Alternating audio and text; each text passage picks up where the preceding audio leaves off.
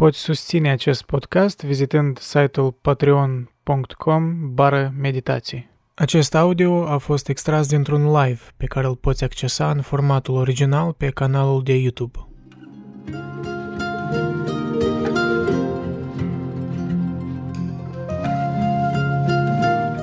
Salutare! Hello, hello, hello! Scuzați de întârziere, dar încă un, uh, încă un proof că trebuie computer nou, că e, e dificil. E dificil. Tare frânează tare mult când pornești live stream mai ales. Dar în fine, asta e. Cel puțin uh, avem upgrade la webcam și la raft din urmă. Arată mai solid, deja gata, suntem oficial, deja nu putem să ne jucăm uh, de țara în bunghi, cum spun moldovenii. Deja e tare serios. There's no way back, that's it. That's it, guys. That's it. Rubicon, începe repede. Repede începe. Oi, începe repede. Eu ce stau 10 minute, stau și nu înțeleg. Ce Andrei, Andrei, time is money. You late. I uh, have stuff to do. Have gajic to go to, have, you know, video games to play, have to read books. And you don't make me smart. Why you don't make me smart? Make me smart now, Andrei, now. Ok. Cu această introducere epică. Cu această introducere epică, hai să discutăm astăzi despre Michel de Montaigne. Or unii spun Montaigne. Montaigne. Michel de Montaigne. Dumneavoastră ați votat.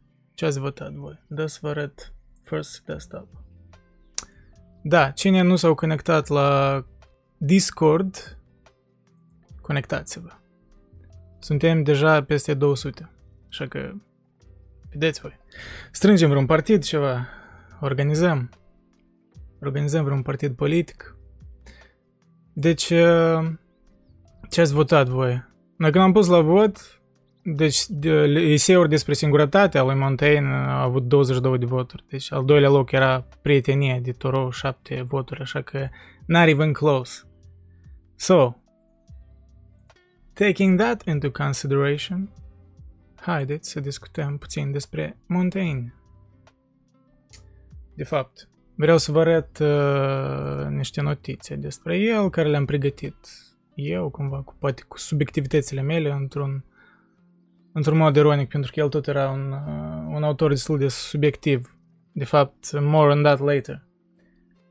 El, uh, Montaigne, e un gânditor care face parte din renascentism, știi? Era perioada aia când uh, um, în cercurile, mă rog, de elită, între aristocrație, era populară ideea că, băi, des am avut evul mediu, mă rog, n-am avut, deci am avut o stagnare, deși evul mediu nu e atât de uh, dark age, cum unii spun, de fapt acolo au fost și acolo multe breakthroughs, așa să spun, știi, uh, dezvoltări uh, în punct de vedere și cultural și așa mai departe, dar asta în alt, în alt, în alt live poate o să povestim, deși încă singur trebuie să studiez asta.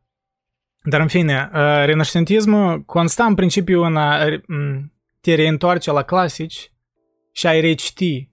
Uh, mai mult ca atât să consta și în faptul că latina devenea o limbă um, o primă limbă pentru mulți. Chiar al, pentru Montaigne era Montaigne în caz unic, uh, un fel de wonder, wunderkind, știi, wonderkid, pentru că tatălui nu era atât de educat, dar tatălui i-a oferit o educație destul de specifică.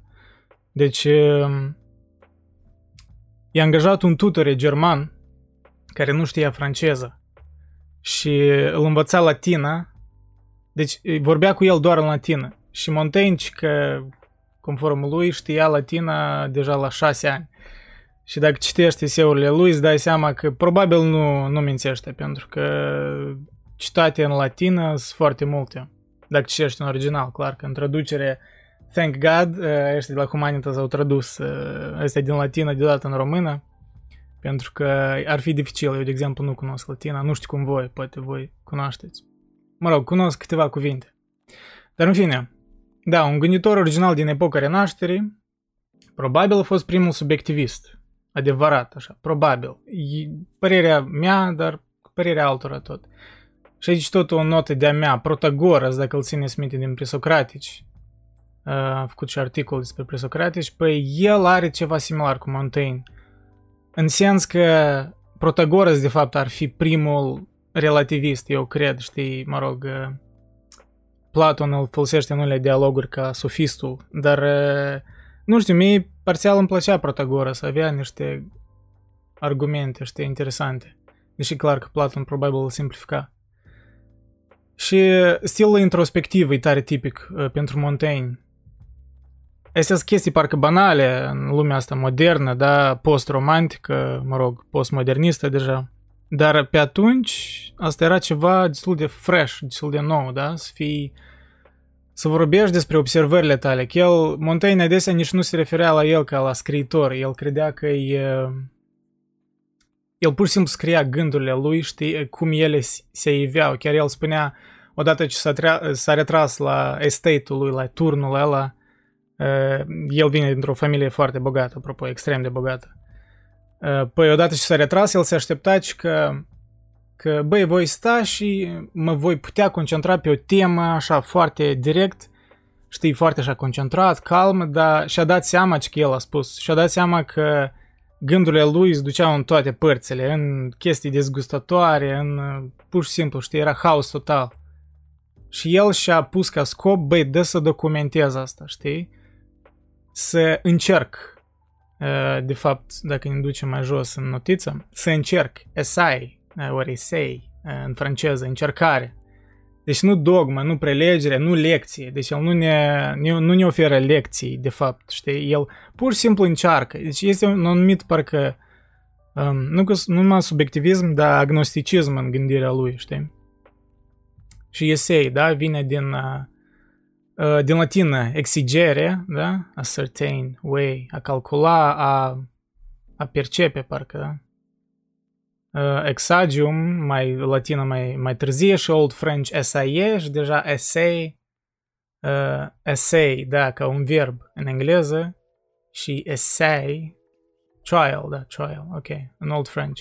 You get it, you get the point, da? Adică el cam a, el creat eseurile ca tare în forma sa modernă în care ne gândim la eseuri, știi? Pur și simplu ați scrie gândurile așa într-o formă cât de cât organizată, dar nu e o lecție. Deci în eseuri doar tu nu spui ceva cert, tu parcă singur înveți ceva pe parcurs, știi? Asta e ideea.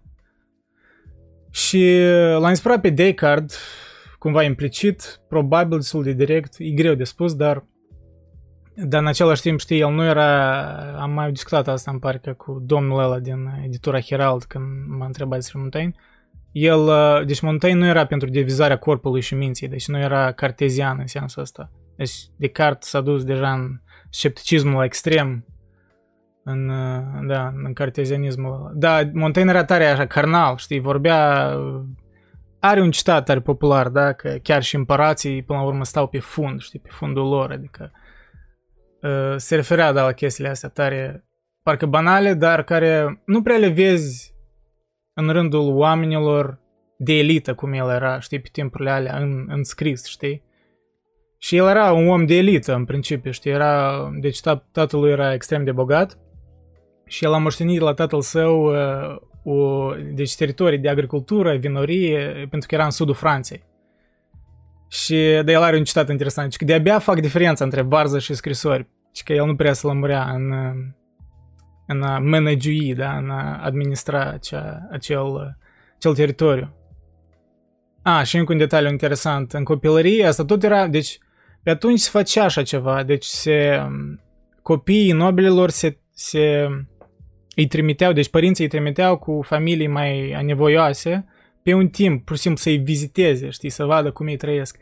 Dar diferența aici că tatăl Montaigne chiar uh, l-a pus să trăiască un timp destul de îndelungat, mă rog, nu sigur cât timp, dar probabil vreun an, așa ceva, știi? Da, să trăiască cu, cu o familie anevoiasă, cu două scopuri. În primul rând, de a, de a, de a afla cum e asta să trăiești, știi, simplu, să înțelegi, știi, esențialul vieții, dar și faptul că el, când uh, va fi mai în vârstă, Montaigne va conduce acești oameni, știi, într-un anumit fel. Deci, el e nobilimeș și deci atunci încă era cumva structura asta feudală. Dar deja se începea, deci din cauza renascentismului se începeau primele semințe ale antifeudalismului, știi? Tatăl său, da, nu a avut, ok. A lucrat, da, a lucrat 14 ani în funcție de consilier, deci s-a retras la 38 de ani. Consilier, consilier la o curte regională. Și deci el strângea documentele de pe ambele părți ale unui proces, le pregătea bine și le studia și le prezenta judecătorilor. Deci experiența asta, să te gândești, la sigur l-a influențat, i-a influențat stilul ăsta lui de a scrie agnostic, parcă și de a considera ambele părți și de a se identifica cu, cu partea cu care nu e necesar de acord, dar măcar prin a o studia el a înțeles-o mai bine, știi? Deci chiar dacă el nu se considera filosof, asta e o chestie tare filosofică, știi, să o faci, să studiezi argumentul de opoziție. Da, s-a întâlnit cu uh, Papa de la Roma. Uh, el era un fel de mediator între ace- acei regi care, tot un detaliu, poate nu l-am povestit, uh, unde am pus eu? Da, deci a avut, în perioada în care, care el scria, avea loc războiul, deci avea loc reformarea, războiul între catolici și protestanți. În sudul Franței, unde el trăia, în preponderent erau protestanți. Dar familia lui însă și era divizată între protestanți și catolici. Și deci imaginează dacă familia ta e divizată și tu, știi, tin să fii așa mediator, tu cumva te înveți să înțelegi ambele părți, știi? Și el chiar era destul de, nu cu prieten, dar era cunoscut, ei cunoștea ambii regi, cel protestant și cel catolic. Și deci când se întâlnea cu papa de la Roma, mă rog, s-a întâlnit, cred că o dată, cu papa de la Roma, nu știu dacă de mai multe ori, el nu prea povestește despre asta, dar a menționat așa, fugiș cumva. Dar, da, el funcționa ca un mediator, într-un fel, știi? Era un, un situație de conflict destul de serioasă, știi? Deci era război, chiar pare să fie participase la, la niște lupte chiar în armată. Poți greșesc, da, destul de sigur că a participat. Da, el avea viziunea asta că viața e pregătire pentru moarte, știi, ca, ca Socrate, cumva, parafrazându-l. Da, deci el uh, avea un prieten, e, menționa, e bine de menționat pentru că l-a influențat mult, Etienne de la Botti.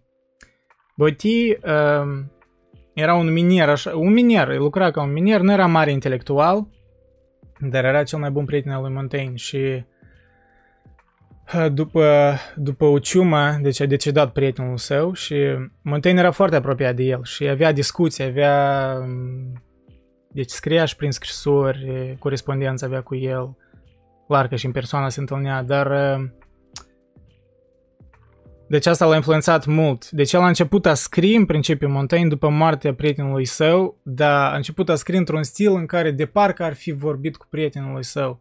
Și asta observ în eseurile lui, știi? Așa e o, un mood tare personal. Parcă, parcă îți vorbește ție, dar nu-ți ține o lecție. Așa, îți spune, știi, părerea lui și îți oferă să-ți faci concluzia cumva, știi? Deci nu-i dogmatic. Dar uh, prietenul lui ăsta, Botie ăsta, uh, minierul ăla, da? Uh, cunoaștem deci un text care el l-a publicat, ori a încercat să-l publice, dar a fost stopat clar că de, de, de guvern pentru că era foarte antiguvernamental, deci era textul se numea ceva de tipul, dacă îl traducem, ceva de tipul anti-dictator, ori anti, da, anti, anti-tiranic. Și el argumenta că el argumenta împotriva autorității în genere. Și deci mulți istorici spun că textul ăsta lui Botier, da, prietenul lui Montaigne, e în principiu primul text anarhist ca atare, ori primele semințe ale anarhismului.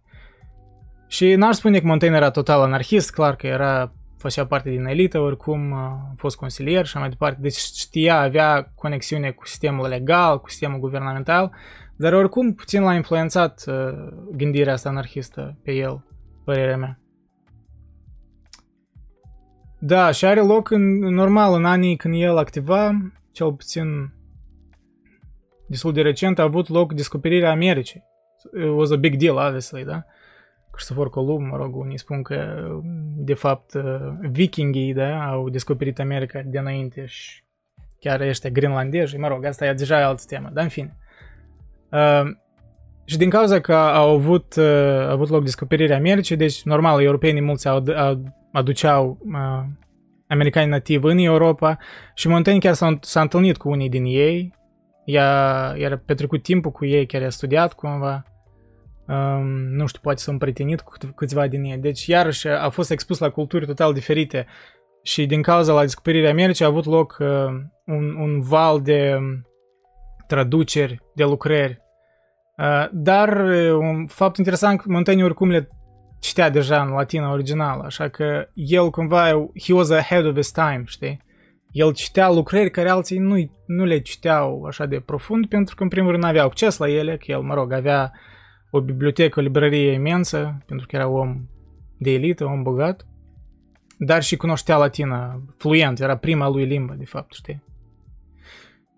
Și s-a inspirat de la scepticul Piro din antichitate, tangențial probabil și de, de la Sextus Empiricus, alt sceptic. Filosofii favoriți a lui Plutarh și Seneca, deci Plutarh e istoricul ăla. Uh, istoric, filosof, unii pot spune, dar e mai degrabă istoric, care a vorbit despre greci, despre romani, multe surse deci despre romani și greci, despre anume senatori, conducători, regi, vin din Plutarh. Um, și Sen, uh, Seneca, mă rog, Seneca, pe engleză, Seneca, da? Seneca are ceva asemănări cu Montaigne, pentru că tot era om bogat și tot era cumva stoic. Deci Montaigne probabil s-a, și-a inspirat stoicismul, Montaigne puțin are niște tangențe stoice. Poate nu atât de dogmatic, dar are, are stoicismul în el. Și el, da, el de multe ori îl citează pe Seneca. Și îi plăcea că el făcea distinția între bogăție internă și externă. Deci, iarăși, stoicismul, dacă vă amintiți, cu Marcus Aurelius, când a discutat, e, e o chestie neutră, parcă, știi? Tu nu, dezi, nu, nu te dezici de bogății. Puș, deci nu-i nimic rău în bogății atât timp cât, da, nu ești tras de ele, nu te, nu-ți influențează, deci nu te, nu te duce în disperare, știi? Atât timp când nu-ți găsești sensul vieții doar în bogății, știi? Deci asta e comparativ cu cinicii care spun că în genere bogățiile astea sunt depresos, n-ai nevoie de ele, îți vor corupe sufletul și așa mai departe. Deci, normal că gândindu-ne la Nietzsche, când el spunea că trebuie să-i judeci pe filosofi în contextul istoric și biografic, normal că are sens că Seneca și Montaigne se gândeau că, băi, bogățiile, știi, not so bad. Pentru că ei erau bogați și voiau poate cumva să justifice chestia asta. Dar oricum, cred că are o valoare chestia asta, știi, să, să fii neutru, adică nu, nu nimic rău în bogăție, dacă, normal, știi cum să le controlezi pe ele, dar nu ele să te controleze pe tine. Da, el nu era abstract, deci nu era filosof abstract. Inginerul nu era filosof, el credea că nu era filosof, dar eu cred că el oricum filosofa și eseurile astea sunt de filosofice. Mai ales că citează filosofi mulți. Da, el vorbea despre carnalitatea noastră și mai departe. Ok. Uh, nu-i plăcea, da, nu-i plăcea de Platon, pentru că era prea abstract. Mă rog, nu că îl ura pe Platon, dar nu prea îl prefera, da? Și se observă din scrierile lui. Pentru că Platon, într-un anumit fel, era dogmatic, știi, dacă te gândești, în unele dialoguri.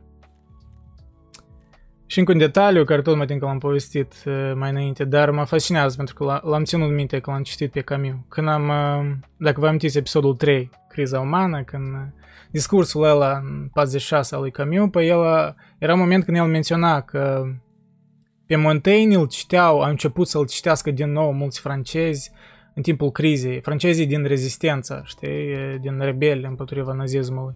Și citeau un tren, el chiar spunea, da, mulți francezi. Deci Montaigne și-a a devenit supra popular în timpul da, războiului mondial al doilea între francezi. Mă rog, el niciodată n-a fost uitat, dar a devenit în special popular atunci, știi? Și cumva poate și acum își păstrează popularitatea. Pentru că parțial, deoarece el sună tare modern, da? Așa, e mai relativist, mai subiectiv și are idei stoice. Da, are și idei stoice. Ok, cred că ajunge pentru introducere. Ajunge pentru introducere, să vedem ce ați mai scris pe YouTube. Acum, acum și o să mă conectez pe Discord la canalul uh, YouTube Live, da, pe Discord. O, domnul Dragoș Bătuzea, eu vă țin minte pentru că voi ați făcut traducerea aia traducerea aia în editura Herald. Tare faină traducere, apropo. Mersi pentru PDF-ul ăla. Mi-a plăcut cum ați tradus, tare, tare așa accesibil. Da, și pe cel mai înalt tron al lumii ne așezăm tot cu curul nostru, da, da, da. La, Bo- la Bo- Boitie nu era minier, erau colegi. Nu era minier? Nu știu, unele surse spun că el era, prietenul lui era minier. Și că lucra ca minier, ori a lucrat ca minier. Hmm, interesant. Discurs despre servitudine voluntară de la Boitie. Ok, da, unii spun așa un fel de anti... Anti-dict, uh, anti-dictator, ori anti-autoritate, da, asta așa o simplificare.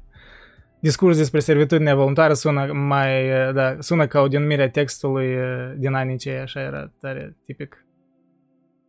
Da, probabil, nu știu, ar trebui să mă interesez, probabil m-am greșit, dar nu, că am auzit surse că el era minier, în fine.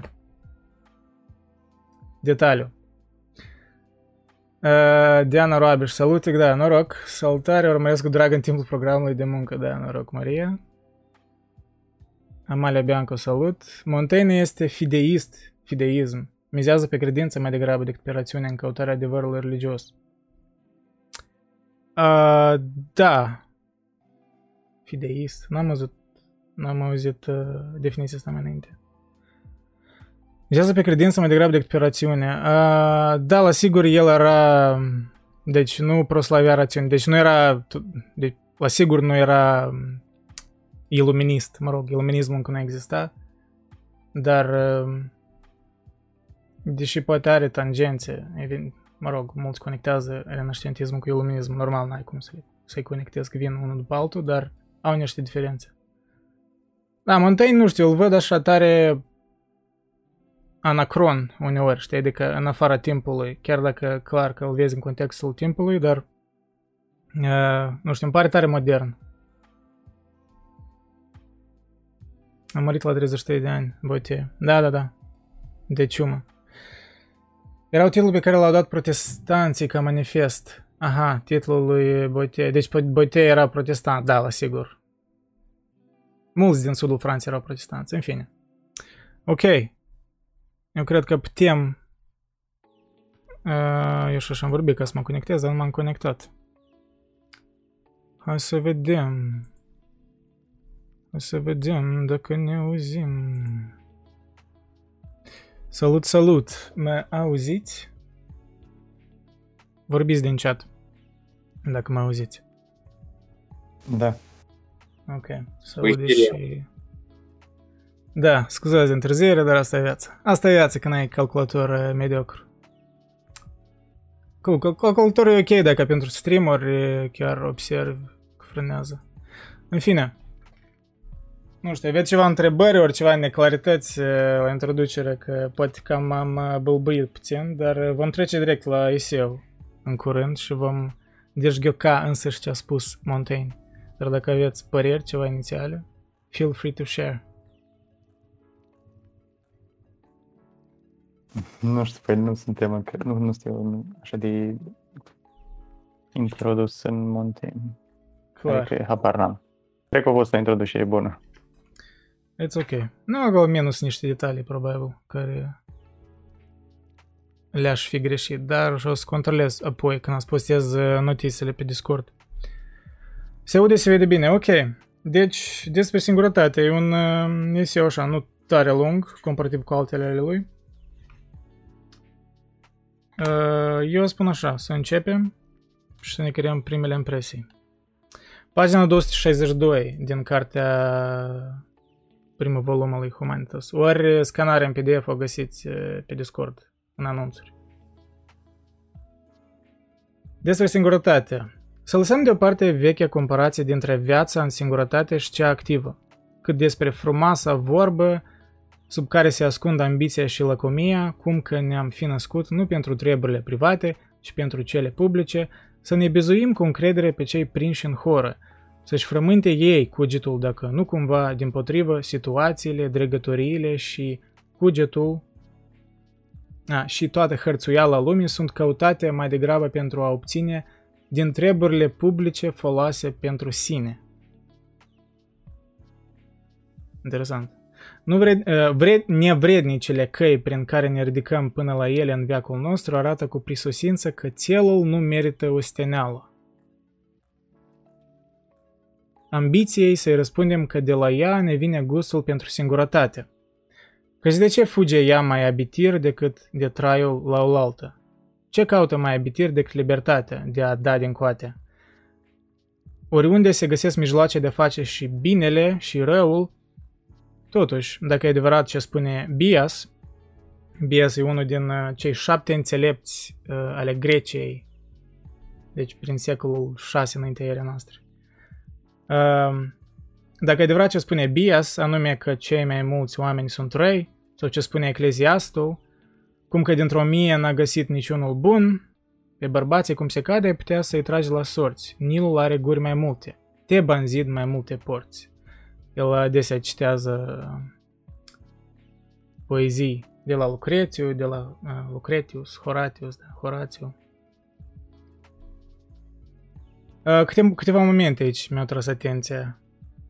Uh, să-și frământe ei cugetul dacă nu cumva din potrivă situațiile, dregătoriile și toată hărțuiala lumii sunt căutate mai degrabă pentru a obține din treburile publice folose pentru sine. Adică el argumentează că, băi, până la urmă, oamenii oricum sunt, nu știu dacă implicit surez că sunt egoiști, dar uh, oricum uh, când spunem că facem, nu știu, ceva public, ori pentru public, da, oricum îi atribuim valoarea nouă înșine. Deci, în finalitate, ne gândim la noi înșine. Deci ar trebui de conștientizat asta. Ori e prima oară în istorie când se conturează hedonismul psihologic?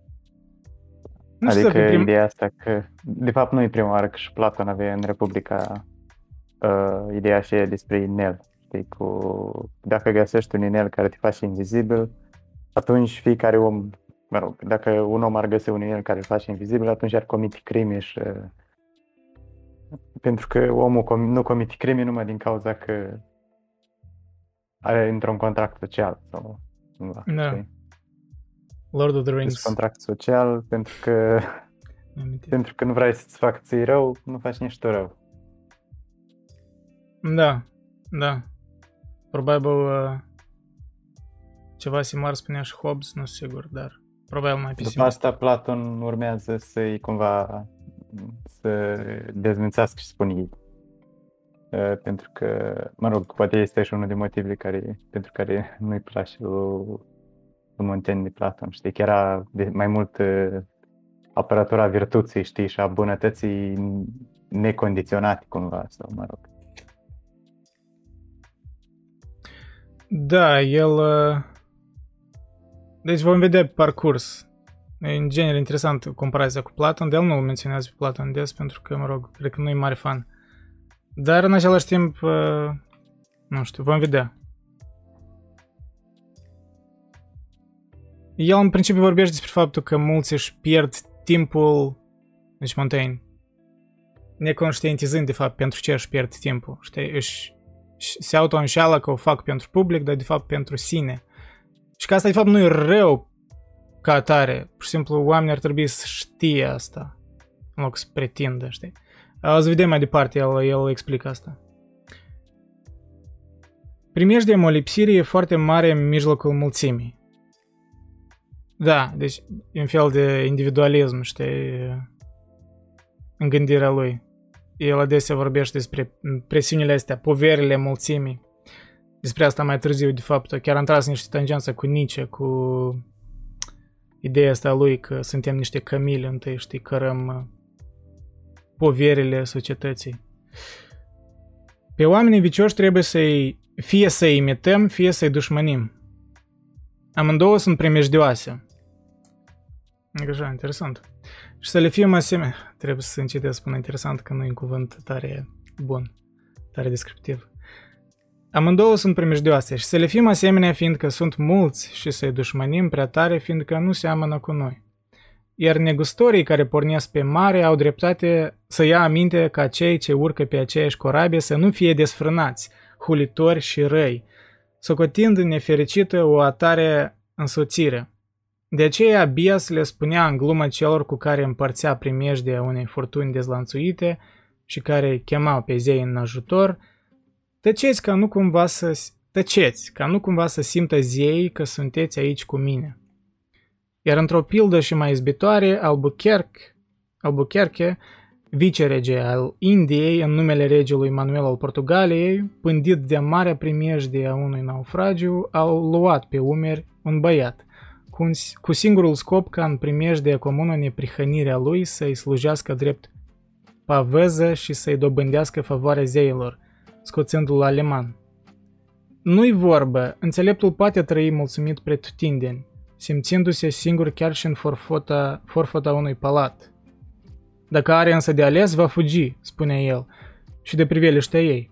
O va îndura dacă e nevoie, dar dacă de el atârnă, va alege singurătatea. Că el uh, spre asta, deci ne duce gândul, parcă vrea, vrea oricum să ne convingă, clar. Chiar dacă da, nu e dogmatic, dar vrea să ne convingă că până la urmă ce fiecare om vrea, știi? Să se retragă în singurătate, nu știu, într-un... Uh, deci asta pentru el îi... Uh, mai ales în vârsta aia, el spunea că la 38 de ani s-a retras pentru că, băia, pur și simplu am obosit de toate chestiile astea. Sună tare amuzant să te retragi la 38 de ani în zilele noastre, dar mă rog. Să ne imaginăm că oamenii atunci trăiau mai puțin și 38 de ani deja erau așa vreo 50, cred că în, în, în termenii noștri. E super po- interesant și ideea asta că înțeleptul sunt singur chiar și în forfota unui palat, adică singurătatea cumva nu e chestie fizică, știi, poți și înconjurat de oameni, singurătatea nu înseamnă cumva ceva de genul ăsta, înseamnă mai mult o chestie interioară. Da, da, da, da, da, da. Bine chiar că a notat asta. E chiar ceva distinct despre care el vorbește și, mă rog, poate e primul așa intelectual tare cunoscut care vorbește despre asta într-un mod așa tare explicit. Uh, aș face tangenții cu Henry David Thoreau, câteva secole mai târziu. El vorbea despre ceva similar, în sens că singurătatea de fapt e într-un fel uh, libertatea de la, ști, inputurile altor minți. Adică nu e singurătatea numai fizică, că poți să simți singur într-un, nu știu, într-un, într-o donatură, într-un grup de oameni. Dar singurătatea mai mult e internă, e mentală, știi? E singurătatea cu gândurile tale. Și... Da, în sensul ăsta se referă chiar și la gândul intelectual, parcă, știi? Singurătatea ori solitudinea, e abilitatea de a, da, de a-i citi pe mulți autori, cum el îi citea, avea librării mare, citea mulți, el chiar spunea că îi citează des pe autori pentru că astfel se exprimă mai bine, știi? I can relate, probably. Și, da, adică, singur, iarăși, nu știu, solitudinea mai degrabă, dar ele sunt aceleași lucruri, dar solitudinea parcă are o, un sens așa mai pozitiv. Singurătatea parcă o vedem negativ cumva implicit din start, cel puțin în lumea contemporană. Dar da, e, e tins cam, cam, cam despre ce el vorbește de fapt, știi? Nu știu dacă alții au ceva alte păreri, dar... Uh, nu-i pare, uh, da. Eu aș... Continuă, continuă. Uh, mi se pare că oamenii uh, fug de singurătate astăzi pentru că nu înțeleg fix ceea ce spune Montaigne aici. Adică el spune că te poți simți singur chiar și în forfota unui palat și singurătatea aceea probabil este chemată, este intenționată, adică dacă ești înconjurat de oameni și tu te simți singur, înseamnă că aceea este starea ta. Și în, a, în același timp, dacă uh, ești singur, dar uh, lucrurile din jurul tău fac, se atârnă de tine, cum zice el aici. o va îndura dacă e nevoie, dar dacă de el atârnă, adică dacă mulțimea atârnă de el, dacă cumva îi creează o povară, va alege singurătatea. Singurătatea e în sens pozitiv aici, exact cum ai zis și tu, solitudinea. Dar oamenii astăzi fug de singurătate, în orice fel, fug de gândurile cu ei îns- înșiși. Da. Adică pentru că nu știu ce să facă cu ea. Da. Nu, nu, nu știu pentru ce, de fapt, uh, există singurătatea, ori pentru, da, Ex- pentru exact. care sunt părțile ei pozitive, știi? Corect, da. E, pentru că nu o cunosc, știi? Noi nu o cunoaștem. Adică noi, din cauza că o evităm, da. noi nu ne aflăm în starea aceea destul ca să înțelegem că, băi, e ok să fii singur, uh, știi, exact. pe o exact, perioadă. E necesar. De fapt, e necesar, da. Majoritatea intelectualilor, mă rog, gânditorilor mari din istorie spun că, băi, tu ai nevoie de solitudine uh, măcar, știi? Deci, nu că măcar, dar o, o mare parte a vieții tale ar trebui să constituie, știi, din, din solitudine. Da, există ceva în tine, ceva din profunzimea aceea umană, care nu există la toți oamenii și care nu poate fi dezvoltată decât în singurătate. Și dacă fugi de ea și nu o înțelegi, nu o vei atinge niciodată și mereu vei zice că nu e bună. În franceză e solitude, da, Putuzia, Dragoș. Da, e solitudine. Um, da. Pentru că depinde și cum ești. Dacă îți place de tine într-un sens nu propriu, îți va da, da. plăcea și să stai singur. Dacă nu-ți place de tine, vei evita să te întâlnești cu tine, că asta face în singurătate. Dar e va aprofunda exact. și Montaigne mai departe. Exact. Aveți să vedem. Și, și Montaigne nu numai decât vorbea despre știi, să intri în solitudinea asta pentru a deveni mai înțelept, ori el singur nu prea Corect. se considera înțelept, de fapt. El spunea pentru, da. e pentru tranquilitate, știi, pentru a înțelege valoarea și a dezvolta sinele. De a, dezvolta, da. de a te dezvolta pe tine, că te pierzi în mulțime, exact de a, cum spunea. Mai degrabă chiar de a te înțelege, știi? Da, de a dezvolta da. în măsura posibilităților, dar de a te înțelege, știi? De a te înțelege, da. Mai ales că în fața mulțimii uh, se promovează ideile astea care sunt mai ușor de digerat, așa că dacă alegi să stai în mulțime, nu prea vei da de multă profunzime. De aceea, în singurătate, ajungi tu însuți să te gândești mult mai deep, prin anxietăți sau doar prin reflexie, la orice chestie dorești, dar într-un mod profund. Și ajungi să cauți dar mulțimea nu va căuta profund. E un fel de informație care ar trebui cizelată pentru fiecare, pentru că toată lumea contează în mulțime, să zicem. Dar în singurătate contezi doar tu. Da, păi, bine. revenim la, la... Spune. Nu, tare bine spus, să răspund, chiar tare fain au spus uh, Șerban. Apropo de cuvântul însuși singurătate, un fun fact. Este o teorie conform care cuvântul latin din care vine ăsta francez vine de la un cuvânt mai vechi care însemna întreg sau sănătos. Trebuie să uitați pe Wiktionary. Da. Serios? Hmm. Da, nu știu dacă, nu cred că are vreo legătură, dar mă rog, o chestie interesantă. De detalii, de fapt, important. Adică Exact. Ar fi un paradox față de ideea că noi ne naștem uh, să ne găsim jumătate, ceea ce cu care nu sunt de acord. Adică noi da. singuri suntem întregi, ar fi foarte tare. El chiar, uh, Montaigne, uh, apropo de jumătate, Montaigne era căsătorit uh, și în estatul ăla lui, da, în, mă rog, castelul lui, care trăia, păi avea două turnuri și el trăia cumva separat de soția lui mult timp. Deci aveau fiecare turnul lui, știi? Deci el chiar fiind căsătorit era cam obsedat de solitudinea asta, știi? Deci o căuta. Nu știu, deja nu știu cât de bine asta s-a răsfrâns spre soției lui, dar în fine, e, e interesant chestia asta. Dragoș, citat, să facem ca mulțum, mulțumirea noastră să depindă de noi. Da, să facem ca mulțumirea noastră să depindă de noi. Îi asta e Montaigne, știi? El ne redirecționează atenția spre solitudine și ne explică pentru ce ea există. Da, și ne explică când ea vom găsi mulțumirea, dacă știi, dacă, dacă înțelegem valoarea solitudinii. Deci ne vom mulțumi cu, poate cu mai puțin, știi? Pentru că fiind în solitudine, ești deconectat, detașat de lume, de grijile lumei, de, mă rog, de sustragerile, de atracțiile lumii. Și poate te vezi mai limpede, știi, fără, deci deconectat de chestiile. Chiar dacă ironic, acum cum noi în, în lumea asta, mă rog, capitalistă, ne umplem casele cu chestii.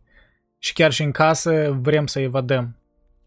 Rare ori, mai ales, ce să mai vorbim, asta e, este o tare interesant, tare relevant de fapt acum, pentru că în genere tema asta, singurătății, e relevantă, pentru că noi foarte puțin suntem de fapt singuri, chiar când credem că suntem singuri, da, ieșim pe afară, alergăm și ascultăm un podcast. Asta nu e chiar singur, tu ești în mintea altor oameni, tu îi asculți pe alții, asta eu înțeleg ironia aici, că poate mă ascultați pe mine uneori, știi? Dar eu tot așa fac, știi? Eu mă găsesc în momentul, băi, stai puțin, eu n-am ieșit afară, nu știu, la cumpărături ori la alergat, deja de vreo 3 zile fără să nu ascult ceva, știi? Și zic, nu e normal asta, probabil îmi trebuie un moment de în care să las, știi, gândurile mele să zburde și să le percep, să, să fiu, știi, prezent în plictiseală. Însă tot e... Și e foarte greu să fii plictisit în ziua de azi, dar eu cred că în zilele lui era mult mai ușor să fii plictisit și de-aia poate oamenii o vedeau ca ceva normal și nu, nu se gândeau mult la asta, o, valoarea plictiselii. Noi acum, știi, trebuie, parcă conștient ne reînvățăm cum să fim oameni, știi? Trebuie să embrace the boredom, trebuie să plictiseala are valoare, știi? Niște chestii care anticii de mult le știau, pur și simplu implicit le știau, știi? Dar noi, parcă tehnologiile astea și industrializarea asta ne-a decalibrat, știi, nu știu, cerebelul ăsta metafizic, mă rog, tare vag am spus-o, dar înțelegeți, adică parcă ne-a, ne-a zdruncinat și, da, și parcă ne învățăm, reînvățăm din noi chestii banale, parcă, băi, solitudinea e importantă, no shit, dar apparently trebuie de repetat, că noi nu înțelegem asta, știi, adesea. Ori o înțelegem uh, în teorie, dar în acțiune, de fapt, ce facem, știi, în momentul în momentul când suntem plictisiți, ce facem? Luăm telefonul și ne mai cătăm, da, ce, ce, ce, ce, mai, ce mai este acolo pe feed, ce mai este, ce știi? Asta e instinctul. Toate, poze, toate pozele din lumea asta, adică vezi, a ajuns omul, nu știu, la doctor, la oriunde, ah, și ah. în primele trei secunde a văzut că e coadă, gata, a scos telefonul, adică nu stă omul să se plictisească, e foarte greu. A plictiseala e o crimă, la moment. Da, da adică e, toată lumea acum. Plictiseala parcă vine împotriva, știi, gândirii astea super uh, toxic productivity, știi, în care trebuie să faci, trebuie să, trebuie să miști, da, trebuie să nu-ți pierzi da. timpul, trebuie să trezești la 4 dimineața, aduci repede, hai de repede, repede, repede, repede, știi? E graba asta, graba asta și graba presupune că trebuie să-ți ocupi timpul, știi? Despre asta vorbea și Montaigne mai, degra- mai departe în eu probabil trebuie să mai citim, că cam avem de citit încă, dar uh, oricum da. bine că avem idei. Dar uh, Montaigne vorbea despre asta, că obsesia asta parcă a oamenilor de a se ocupa cu griji, fără, știi, fără sens de fapt. Da. Dragoș, solitudinea nu înseamnă neapărat izolare, ci răgaz în spiritul stoic. Da, da, da. Răgazul de a te gândi la tine și la lume. Da, da, chiar vorbea despre asta Montaigne. Răgazul. Deci nu izolare, dar e Răgaz în spirit stoic. Da, nu e numai decât izolare, de aia poți fi singur ori în solitudine într-o, nu știu, într-o, într-un oraș, în cel mai busy street dintr-un oraș. Dacă știi, ești capabil să, da, clar că e mai dificil când sunt stimuli împrejur. Oricum e mai ușor să accepti solitudinea într-un environment care știi, într-o împrejurare care reflectă spre ce tinzi, știi, spre solitudine. E greu să fii în solitudine când te afli, nu știu, într-un club și cântă muzică cu 500 de mii de decibeli și îți sparg timpanele, știi? Kinda difficult. Uh, în fine. Dacă, unless aveți ceva de adăugat, eu voi continua. Nu-i pare de ajuns să fugim de patim dacă avem încă de luptat cu patimele celorlalți. Carondas sau Charondas, Carondas, probabil. Carondas îi osindea îi osândea că răufăcători pe cei... Uh, a, ca Rondas îi osândea ca răufăcători pe cei dovediți că roiesc în jurul unor inci puși pe rele. Nimic nu stârnește separarea și totodată alăturarea mai mult decât o face omul. Bun citat.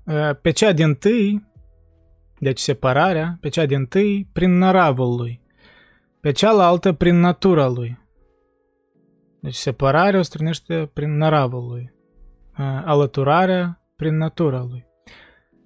Iar antistenia nu mi se pare că răspuns mulțumitor aceluia care îl învinuia că se înhăitează cu oameni răi spunându-i că și medicii trăiesc printre bolnavi, căci punându-se în slujba sănătății bolnavilor, ei și-o șubrezesc pe a lor, stând mereu în preajma bolilor, văzându-le mereu și molipsindu-se. Țelul singurătății, însă, cred eu, e unul singur, anume să trăim mai bine și mai pe voia noastră. Da, eu cred că asta e citatul care sumarizează, de fapt, ideea întreagă lui Montaigne, știi, în seul ăsta. Deci, singurătatea are cel. Normal, adică are cel. Atâta doar că nu căutăm cum se cuvine căile pentru a-l atinge. Ne închipuim adesea că ne-am lepădat de treburile lumești, când n-am făcut de fapt decât să le schimbăm cu altele. E ca asta aici am notat, chiar mi-am amintit de ce vorbea Nietzsche despre cele trei etape într-o dezvoltare a unui individ, știi? Și nu toți oamenii trec în aceste trei etape. Majoritatea ne aflăm în prima etapă, când suntem cămile. E, mă rog, e o metaforă. Că suntem cămile pentru că cărăm poverile societății în spate, știi? Adică cărăm, nu știu, moralitățile, dogmele, chestiile care trebuie să le facem, știi? Pentru că alții le fac. A doua etapă ar fi leul, știi, când negi totul, dar de fapt încă nu afirmi nimic.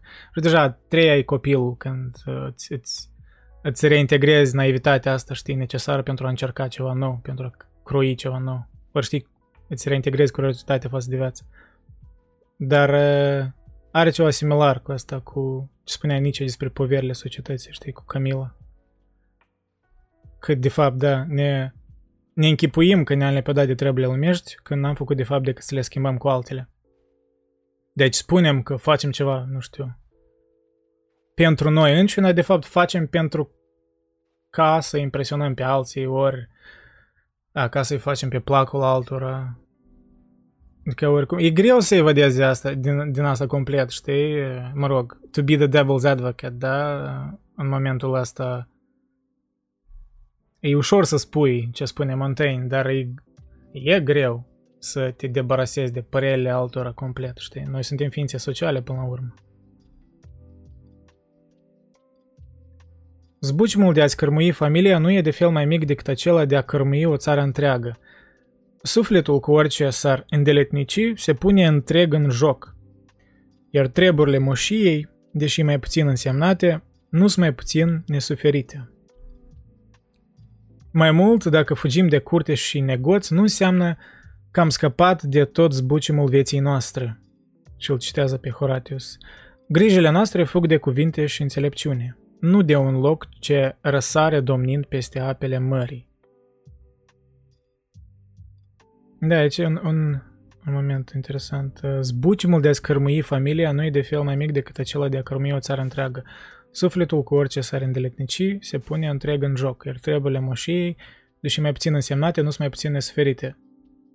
Că ideea e asta că, de fapt, contextul grijilor externe nu are atât de multă importanță în cum ele afectează parcă sufletul nostru, în sens că odată ce ne lăsăm parcă pradă chestiilor externe, noi ne angajăm în plenitudinea noastră, pentru că altfel nu putem. Și asta e natura noastră, știi? Noi, mm, nu știu, eu chiar spusem asta vreodată, că noi cumva suntem bestii de extremități, știi? Noi nu prea, ne greu cu echilibru ăsta. De-aia mulți gânditori, Montaigne vorbește despre echilibrul, tranquilitatea asta, Aristotel vorbea despre mijlocul auriu, deci trebuie să vorbim conștient despre asta ca să ne reamintim că așa trebuie, parcă spre asta trebuie să tindem. Pentru că natura noastră normală e să ne ducem în extremități, știi? Uh, să spunem, o, ori sunt prea singuri, știi, ne, ne ducem prea mult în izolare, deci ne chiar ne izolăm, nu numai că suntem singuri. Ori ne pierdem în alții, știi, ne pierdem sinele în alții. Mi se pare destul de adevărat chestia asta, pentru că cumva suferința pe care o simți din cauza lucrurilor care ți se întâmplă depinde uh, sau, sau mai, mai bine spus, nu depinde de lucrurile care ți se întâmplă, pentru că un sărac dacă pierde, spunem, 10 lei, nu cred că îi suferă mult mai mult decât un bogat care îți pierde o sumă mult mai mare, știi? Pentru că tot cumva se relativizează la individ până la urmă. Știi? Mintea noastră se adaptează să suferi tot atât de mult în orice context, numai pentru că suferința e necesară sau în, ce, în sensul ăsta. Da, el chiar vorbea despre asta tot, că e, e inevitabil cumva. Deci, da, el e foarte stoic, de fapt, în gândire. Normal că e citit pe mulți stoici și admira pe ei. Dar să observă și un relativism, da, în gândirea lui, faptul că, băi, de fapt, suferința asta, știi, e relativă, deci nu putem judeca, știi, suferința altui om fără să fim acel om într-un fel. Adică da, cum spui, da, nu știu, un, nu știu, cineva suferă de la o durere de masea, altul suferă că i-a murit pisica, orice de tipul ăsta, știi? Adică nu, noi nu putem, de fapt, cântări, știi, în doar în, știi, parcă științific. În, deci, în sensul ăsta, el e, da, nu chiar iluminist, știi, e tare relativist. Deci pare parcă... A, pare tare modern. Uh, mă rog, modern în sens parcă chiar poate postmodern, dar nu chiar, adică are niște, niște semințe. Parcă ale postmodernismului. Voi mai comentat pe aici. Nu vreau să scap comentariile. Cosmin Dobre, singurătatea în sensul ăsta simțită intens și pe termen lung este afecțiunea psihică din perspectivă psihologică. Singurătatea în sensul ăsta simțită intens și pe termen lung. Da, dacă... Păi asta. Chiar și Montaigne nu vorbea de faptul că trebuie să te retragi complet, știi? Pur și simplu nu trebuie să leși, da, nu, nu trebuie să lași chestiile externe, ori alți oameni să, să-ți fure din singurătatea de care ai nevoie, știi? Normal că nu trebuie să te inunzi în singurătate, că vei deveni izolat atunci, într-adevăr. Și deprimat. Se duce și deprimat. în partea cealaltă. Adică da. dacă singurătatea nu are un cel, exact cum spune Montaigne, și nu creezi ceva, adică pe tine, când ești în singurătate, poți merge către autodistrugere foarte ușor doar prin vorbe, prin gânduri, adică.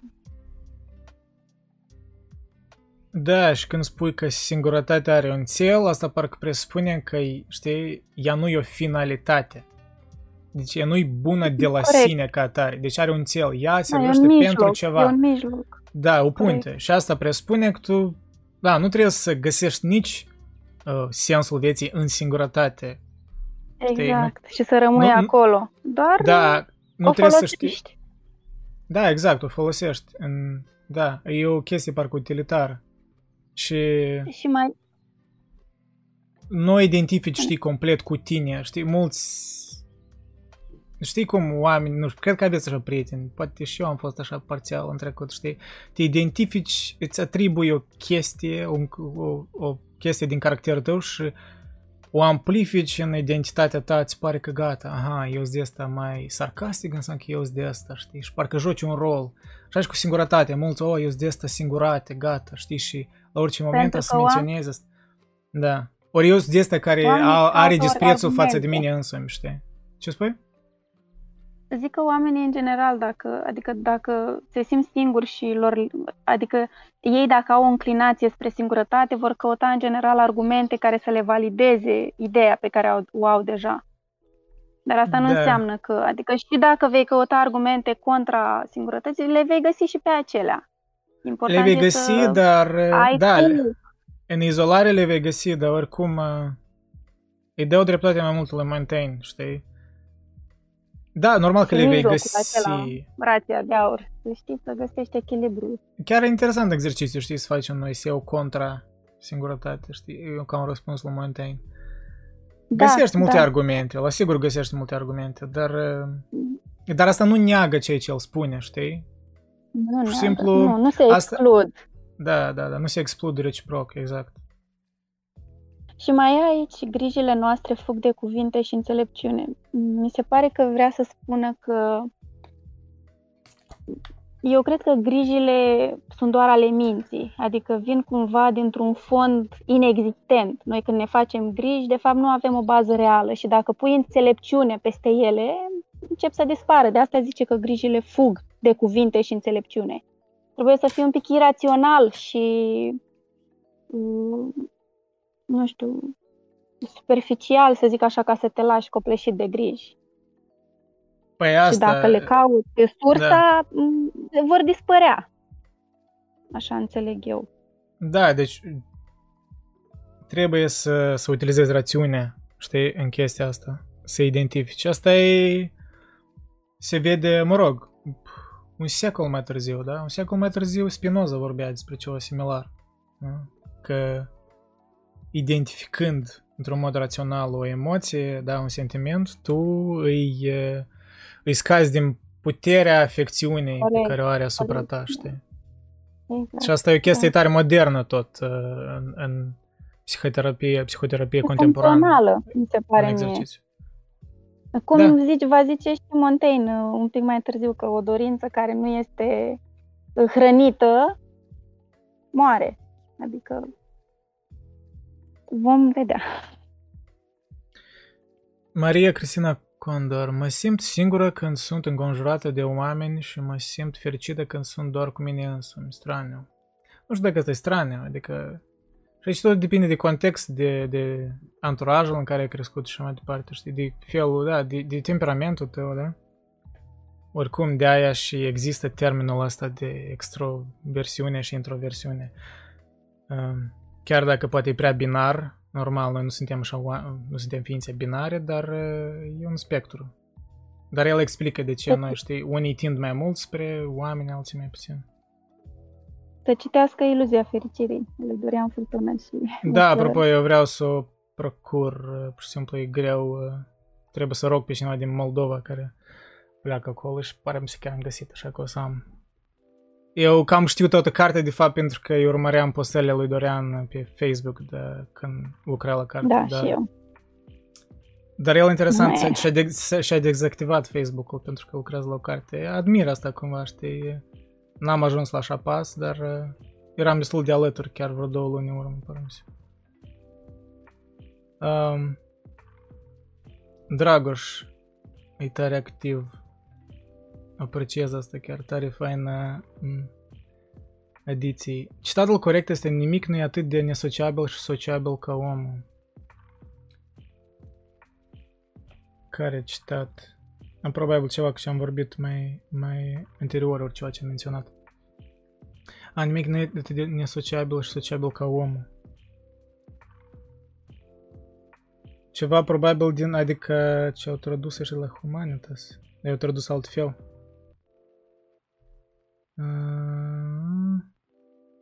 A, nimic nu strânește separare și totodată alăturare mai mult decât o face omul.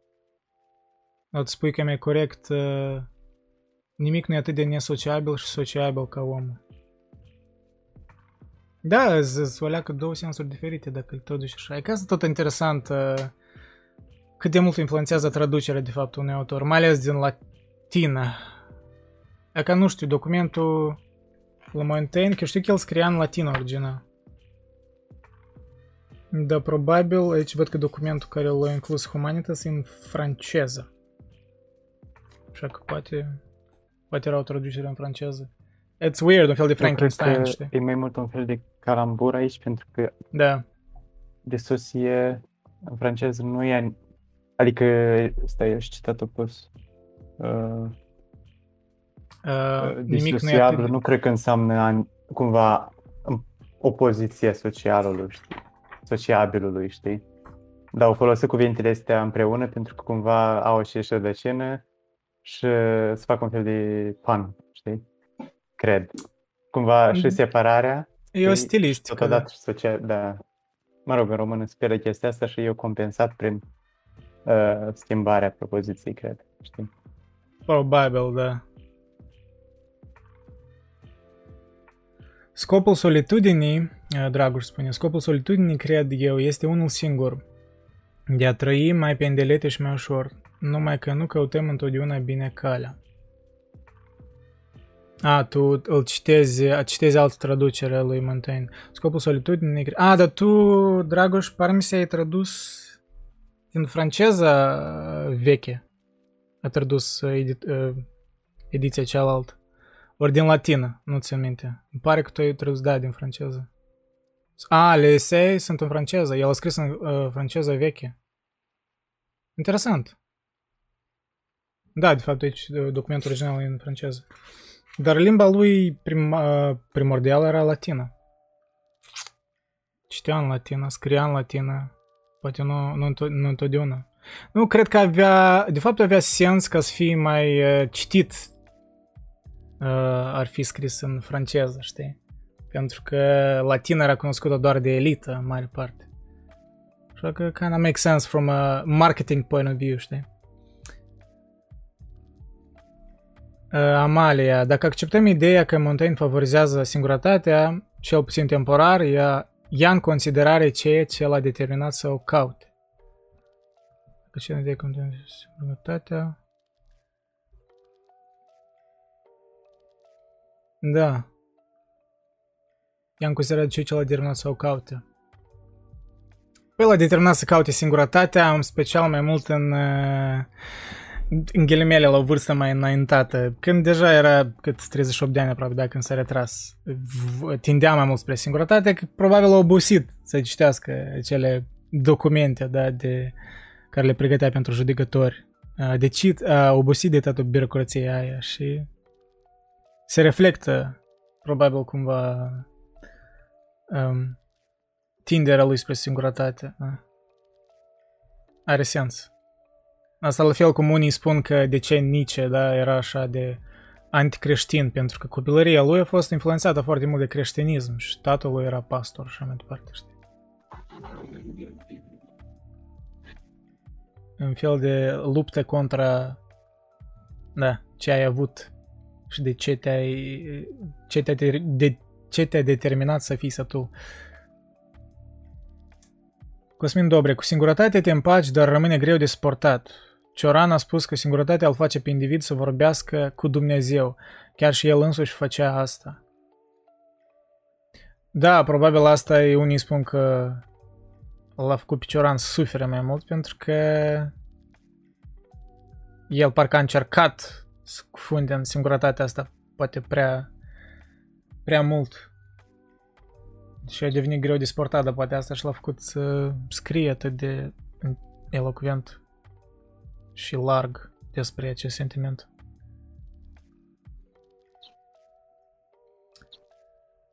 Ok, eu cred că putem să continuăm. Cam călduț în camera mea. Puțin călduț.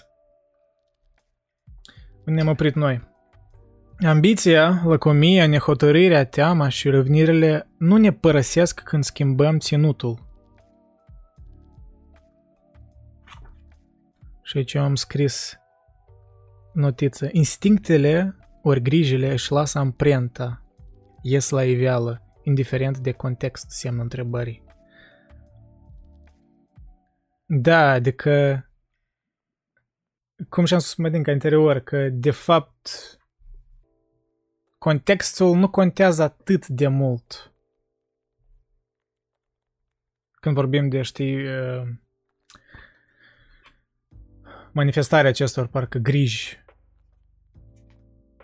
Da, cam, cam am spus despre asta, mă rog, nu, nu sens să, să, să ne profundăm mai mult. Ambiția, lăcomenie, hotărârea, teama și revnirile nu ne părăsesc când schimbăm ținutul și el citează pe Horatius, căci urcă în nevi de aramă grija întunecată, iar călărețul în șaua duce.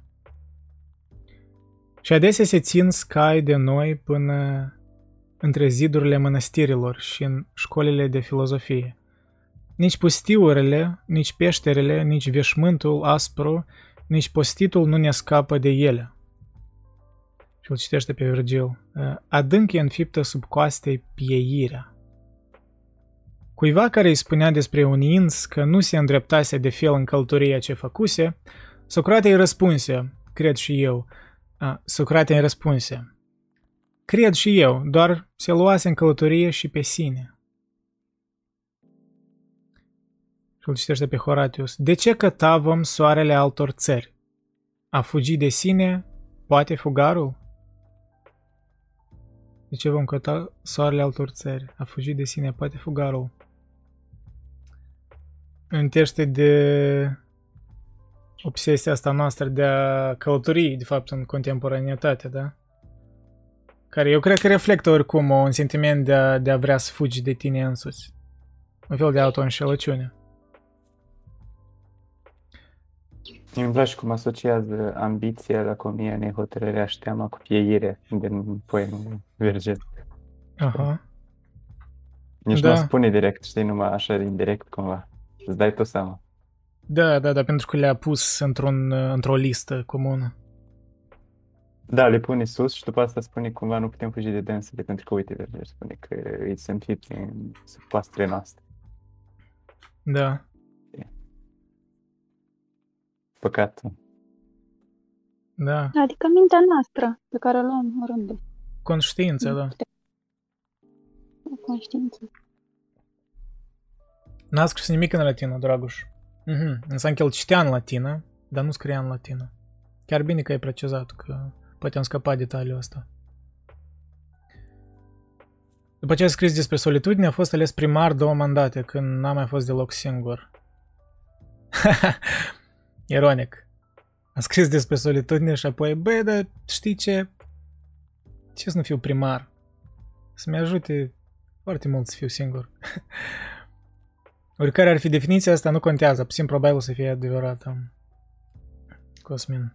Uh, aici un citator. Uh, dacă continuăm, aici un citat care tu l-am subliniat, mi-a tras atenția. Dacă nu ne ușurăm mai întâi pe noi și sufletul nostru de povara care ne apasă, foiala ne va strivi mai tare. Așa cum pe corabie încărcătura stânjenește mai puțin când e bine așezată în cală, Bolnavului îi face mai mult rău decât bine când îl mutăm din loc. Ca într-un sac, mai mult rău încape în corp când îl mișcăm. Iar parii se afundă și se înțepenesc mai bine când îi izbim și îi zgâlțăim. Dacă nu ne ușurăm, mai întâi pe noi și sufletul nostru de povara care ne apasă, foiala ne va strivi mai tare. Un fel de parcă îndemn de a ne lămuri soarta, știi? De sine stătător. Și... După comparațiile pe care le faci, cumva este ideea asta că mișcarea uh, cauzează mai multe daune dacă ai mai mult uh, în spate. Mai întâi pe noi și sufletul nostru de povara care ne apasă, foiala ne va strivi mai tare. Uh, stânge... Cine... Uh, Daniel. A, tu asculti, ok. Tu ascultai YouTube, dar YouTube vine cu un delay. Ți-aș recomanda, de fapt, Daniel, să, să stingi sunetul la YouTube, să-l privești, dar să mă asculti numai pe Discord. A să fii mai clar. Ca să fii mai în live în discuție. Că iese puțin delay. De aceea nu-i de ajuns să ne îndepărtăm de lume, să schimbăm locul. Trebuie să Daniel, hai că oricine nu Daniel. Uh, Dragoș, Dragoș, da să... Îți pun mute pe un timp. Vezi să nu... Uh... Dragoș, ți da, ți-aș recomanda să... A, dar tu nu ești în Discord, e ca asta care treaba. A, dar tu ai intrat, ok. Înseamnă, Dragoș, uh, da, ți recomand să dai mute pe YouTube și să ne asculti doar pe Discord. Ar fi mai... Că este un delay pe YouTube și alea că știi, e, e greu de comunicat. Ok?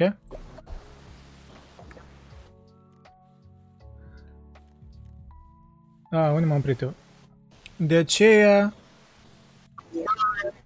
De aceea nu-i de ajuns să ne îndepărtăm de lume, să schimbăm locul. Trebuie să înlăturim să lăturăm pricinile ce ne împing spre gloată. Iar ele se află în noi. Trebuie să ne retragem și să ne bizuim pe noi. Împotrivindu-te odată, crezi oare că te-ai eliberat? Și îți bate câinile să scape din zgarda în care e legat, dar după el, fugind, târește și lanțul care în fier îl strânge. De aceea nu de ajuns să ne îndepărtăm de lume, să schimbăm locul. Trebuie să înlăturăm pricinile ce ne împing spre gloată. Da, obsesia asta noastră de a, de a evada. Trebuie, uh, trebuie să ne retragem. Să ne amintește de citatul ăla care des l-a menționat al lui uh, Camus. Ca să înțelegem lumea mai bine, trebuie să ne retragem uneori, știi, din ea. Și să ne reîntoarcem înapoi. Cu cei ce am învățat. Spune, uh, stai, cum spune. Uh, ce înseamnă luciditate, simțire la persoana a treia sau ceva gen. Am citit azi. Adică să te retragi în persoana a treia cumva, că dacă vrei să fii lucid. Să te retragi în persoana a treia. Ne imaginăm, de exemplu, nu știu, într-un joc video, când te joci persoana a treia, vezi tot, știi, te vezi și pe tine. Mm-hmm. Păi, da. ești lucid, pentru că, practic, ești omni, omniscient, într-un fel. Da, da, da. Să privești totul din obiectivitate ca să înțelegi fiecare subiectivitate de unde ar încerca să plece. Da, înțelegându-te pe tine în solitudine, înțelegi, eu aș spune că înțelegi și alți oameni mai bine. Înțelegi interacțiunea, relația ta cu alți oameni. Și să înțelegi sentimentele. Dar nu poți ieși de tot din Da, nu poți ieși de tot, exact. Hai. Chestia asta de la trei persoane e mai mult așa figurativă, deci ori în da, unele da, momente te pierzi într-un moment și uiți de tine însuți, știi, dar nu poți evada normal din capul tău, asta e That's un fel de...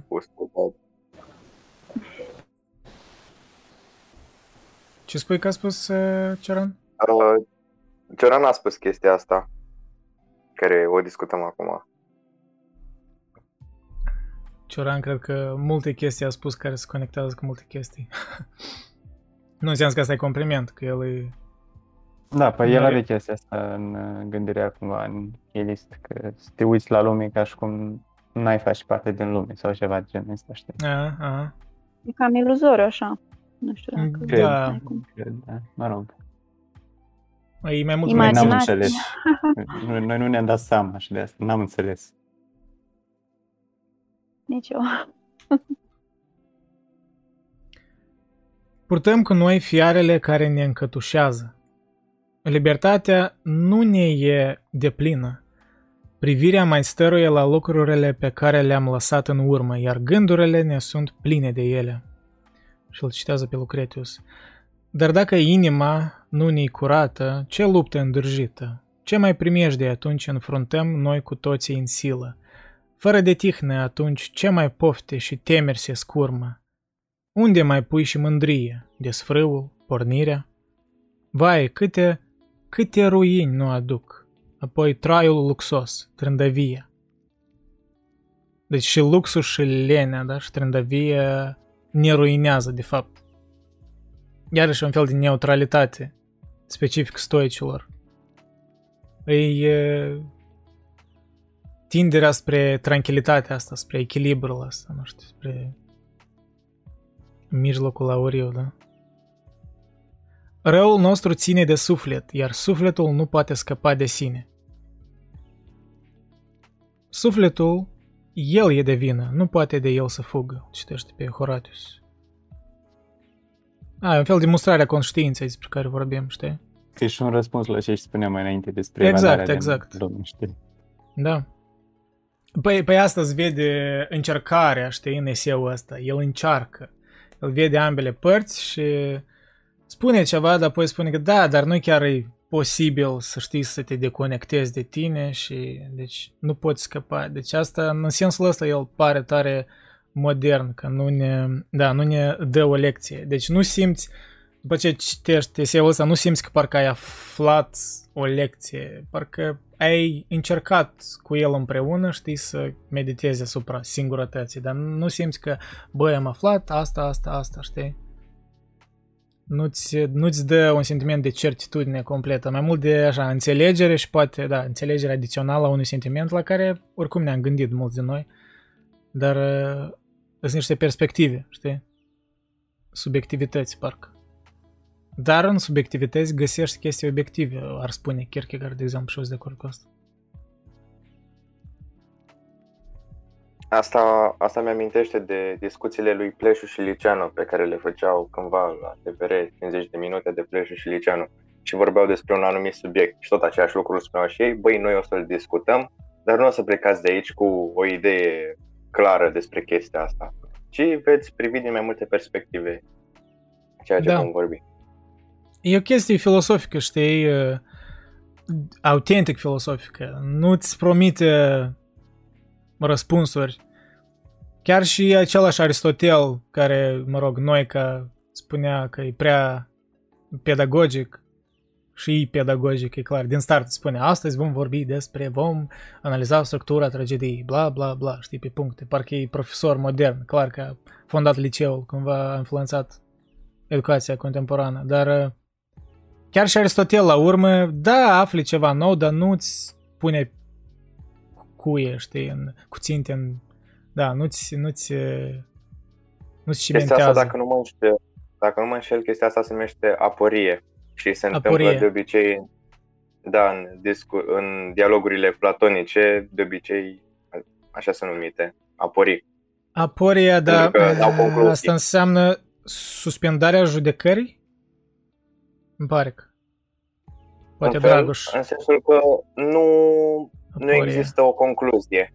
S-a păi da, e opinii. suspend doxa da opinie și aporia e Dificultate de ordin rațional greu sau imposibil de rezolvat de Dexul. Da. Adică nu, nu are o concluzie clară. Da, păi, e un fel, e. e o acceptare să, să-ți suspenzi judecarea. Într-un fel, da. Și asta e tare esențial în Montaigne. Apropo, Dragoș, dacă tu te-ai alăturat, uh, eu ți-am dat mute pentru că la tine se auzea nu și zgomote, deci tu ai încercat să vorbești, încearcă, eu îți dau un mute. Tu asculti. Da, salut, nu știu dacă te auzi. A, se aude, se aude, se aude. Dar... Uh, salut. Hai că se aude bine. Felicitări. Da, felicitări pentru emisiune. Eu sunt fan Montaigne de vreo câțiva ani, de vreo 5-6. Doar uh, și îmi pare bine că aud în sfârșit o discuție despre Montaigne în România. N-au mai fost? A mai fost, cred că. Da, uh, din păcate nu știu de ce nu te aud. Nu mă auzi? Um, Păi trebuie să mă auzi în Discord. Dacă te conecta la Discord, trebuie să mă auzi în Discord. Nu știu, alt, alții cred că mă aud, nu? Da, da, da, da, da, da. Dragoș, da, pune, fine, uh, pune mute pe YouTube. Mă auziți? Da, te, te auzim, te auzim.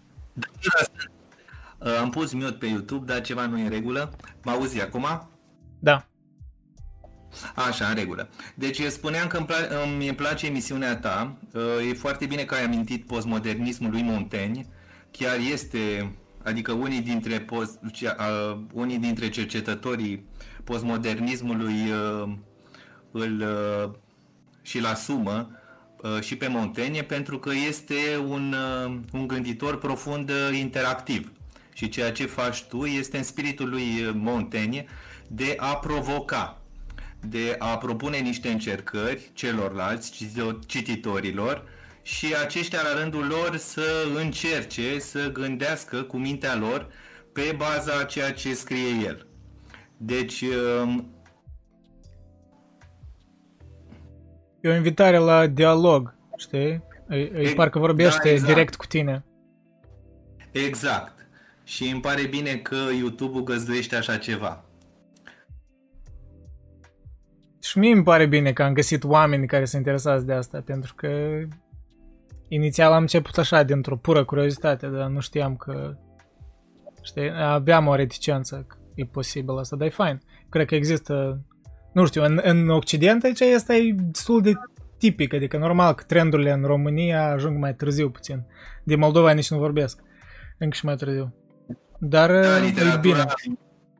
Literatura în, despre Montaigne sunt sute de lucrări de doctorat, mii de cărți dedicate lui Montaigne, mai ales în mediul anglosaxon.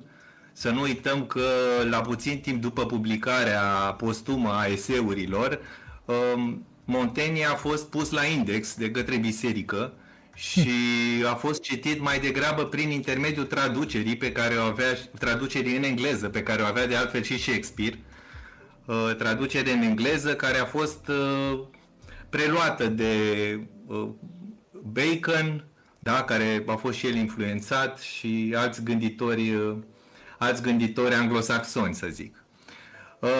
În România, nu știu din ce cauză, despre Montaigne nu se vorbește foarte mult, este un păcat, dar uh, mă bucur că tu ai spart gheața pe partea asta, chiar dacă nu chiar din România, dar vorbești românește, ceea ce înseamnă tot una. Și uh, să mai precizez faptul că acest capitol face parte din prima carte.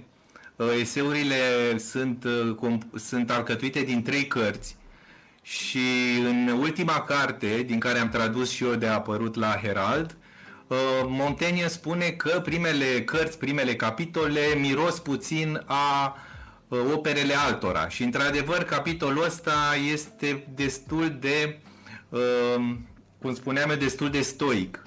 Este, este influențat de stoici și chiar recent am mai răsfoit din Seneca, scrisor către Lucilius, și am văzut multe influențe în, uh, în, ace- în aceste prime capitole din Seneca și nu numai, din Cicero, etc. Uh, oricum, acest capitol este bun pentru că invită la o uh, invită la o solitudine a, a noastră cu noi înșine.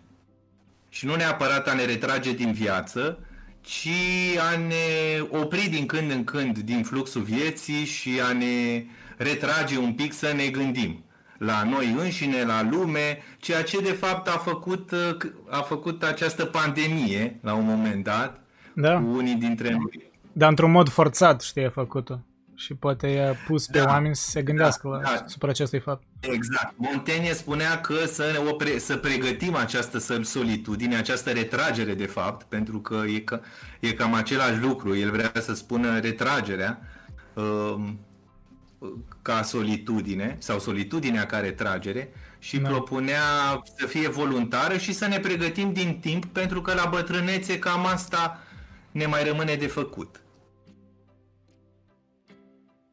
Da, el chiar... Nu vreau să mă discuția. Nu, nu, nu, e, sunt detalii interesante chiar. Și da, ar, este cred că în adevăr în asta că în primele eseuri inițiale ale lui el parcă, el, nu știu dacă el citează mai mult, dar chiar să pline de citate, știi, și sunt comentarii asupra altor gânditori mai mult. Parcă chiar el încearcă inițial mai mult, știi, chiar se vede încercarea care încă n-are atât de parcă încredere ori curaj, știi, să, să-și exprimă el opinia lui personală. Am spune astăzi că este un autor ironic, pentru că se folosește câteodată de aceste citate, fie să le contrazică, fie să se amuze, fie chiar să confirme ceea ce vrea să spună. Și într-un fel, nu știi, dar... Și într-un fel chiar postmodernist, uh, mă rog. Asta e o formă da, de postmodernism. Asta, asta Da, da, da, da, da. E un joc și încercările astea ale lui, cum bine ai spus, uh, traducând eseurile, cam asta înseamnă. Este o, sunt, uh, este o joacă uh, cu gândurile lui pe care le așterne pe hârtie. Da. Este, o, este un, e un scurt capitol în care mie mi-a tras atenția că traduc, e tradus destul de prost în ediția asta de la Humanitas. Este un capitol despre lenevie. Și aici spune că s-a retras și că îi vin în cap tot felul de, de imagini, de chimere și de, da, uh, da, și da. de așteptări care vin în minte și care le așterne pe hârtie. Pentru că, până la urmă, așterne pe hârtie, mă, mă rog, termenul este a înregistra ca pe, ca pe, un, ca pe un inventar. Și spune că el practic asta face în eseuri, își înregistrează gândurile în fluxul lor și nu știi niciodată dacă se, adică uneori se contrazice, alteori e autoironic, alteori este ironic, alteori confirmă ceea ce au spus alții, are trei puncte de vedere diferite. Până la urmă, ca cititor, trebuie să fii foarte atent și nu neapărat să fii de acord sau să nu fii de acord cu el, ci pur și simplu să-l citești și să te gândești tu la propriile gânduri, dialogând, cum faci tu, um, dialogând cu cititorii, cum faci tu cu ascultătorii. Deci este un mod interactiv de a face, un mod jucăuș și care de fapt înseamnă eseurile la originea lor și da, nu încerca. cum s-au transformat acum, cum s-au transformat acum în școală. Toată lumea mm, face eseuri. Mm. Da, da. S-a, s-a tra- e ironic tare asta, de fapt. Eseurile au devenit așa ceva, parcă, de fapt, parcă dogmatic, nu știu, tare structurat. Exact. Tare... El, care era, el era împotriva tuturor dogmatismelor, era un spirit liber care mm. căuta să se elibereze de orice dogmatism. E adevărat că a luat elemente din, a luat elemente din stoicism, din epicureism, din, uh, din ce ai zis tu, uh, Scepticism, parțial. Scepticism, da, din, din... Așa, scepticism de epoche, suspendarea da. judecății. Mm-hmm, da. Mm-hmm. A, luat elemente, a, a luat elemente din toate acestea uh, care conveneau lui, care conveneau lui, care îl ajutau practic să își mențină, să-și mențină uh, bunul simț și libertatea în același timp față de alte dogmatisme, cum uh, foarte bine ai spus, și de uh, războiul religios care era pe timpul acela și care era un element destul de grav în viața fiecărui om. Pentru că se omorau oamenii pe capete acolo. Mai venea și câte o ciumă și viața era foarte dură. Ei bine, el și de asta se izola și căuta să... S-a izolat în acel turn pe care l-am vizitat și eu și care se păstrează ca pe vremea lui și de asta se izolase ca să scugete la viața lui și să trăiască liber, să se simtă liber.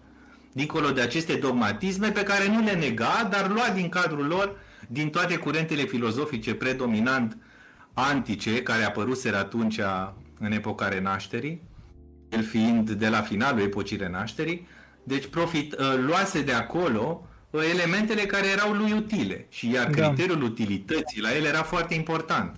Un fel adică de nu gândi. cherry picking, știi? Poți să iei la autor niște idei care te identifici, dar, dar nu toate, da, poate, dogmele. Exact. Și, și, și o chestie tare și... modernă, parcă de fapt. E tare modern sună asta.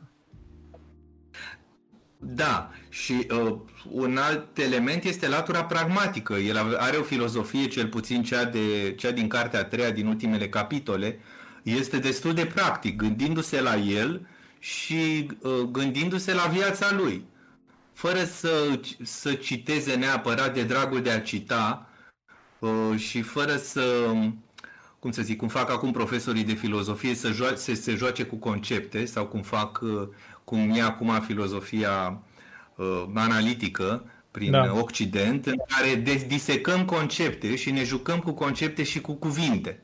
Definiții, uh, da, re- redefinim cuvintele astea. Exact, exact.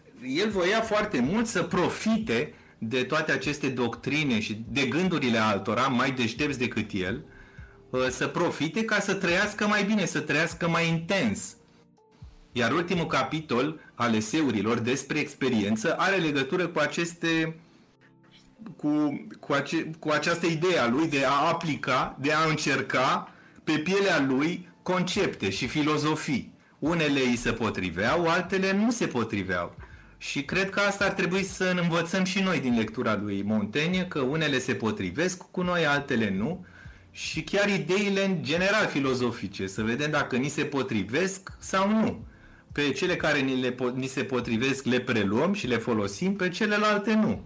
Și cred că de aceea e frumoasă filozofia, că unele idei ale filozofilor uh, sunt folositoare și le putem folosi dar asta trebuie să ne gândim în singurătate, în solitudine, cum zicea el.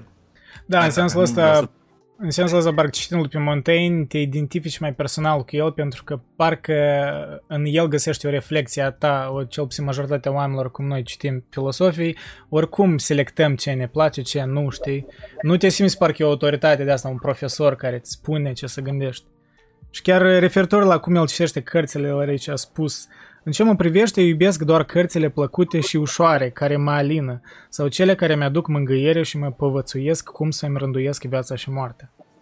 Tare era utilitară gândirii, deci nu-i...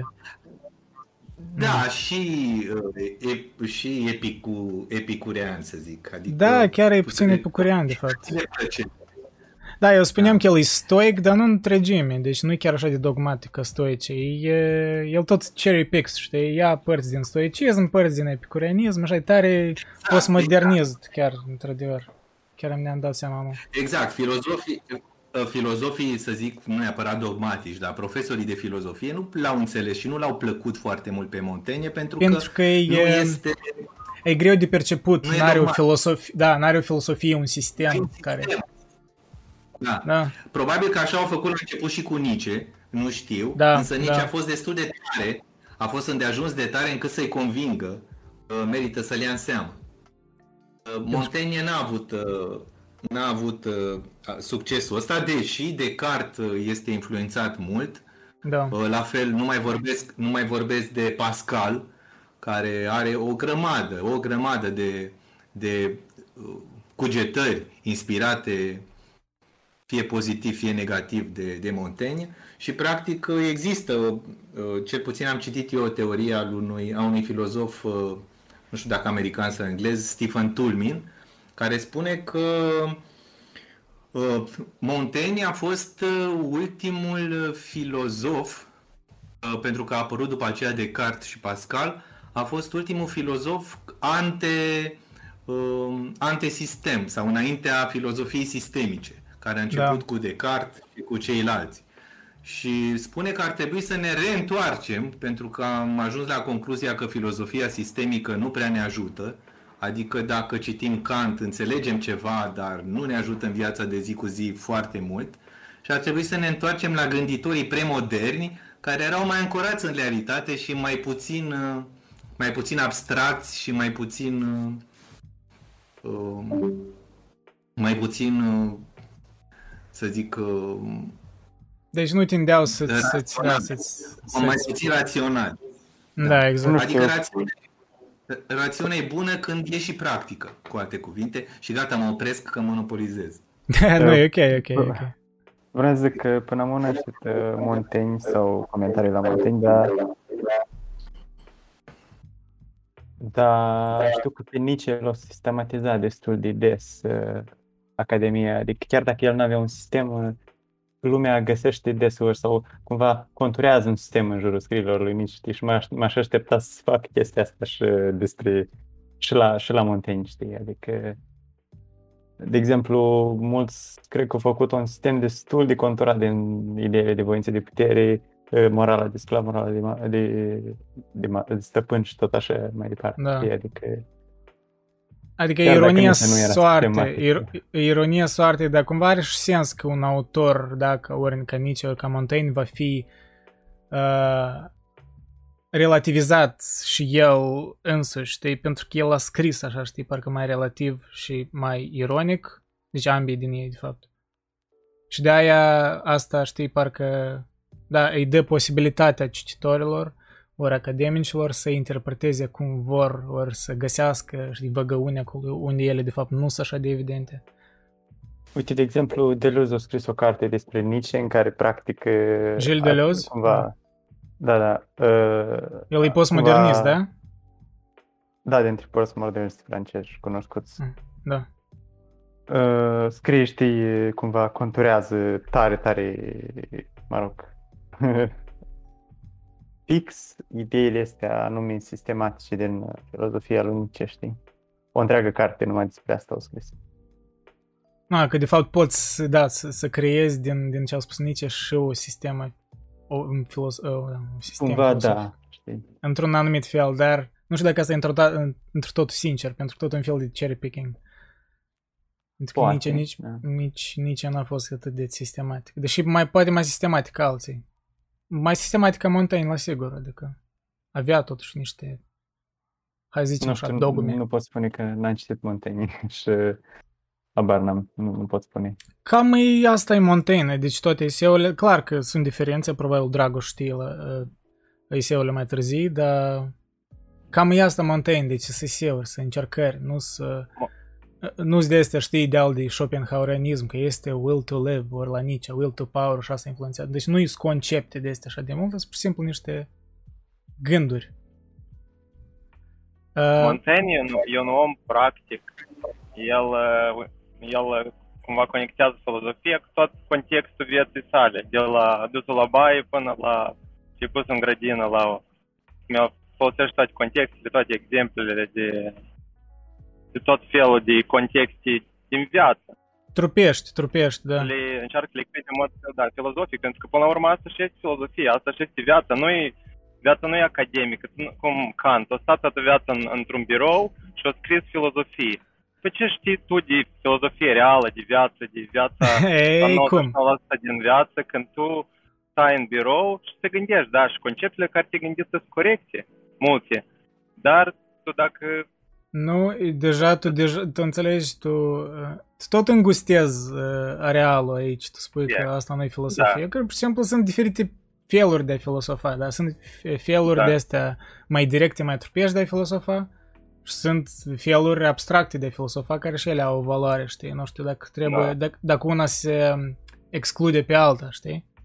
Nu cred că ele da. se exclud. Pur și simplu știu că totul critic tu spui, tu, tu spui de, uh, are sistem, spune da. Da, Daniel, tu spui de Kant, dar Kant uh, și el aprecia chestiile trupești, el avea rutine de cum să-ți faci un, o cină cu prietenii, uh, nu știu, avea o rutină de la ce oră să trăiască dimineața, unde să, să se plimbe, adică nu era chiar închis în biroul lui, știi, așa Eu cum, cum crezi. Eu am greșit, dar, pur și simplu, e ca critica asta din partea la academicieni, parte, mare parte la școlari ăștia, dar a lui Nietzsche, da. A lui uh, Montaigne, care e ca totul numim postmodernist, nu știu cum. Dar uh, când citești filozofia lui, de asta mulți se regăsesc între asta, foarte mulți se regăsesc în filozofia lui Montaigne, mai mult decât se găsesc în, în filozofia lui Kant sau Hegel, sau pentru că nu înțeleg. Și da. Montaigne o face înțeles de fapt că el unește cu contexte reale, contexte de viață care știu om de la sat înțelege, pentru că el a pus o, o roșie în pământ, dar el știe care e și acolo tot sunt chestii filozofice. Apropo da? de, de, de, care pot să le...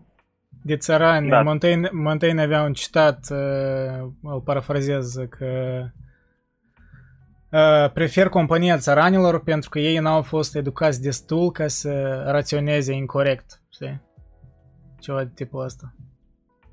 Da, pentru că eu, eu la asta mă gândesc foarte mult, pentru că dacă vreți să exprimi un om simplu care nu înțelege concepte complicate, da, de termeni foarte complexi, el înțelege filozofia la un, pur și simplu, totul depinde de context. Dacă mulți postmoderniști spun, totul depinde de context. Pentru că dacă tu explici unui om într-un context diferit, el să înțeleagă același concept. De, Adică și academicienii au încercat să, nu știu, de asta el ei, ei îl critică pe Nietzsche, dar pentru că ei au fost nestandardi, pentru că ei nu, nu au avut un sistem pentru că e greu, uh, pentru că sistemul academic, mai ales acum cum el e în contemporaneitate, e tare așa specializat, tare da, repartizat în ramuri și parcă cere prin felul în care e aranjat să, dacă știi, studiezi un filosof, trebuie să fie, iată, partea A, B, C, D, știi? Și ăștia ca Montaigne Nietzsche sunt imperceptibili, ori sunt perceptibili, dar e mai greu de perceput, e mai greu să faci ceva coerent. Pentru că, da, în prima lecție o să scrie ca Montaigne, credea asta aici. Urmă, următoarea lecție, peste o săptămână spui cu totul altceva, știi, că se contrazice adesea. Adică parcă ar scădea din valoarea autorității unui prof, știi? Că, da, domn profesor, dar parcă a spus că asta spune, da. știi? Nu, e, nu se conectează cu ideea asta academică de a sistematică. Știi că la, de ce, de exemplu, să studiezi filosofie e total diferit decât să studiezi matematică. Filosofie poți să studiezi, da, clar că trebuie să știi tangenția, nu poți ști pe Kant deodată pentru că trebuie să știi la cine se referă, dar oricum poți să citezi mai izolat. În matematică e imposibil, tu dacă nu știi matematica de bază, nu poți să te duci la nu știu, la trigonometrie deodată, știi? Adică nu o să înțelegi nimic. Și cam uh, sistemul educațional, în mare parte, e creat așa analitic mai mult, știi? Pentru, pentru că e practic într-un fel, tu nu poți practic, să dai la da, clas. e pentru că e, mă rog, are altă funcție. Gânduri, da, ne, care nu, să, nu merg pe o linie dreaptă, dar care pot să le controlez, care pot să, nu știu, să le standardizez, pentru că da. De asta... Da, da, da. Da, chiar, chiar și Montaigne spunea, noi, asta e tare ironic, de el nu se considera pe el însuși filosof și chiar uh, nu voia de fapt să, să fie scriitor. El pur și simplu scria gândurile, știi? Adică el nu... Clar, asta e tot un fel de ironie, pentru că, da, nu vrea să fie scriitor, dar a publicat eseurile, știi? Mă rog, un fel de modestie. E, da. până la urmă, pentru că, mă rog, omul scrie destul de fain din ce și Da, e un fel de, știi, ca Socrate care s-a dus la oracol din Delphi și Cine e cel mai înțelept om din Atena? Tu ești, Socrate, știi? Eu? eu doamne ferește, și prom. A, da, eu sunt înțelept pentru că eu știu că nu știu nimic, știi? Fel de dublă ironie, e, e da, tongue in cheek, știi cum spune englezii. Uh, eu dra- cred că noi toți suntem filozofi.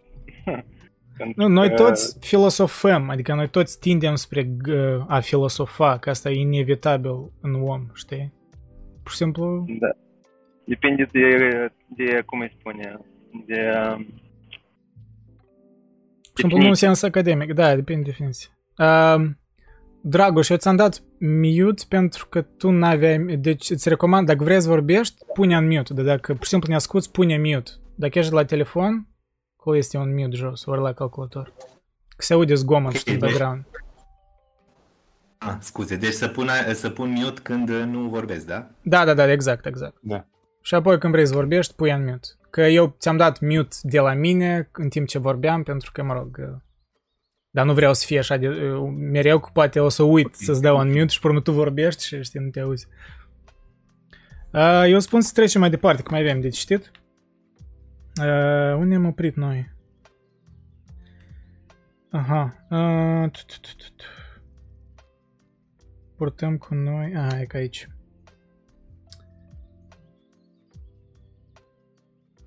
Răul nostru ține de suflet, iar sufletul nu poate scăpa uh, de sine. Sufletul el e de vină, nu poate de el să fugă. De aceea el trebuie întors către sine și zăvorât în sine. Asta e adevărata singurătate, de care te poți bucura și în mijlocul orașelor, și la curțile regale, dar de care te bucuri mai alesne doar cu tine însuți.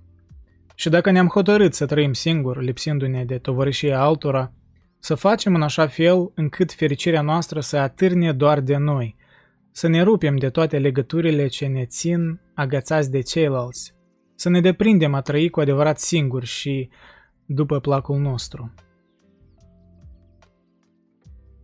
Da, e easy to say, ușor de spus, cum s-ar spune. Nu știu, îmi pare o că îți duce deja într-o gândire poate prea utopică. Da, interesantă legătura cu ce spuneam mai înainte, că singurătatea uh, ar putea fi uh, retragerea din sine și uitarea la lume ca din persoana a treia sau, dar da, Montaigne aici spune că singurătatea e retragerea în sine, știi?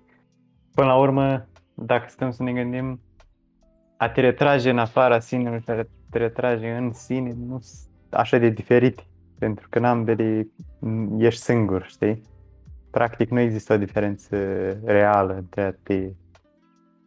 Ei, ei, poate există diferență în, per, în definiție, dar în percepție, de fapt, nu e mare diferență, pentru că chiar când spui că te retragi de la sine, tu te concentrezi pe sine, pur și simplu din altă perspectivă, cică, știi, din persoana a treia, te detașezi, dar atenția ta oricum e spre tine, știi?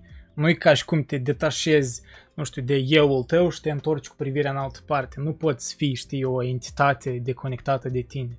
Și oricum, gândurile tare te trag în tine, știi, îți apare da, un și totodată gând. nu poți fi nici un suflet uh, retras complet în sine și uh, fără contact la lumea din afară, știi.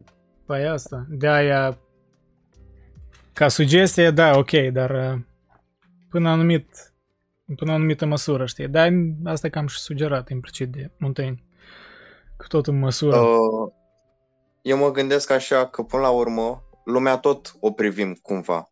Uh, dacă stai în mulțime, o privești împreună cu mulțimea. Dacă stai singur, o privești doar tu. Orice îi face, lumea tot e cu lume, înțelegi? Adică mm, noi ne vedem pe noi prin lume, ok? Dar dacă încerci să te privești pe tine cu ajutorul lumii, adică cu părerile ei, e un pic cam greu. Dar dacă stai în solitudine și tot o privești pe ea, atunci,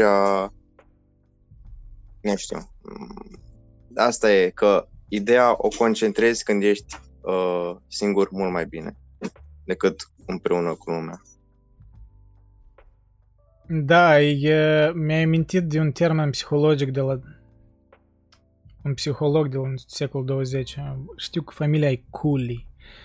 Poate David Cooley, nu se minte. El avea conceptul ăsta de că noi ne înțelegem pe noi înșine privind la alții și analizând părerea lor despre noi. Știi? Adică personalitatea noastră care ne creăm în capul nostru e ca și cum ai privi la altul, dar ai vedea, ori ai, nu știu, ai percepe ceea ce el crede despre tine, știi? Asta, asta cam reflectă faptul că suntem împânziți în sociabilitatea asta, în lumea socială. Nu poți să fii detașat complet. E un exercițiu, dar e un exercițiu așa forțat, știi? Nu e natural asta. Și până la urmă, ăsta este omul, nu? O creatură socială. Asta e fatalitatea noastră. Omul e un animal social. Nu știu dacă fatalitatea, e un aspect al nostru, de ce fatalitatea. E, nu, faptul ăsta ne-a adus multe chestii bune, adică nu pot spune că e fatalitatea. E fatalitatea dacă o lăsăm să fie fatalitate, știi, dacă nu exersăm conștient. De aia tot ce faci Montaigne e, e conștient, e, e încercări, dar încercările presupune will, da, voință. Dar voința e ceva intenționat, știi? Nu poți, nu te lași dus de, nu știu, de, de vânt. Și de aia în exercițiu, exact. exercițiile, da. încercările astea sunt pe toată viața. Tu nu, știi, de aia poate e mai atractiv Montaigne pentru mulți și decât alți filosofi, că el încearcă singur, dar în a încerca presupune eșuări. Deci încercarea presupune eșuări, nu presupune că... Deci încerca nu înseamnă a stabili, a ajunge la o certitudine. Înseamnă a încerca, a continua să încerci.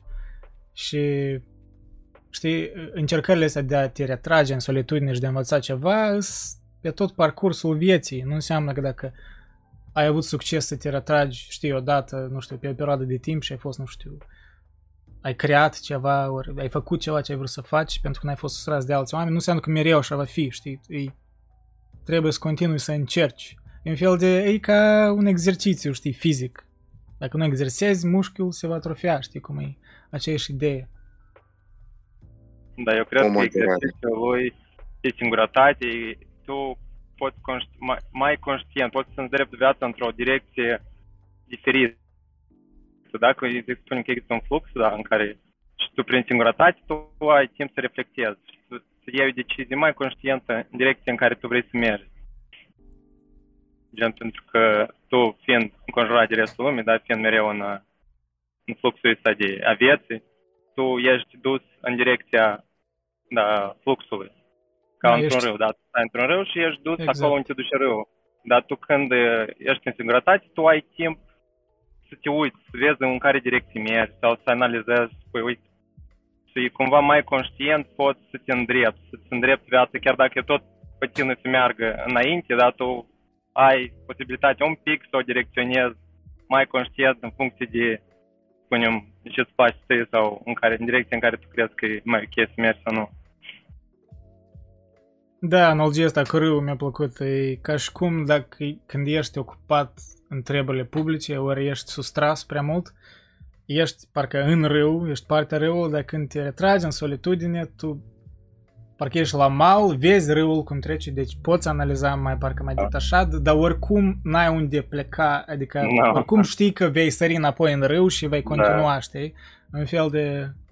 Deci țărmul uscat, ori țărmul solitudinii nu e atât de mare de fapt, știi? Nu, e greu să-ți să obții acea solitudine, mai ales în timpurile noastre, da, contemporane, când suntem atât de interconectați și uh, privacy, da, adică e, e greu să ai, uh, cum spune în română, E greu intimitate, să ai intimitate. intimitate, da, intimitate. E greu să ai intimitate. E mai greu decât în trecut, cel puțin. Știi care e faza? Că tu dacă spui, să luăm analogia asta, tu poți ieși pe țărm, da? Și tu poți să o iei în oricare direcție. Dar tu nu vrei, tu vrei să te întorci înapoi în râu. Pentru că dacă te-ai pornit în altă direcție, te-ai pornit în direcția asta de solitudine totală, de, de o direcție da, da, total da, ne dar dacă să ne ducem total de, deja în extrem în ideologia asta, țărmul poate acolo e, e deșert, știi? E, da. Tu nu poți să te afli acolo prea mult, da. pentru că soarele te bate, te, te sufoci, știi? De-aia te tragi în râu, că băi, acolo te răcorești, oleacă, te mai Sau de fapt ești un pește. Ești de un pește care nu poate să stea prea mult. O viață. Exact, exact. Wow, destul de jungiană chestia asta. Băi, tare ne-am dus noi în tangenții tare interesante. Simbolistic. Asta e Montaigne și Nietzsche și Kierkegaard sunt simboliști și asta e foarte bine. Pentru că tot noi trăim viața prin simboluri și noi trecem prin, da, prin viață, prin diferite contexte și toate contextele sunt simboluri. Și când tu redai prin text da, un simbol în, în formă de text, cum face Montaigne, cum face Nietzsche, cum face Kierkegaard, cum face Jung, tu poți să te vezi în asta și poți să, să faci o decizie, da, poți, poți să, să analizezi viața. Pentru că dacă, dacă se dă numai conceptul și doar uh, o teorie, e mai complicat. Dacă când îți dă context, îți dă o leacă de imagine, tu cumva ești mai, nu știu, nu numai că e mai complicat, dar e mai detașat. Tu vezi ca vezi o da. barieră între concept și tine, pentru că nu știi ce poți lua și integra în tine, în comportamentul tău, deci în mod practic, știi? Te înstrăinează. De, poți să admiri un concept, da? Mulți îl admiră pe Hegel, pe sistemul lui filosofic, dar nu e greu să identifici emoțional cu sistemul filosofic lui Hegel, știi? În contrast, e destul de, nu știu, pentru mine era destul de ușor să mă identific emoțional cu Kierkegaard. Poate că temperamental e similar, știi, cu ce spune el, dar mă rog. Adică mi-a, m-a apărut ideea asta că, adică un sentiment de apreciere de faptul că ce de fain formatul ăsta, că adică ideile astea care am le-am spus noi toți împreună erau imposibile dacă, nu știu, de exemplu, singur citeam, ori este o valoare ca în... Asta e tare ironic pentru noi vorbim despre singurătate, solitudine, dar suntem acum într-o așa un mediu da. parcă mai social. E tare ironic, dar nu știu, e fain. E fain chestia asta. Dar asta știi cum chiar și Montaigne mă spune că cumva avem nevoie, ori cu, trebuie să apreciem, e un fel de neutralitate, că trebuie să apreciem și suferințele, pentru că dacă nu erau suferințe, normal, nu puteai percepe plăcerile atât de mult. Așa și cu... Um, așa e și cu asta... Singurătatea, da? Într-un fel. Ca o apreciezi doar după ce ești sătul de prea mult prea mult contact cu oamenii, mai ales dacă ești introvertit, știi? Cam, cam, uh, mă aud? Da, da, te auzi, te auzi. Um, acum, ideea de solitudine pe care o propune Montaigne este în alăturare cu viața socială. Totuși, deși s-a izolat la 38 de ani în turnul lui, uh, totuși își uh, um, avea grijă de gospodăria lui, uh, era, avea servitori, se pleca în călătorii, a fost o perioadă și primar, vreo patru ani de zile. Um, el nu militează pentru o solitudine sau o singurătate completă, să ne izolăm de ceilalți. Însă, prinși de, de fluxul lumii și de influențele celorlalți, e bine totuși să ne mai detașăm din când în când. Cam asta e ideea, adică ba chiar spre bătrânețe, el căuta un suflet uh, uh, pereche, uh, așa cum fusese la Boesi, despre care am amintit la început, uh, căuta un suflet pereche cu care să vorbească și cu care să converseze. Una din plăcerile vieții lui este de să converseze cu spirite uh, similare lui, asemănătoare. Uh, avea această plăcere de a conversa pentru nu că cred pentru că el e, conversa... Nu cred că e singur, cred că ne identificăm cu asta, toți. Da, da, convers, uh, îi plăcea foarte mult să converseze, are și un capitol destul de consistent în sensul acesta. Îi plăcea să converseze cu oameni inteligenți. Uh, din păcate nu găsea pe vremea lui uh, foarte mulți oameni inteligenți. Spre finalul vieții a găsit o doamnă, mă rog, o domnișoară, care a fost și discipol, dar uh, ca să revin, practic și ce facem, ce facem noi sau ce faceți voi, nu citim în singurătate, cugetăm și acum ne întâlnim pe YouTube ca să discutăm despre propriile idei și, de și despre propriile încercări nu mentale sau experiențe mentale. Cam asta își dorea și Montaigne, să, că, să ieșim puțin din vârtejul lumii și să fim cu noi înșine, să ne simțim liberi. Și nu știu dacă erai pregătit să dai, să dai citatul acela cu cămăruța din spate. Adică ă, ă, fiecare din trebuie să păstrăm, acum citez, trebuie să păstrăm o cameră în spate, doar a noastră, cu totul separată, în care să ne stabilim adevărata noastră libertate, principalul loc de retragere și solitudine. Cam aceasta este solitudinea pe care o propune uh, Montaigne. Nu definitivă, ci doar din când în când care, uh, care să compenseze traiul nostru de zi cu zi. El nu era un, uh, da. un schimnic, nu, să se, nu ne propunea uh, să ne retragem cu totul, ci ne propunea să ne mai gândim să mai, fi, să mai fim și solitari din când în când ca să ne gândim la ane noastre. Pentru că de cele mai multe ori, mai ales când ai familie, nu mai ai timp de de-astea. Sau când ai mulți prieteni și trebuie să ieși sau trebuie să te duci la muncă, nu prea mai ai timp. Sau te gândești tot la muncă, dar la tine mai puțin. E, din vârtejul ăsta al vieții, el propune această solitudine. Dar, inter... este... Dar interesant ai spus-o că solitudinea e ceva ce duci cu tine. Adică la ce ai acces, chiar fiind cu alți oameni, ori știi, într-un anturaj care oamenii de obicei nu-ți gândesc că asta e solitudine, că nu e posibil, știi. De, de aia e ceva mental, nu e fizic ca atare, știi. Da, e un exemplu că, de pildă, uh, Montaigne se participa la, la anumite mese festive cu prietenii sau cu cunoștințele și pentru că nu-i plăcea conversația, pentru că era o conversație ușoară care nu însemna uh, mari teme de discuție, ci era o conversație politicoasă, se retrăgea în sine, adică nu era atent, uh, se retrăgea în solitudine și la un moment dat era întrerupt de către ceilalți comeseni uh, și, cu o întrebare și el nu știa ce să răspundă că nu, nu fusese atent, el era în solitudinea lui și asta dădea naștere la miștouri din partea celorlalți, dar lui nu-i păsa, pentru că până la urmă folosea acel timp pentru a se gândi la sine. Deci e un, e un exemplu personal pe care îl dă de solitudine, că putem, fi solit, să putem sta în solitudine și când suntem la masă și nu ne interesează foarte mult ce spun ceilalți sau compania nu e foarte plăcută.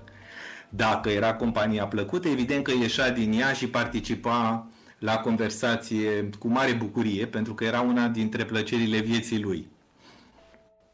Dar e bine că... că discutăm despre această solitudine, pentru că avem timp, repet, avem, pardon, avem uh, nevoie de această solitudine care ne pune puțin uh, pe tărâmul realității și al nostru. Ne face Apropo... liber până la ne eliberează de, de ne eliberează de ceilalți. Da, bine spus, ne face uh, liber. Despre Bine. ideea asta că singurătatea cumva o ai, deși nu ai numai pe ea, știi, o ai și, și compania, știi? Păi, ideea cumva, mi-a venit uh, pasajul lui William Blake, știi, la începutul lui Marriage of Heaven and Hell, când spune că uh, binele și rău și trupul, sufletul există numai prin virtutea că sunt în opoziție cu partea cealaltă, știi? Adică într-un sens, singurătatea nu ar exista pur și simplu dacă n-am avea și chestia cu care să o comparăm, știi? Exact, exact. Adică n-am putea spune că suntem singuri dacă am fi numai singuri, știi? La un moment dat, pur și simplu, singurătatea devine norma și în momentul în care devine norma, nu mai e nimic special pe care să numești singurătate, știi? De asta și e nevoie să le ai pe ambele ca să poți compara și să poți spune azi singur, mâini cu prieteni și tot așa mai departe. Exact, noi ne formăm definițiile, ori percepțiile asupra ceva, comparând în primul rând. Dacă nu avem cu ce compara, nu avem na, cum defini ceva. Dar referitor la, la ce ai spus, Dragoș, de când noi, știi, ne pierdem în gândurile noastre, când, nu știu, este o discuție pe împrejur, cred că noi toți ne-am simțit asta la liceu ori la școală, la sigur, când e o lecție plictisitoare și te pierzi în gândurile tale și apoi profa te prinde pe tine, te vede că ești că pierdut în gânduri și te prinde, știi? Și n-ai ce răspunde pentru că n-ai ascultat ultimele 10 minute, nu știu, cel puțin eu am avut multe momente de astea.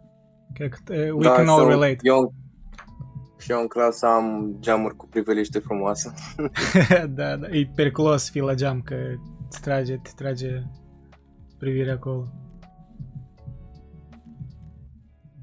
E, Daniel, ai vrut să spui ceva, ori că mai Da, eu vreau să spun că și Montaigne și am văzut la Seneca, la scrisori către Lucilius, că el, accentul lor e foarte mare pe faptul că nu trebuie să te retragi dup- doar după ce ai, ai slujit, dar după ce ai, ai adus un uh, aport pentru public.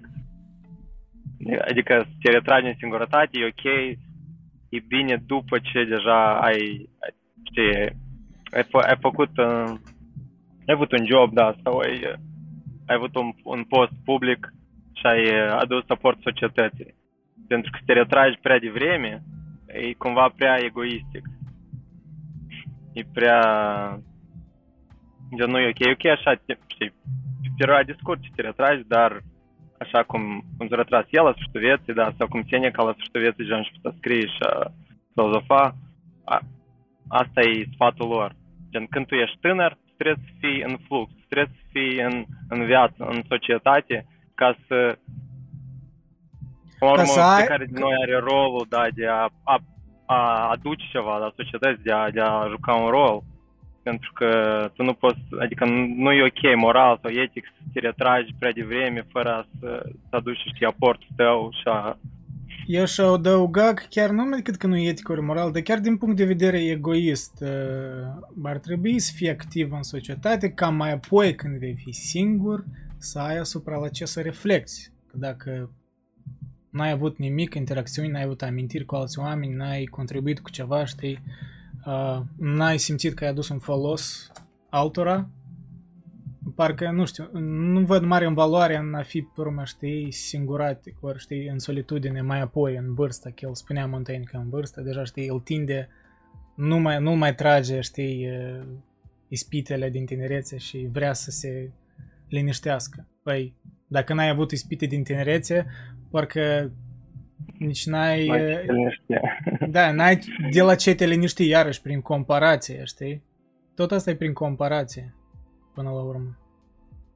Da, când noi vorbim de singurătate, că e ok să fii singur și asta e, e bine și eu pe propria persoană am înțeles, dar după asta înțelegi că pe de parte nu e ok, pentru că tu știi, adică iarăși dacă te uiți la, în perspectivă mai mare de la nivel de țară, la nivel de cultură, la nivel de civilizație, fiecare de noi are un rol de jucat și trebuie să-l jucăm, știi? Că retrasul în singurătate e bun, dar, dar e cam egoistic, știi? Și, adică te retragi, dar iarăși, termen scurt, să reflecti în care direcție vrei să mergi și după asta să te întorci înapoi și să să joci rolul.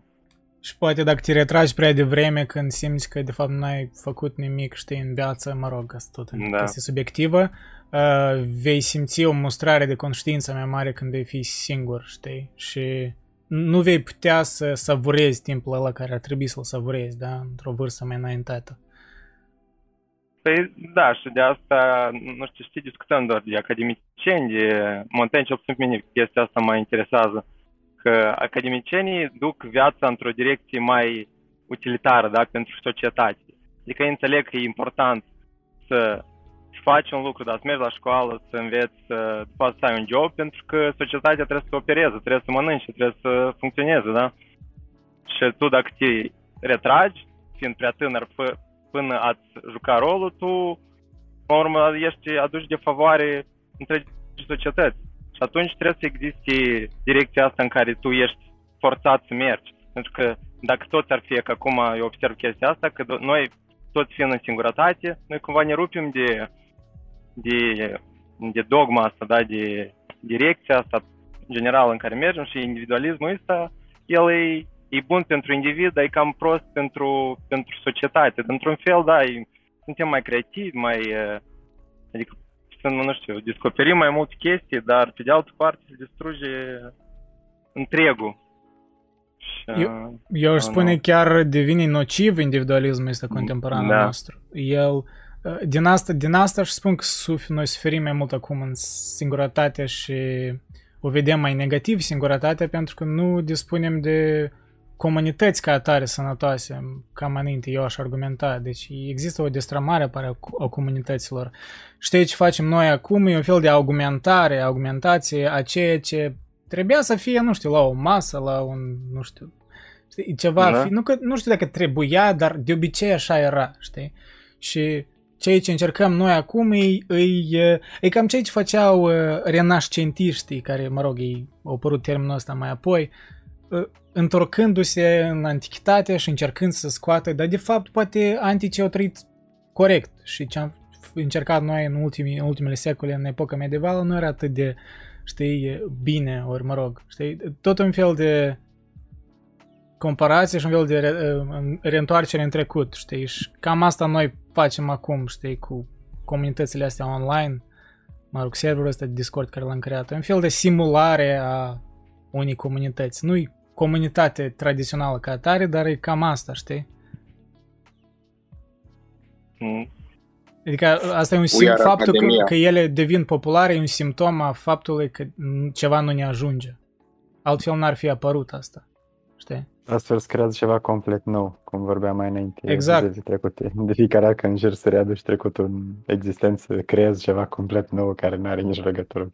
Da, pentru că este un avantaj în chestia asta online, de exemplu, că să ne imaginăm că noi ne-am înțelege să ne întâlnim în realitate. Foarte dificil ar fi toți ca să ne întâlnim în același timp, uh, să ne lăsăm treburile la o parte, pentru că unii din voi poate acum, nu știu, spală blidele care ascultă, unii aleargă, știi? Ei puteți combina mai multe acțiuni și este o valoare în asta, deci este o utilitate în, în, în uh, metoda asta, parcă care, nu știu dacă din accident a apărut, dar ca un răspuns la ceva ce nu ne-a ajuns. Și da, cum spui tu, uh, Eric, creăm ceva nou. Și chiar da, din neajunsuri există... creăm o valoare, știi?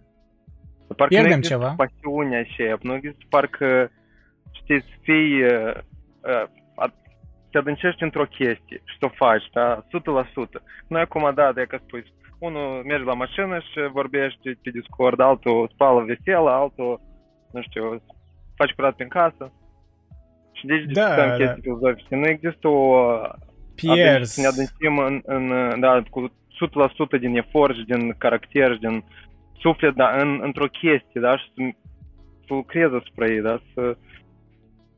Nu da, las, nu, nu, nu, ai dreptate, adică, noi pierdem ceva, normal. Uh, uh, un punct de vedere utilitar pierdem pentru că suntem, suntem sustrași, în genere, multe uh, scan, scanări neurologice și cercetări neurologice, neuroștiințifice recente arată că, băi, multitasking-ul e cam un mit, că oamenii nu sunt buni la multitasking.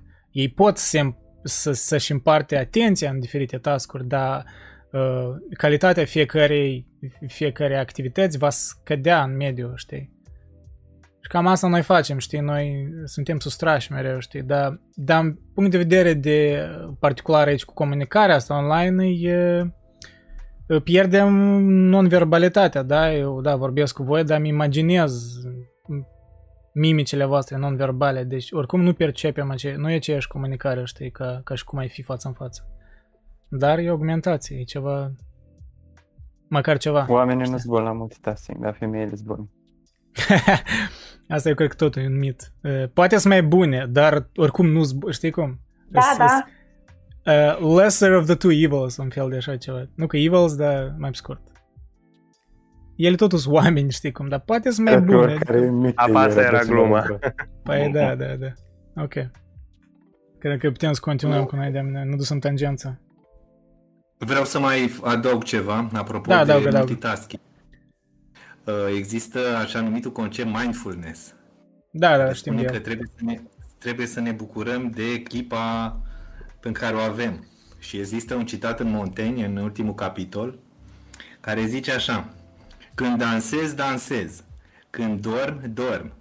Chiar și când mă plimb singuratic într-o livadă frumoasă, dacă gândurile mele sunt atrase de împrejurări exterioare o parte din timp, le readuc înapoi în partea cealaltă din timp către plimbare, către livadă, către dulceața acestei singurătăți și către mine. Uh, eu în pseudo, să zic eu, sau în început de mindfulness... Dar n-aș spune pseudo, e destul de direct. Tare seamănă cu... Da, da. Este un citat uh, destul de ok, care pe unii îl apropie de, de zen. Mă rog, ce vreau, ce vreau să adaug este că el invita la trăirea clipei pe deplin. Adică să nu fim multitasking și mm-hmm. să ne dedicăm uh, întreaga atenție clipei de față și ceea ce facem uh, acum, în momentul acesta, pentru că așa înțelegea el savurarea și plăcerea trăirii vieții. Uh, cred că din moment ce în curentele psihologiei uh, se recomandă așa ceva, acest mindfulness, probabil că e ceva bun. Așa încât uh, să, să, să ascultăm doar acest dialog și să nu mai facem altceva între noi acum. Și uh, apropo de ce și apropo de ce se spunea înainte cu să așteptăm bătrânețea, uh, să ne dedicăm mai mult, uh, pentru a ne dedica mai mult solitudinii, uh, e și nu e. Deși așa începe acest capitol în care Montaigne zice, într-adevăr, în acord cu stoicii, că trebuie să trăim și să ne facem datoria în partea, ca în, în partea de maturitate și când îmbătrânim să ne dedicăm solitudinii, nu e chiar așa, pentru că el s-a dedicat solitudinii pe la 38 de ani, dar până la urmă a mai revenit în societate, a fost și primar și a exercitat datoriile de soț, de, a fost și diplomat pe lângă regele, Carol, uh, lângă regele Henric al IV-lea. Um, deci nu e chiar o solitudine totală și de asemenea noi acum de pildă suntem uneori când mergem la psiholog și facem terapie, practicăm o o serie de solitudine pentru că vorbim despre noi acolo. Uh, invitația lui Montaigne era să nu ne folosim de terapeut și să fim noi cu noi înșine. Dar dacă nu se poate, trebuie să practicăm solitudinea oricând. Pentru că solitudinea, zice el, Montaigne, este sănătoasă psihicului și sănătoasă nouă. Deci este și un fel de terapie prin solitudine, chiar dacă uneori o facem cu ajutorul unui specialist, pentru că altfel nu, nu putem. Da, e un fel de îndemn că, băi, uite, avem și dispozitivul ăsta la îndemână fiecare din noi. Clar că în cazuri extreme, când ai, nu știu, depresie cronică ori ceva hormonal greșit, n-ai deja, știi, ce faci. Deci, până în anumit moment. Atunci ai nevoie de specialist, știi. Dar în zi de zi, știi, zi cu zi, avem la îndemână capacitatea asta de a, de a ne duce în introspecție, știi? E cam ce spune Amalia Bianco în comentarii. Montaigne are o linie clară, simplă de gândire, pe înțelesul celor care vor să trăiască mai bine sau să învețe arta de a trăi. E, da, fel de habituare, nu știu. Dar da, îmi, îmi, îmi pare surprinzător până acum cât de modern el sună câte tangențe tragem, ba cu postmodernism, ba cu relativism, ba cu uh, mindfulness, cum ai menționat tu, Dragoș, și chiar tare e clar că e un influent că... extrem. E liberal, primul liberal. Da, adică o gândire liberală, modernă, așa, da. Și chiar cum spunea tot adăugat și Amalia mai departe, cred Montaigne aduce în aceste eseuri începutul laicității gândirii în filozofie, metoda introspecției, laicitate, independența față de religie. Da, nu știu dacă el direct, poate Dragoș tu cunoști, dacă el direct a, a fost cumva anti-religie. Probabil nu putea fi, pentru că se afla în, în tumultul ăla, dar a, poate a sugerat implicit.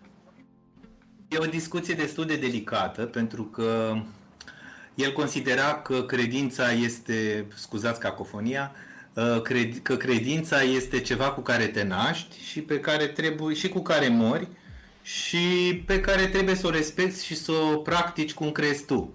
De obicei n-a pus în, în eseuri n-a pus uh, accent foarte tare pe partea asta religioasă. El spunea că credința e credință și nu trebuie să vorbim foarte mult despre despre ea, în același timp, în contextul în care aveau, aveau loc războaiele religioase, el a luat partea catolicismului în care crescuse și deși fratele lui era protestant, uh, nu l-a repudiat, uh, ci, uh, cum să zic, nu ținea el foarte mult cont de religie ca, ca tare, ca doctrină, ci ținea cont de umanitate. Adică i-a permis uh, fratelui lui să, să, fie, să aleagă această uh, să, aleagă, să fie protestant, el s-a păstrat catolic, după aceea s-a dus și pe la Roma, a stat de vorbă cu papa.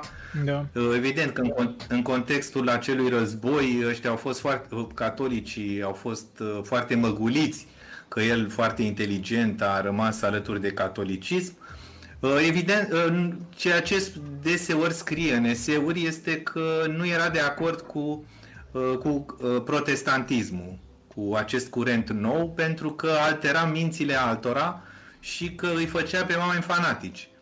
Îi făcea pe oameni fanatici pe de o parte, protestanții, dar deveniseră și catolicii fanatici. Și el era da. împotriva tuturor acestor fanatisme și dogmatisme și era conform, conform omului și a, valorul, a valorilor, să zic, umaniste, care atunci se era, era, era, uh, era promovat. Deci uh, nu spune neapărat despre religie nimic, uh, nu condamnă într-adevăr protestantismul, această religie pe care nouă, despre care tot care era pe buzele tuturor, nu putea să facă abstracție, într-adevăr, de, de acest război religios dintre catolici și protestanți, însă a luat clar partea catolică și îi repugna acest război și îi repugna acest fanatism care năștea din, din credință. Dar nu a fost, cum să zic, n-are în, în cuprinsul eseurilor anumite discuții referitor la, referitoare la Uh, la religie ca atare. Da, de exemplu, spre diferență de, nu știu, Tolstoi, de exemplu, el adesea menționează, da, religia, așa, o tangență poate wild. Dar în, uh, unii el trăia în sudul Franței, totuși erau preponderent oamenii, adică deveneau protestanți, nu? Paramisia. Da, da, era, era o regiune puternic protestantă. Și e un, un aspect interesant acela că fiind o, o, o, o zonă foarte protestantă, uh, la el, uh, adică era înconjurat de protestanți, uh, erau și soldați care omorau pentru că nu mai aveau, nu mai aveau alte războaie în care să se, să se lupte și deveniseră jefuitori și băteau la ușa, la ușa castelului lui și interesant este că lăsa, îi lăsa pe toți să intre. Hmm. Pentru că avea concepția că cu cât ascunzi ceva, uh, atragi, atragi hoții. Și atunci el lăsa, lăsa porțile palatului lui, mă rog, castelului lui deschise și se aciuau acolo și protestanți, și catolici, și... Um, ce vreau să spun este că ținea foarte mult cont de om ca atare și nu de ceea ce credea. Era de umanist. ce religie. Exact, exact. Și repugnau tot felul de... Îi, îi repugna cruzimea, uh, omorul, uh, omorul în chinuri sau omorul din anumite, din, anum, din astfel de rațiuni, să zic, sau mă rog, din astfel de credințe sau astfel de emoții, ca să spunem, în limbaj, de, în limbaj contemporan. Cam, cam asta vorbește despre despre da, mersi. E chiar un context, context poate necesar. Mersi pentru detalii, că eu nu le cunoșteam chiar pe toate. Da, cu plăcere, oricând. Uh, da, să continuăm. Uh, suntem la pagina 265. După ce Stilpon a scăpat cu viața din pârjolul la care îi fusese supus orașul și în care își pierduse soția, copiii și tot avutul, Demetrius Poliorcetes, văzându-l netulburat de prăpădul abătut uh, peste patria sa, îl întrebă dacă nu suferise pagube. Stilpon îi răspunse că nu și că mulțumită zeului nu pierduse nimic din ce era al său. La fel spunea în glumă și Antistene, anume că omul nu trebuie să ia cu sine decât lucruri plutitoare pe care să le poată salva împreună cu sine din naufragiu. Nu încape îndoială că omul cu judecată n-a pierdut nimic dacă se are pe sine. Și aici am notat, uh, îmi amintește de citatul ăsta al lui Socrate, parafrazez puțin, e mai, e mai bine să suferi injustiție decât să o comiți, știi? Cam ideea asta care spune Montaigne, că nu încape îndoială că omul cu judecată n-a pierdut nimic dacă se are pe sine. Când orașul Nola a fost pustit de barbari, Paulinus, episcopul său, căzut în mâna lor și pierzând totul, se ruga la Dumnezeu – Doamne, fă să nu simt această pierdere, căci Tu știi că ei nu s-au atins de nimic din ce este al meu. Bogățiile care îl făceau bogat și bunurile care îl făceau bun erau încă întregi. Iată ce înseamnă să alegem comori ce pot fi ferite de daune și ascunse într-un loc unde nu calcă nimeni și care nu poate fi dezvăluit decât de noi. E bine să avem neveste, copii, și mai ales sănătatea, dacă putem. Dar să nu, să nu ne legăm într-atât încât fericirea noastră să, să atârne de ele. Trebuie să ne păstrăm o odaie dosnică numai a noastră, fără nicio altă menire în care să ne putem afla adevărata libertate, precum și întâiul adăpost al singurătății noastre. Aici trebuie să purtăm zilnic dialogul cu noi înșine, un dialog atât de intim, înc- intim încât nicio întâlnire și nicio legătură cu lucruri străine să nu-și afle locul. Că să practicăm detașarea, dar știi, până în ce moment asta e întrebarea, adică e ușor de spus.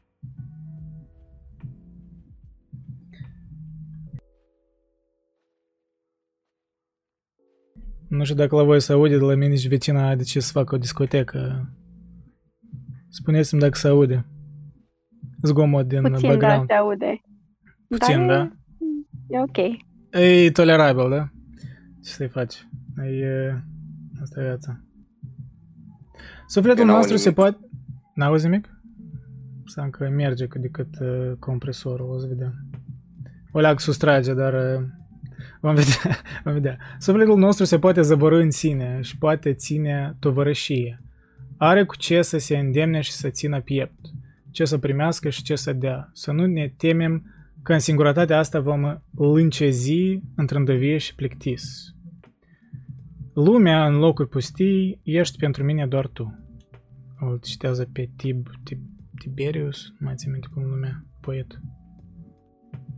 Virtutea își este sieși de ajuns, n-are nevoie de porunci și nici de vorbe sau isprăvi că virtutea e bine ca un final în sine. E poate ceva similar ce spunea Aristotel, da? Că to do good for the sake of good, știi? Pentru a deveni om mai bun și ce înseamnă să fii om bun, să faci lucruri bune, în fel de ciclu. Și că nu există, da, nu, e asta greci în general, deci vorbeau despre virtute ca ceva, ca o finalitate în sine. Deci nu faci ceva și asta e tot e ironic oricum, pentru că Montaigne, dacă el, știi, prelua parțial idei de la chiar și acești stoici, poate nu credea sincer total în ele, pentru că le atribuia doar vieții lui personale, ori știi, postmodernismul ăsta. Adică, da, poți face tangențe cu Aristotel, dar poate nu e aceeași sinceritate ca și Aristotel măcar exprimat.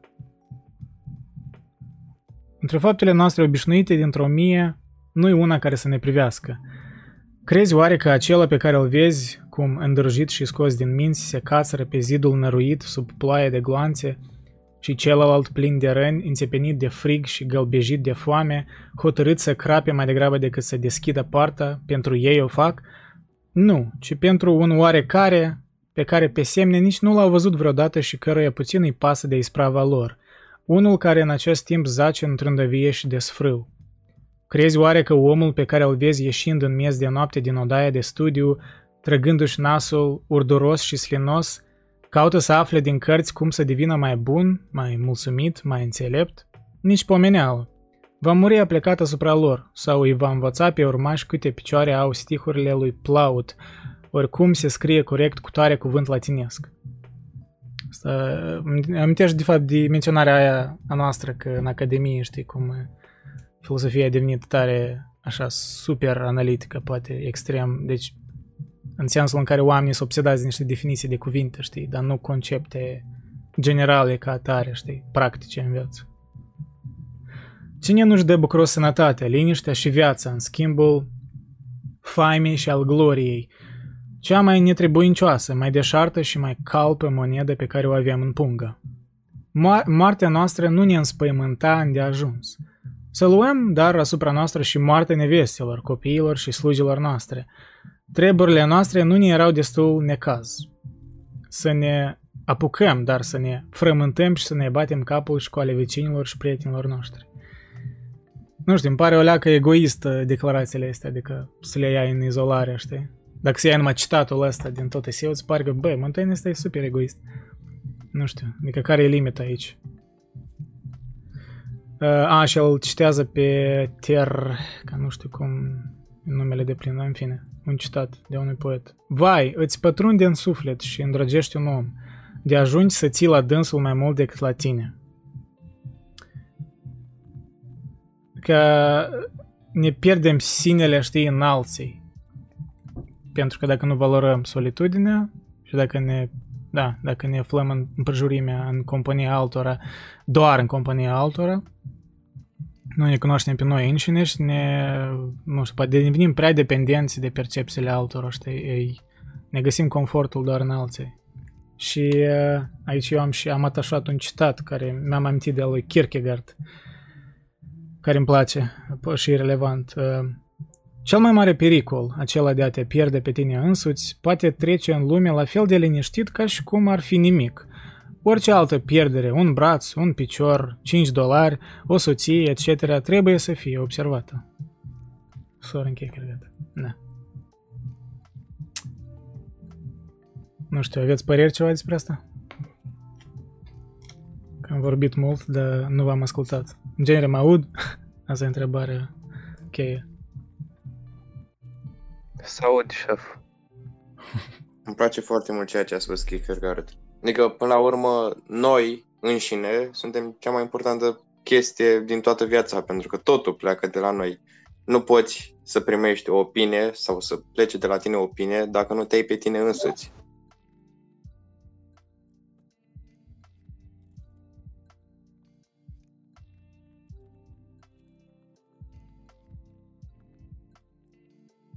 Și totuși te construiești pe tine însuți din părerile pe care le tot auzi de când te naști. Spune încă o dată că am da. scăpat gândul.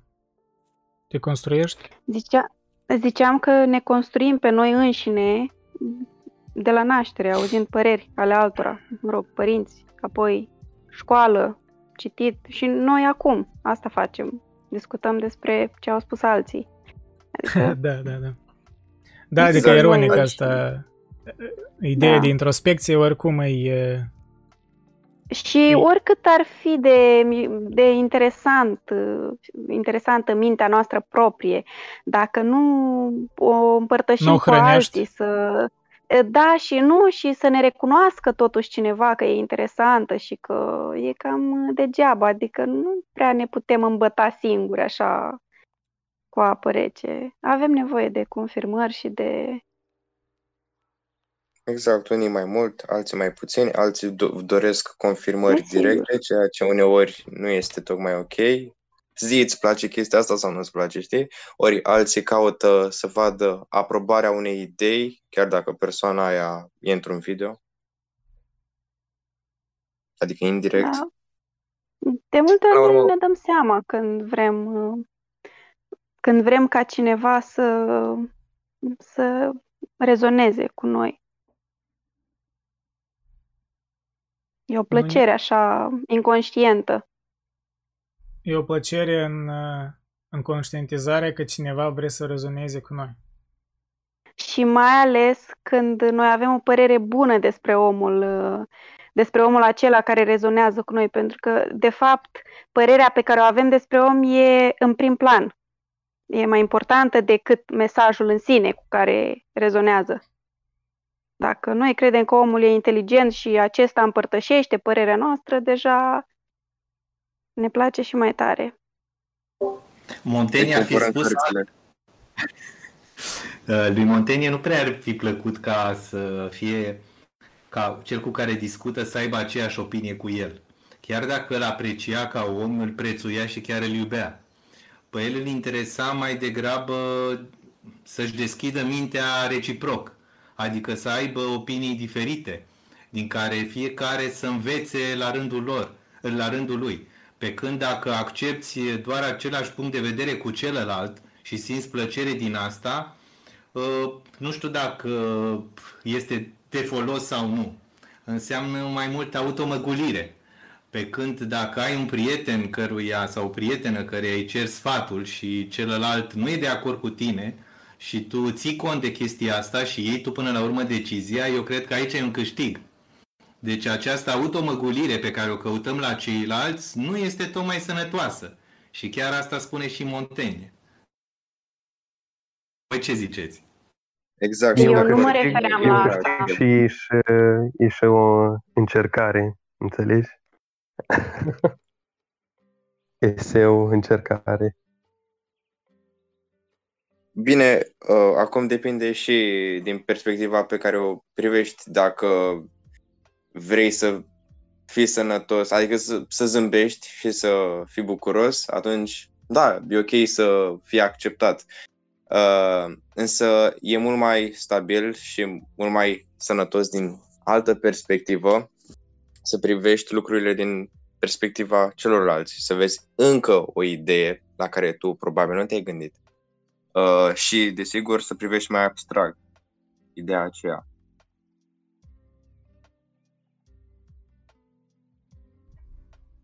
Da, Sau, pentru că uh, unindu-ne parcă solitudinile noastre, adică chiar și ce facem noi acum, uh, um, ideile noastre pe care le avem, oricum avem fiecare subiect, subiectivitățile noastre și ele au apărut în urma, până la urmă, solitudinii. Deci uh, nu apar din vid, știi? Dar în același timp, da, clar, solitudinii, dar cu alte gânduri, cu alte cărți, cu, știi, cu dar ele au fost procesate în solitudine, asta cam e ideea. Adică ca să pleci în solitudine și să scoți o valoare, trebuie dinainte să consumi ceva, da, oricum, nu, nu apar din vid. Același Montaigne demonstrarea, uh, citează atâta, știi, uh, alți autori. Deci și-a format gândirea conform altora, dar ca să se exprime coerent, e nevoie de solitudine în care să proceseze aceste gânduri, știi? La fel cum, știi, e nevoie să dormi ca de-aia cumva, știi, și visăm, ca mă rog, sunt diferite teorii, dar una din ultimele teorii că visul e un fel de procesare a care creierul face, știi, a, mă rog, a gândurilor toate care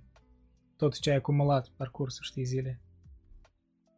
Exact. Cu... Iar uh, despre chestia asta cu a procesa în solitudine a spus-o și Schopenhauer, bine, în alt context și cu o altă idee, asupra faptului că, băi, ok, ar fi ok să nu citești chiar foarte mult, pentru că atunci o să pierzi multă informație. Citește puțin din ceva important și gândește-te la chestia aia și atunci o să vezi că cititul chiar e bun. Nu doar să înghiți, ci și să digeri să rugă, ceea ce ai citit.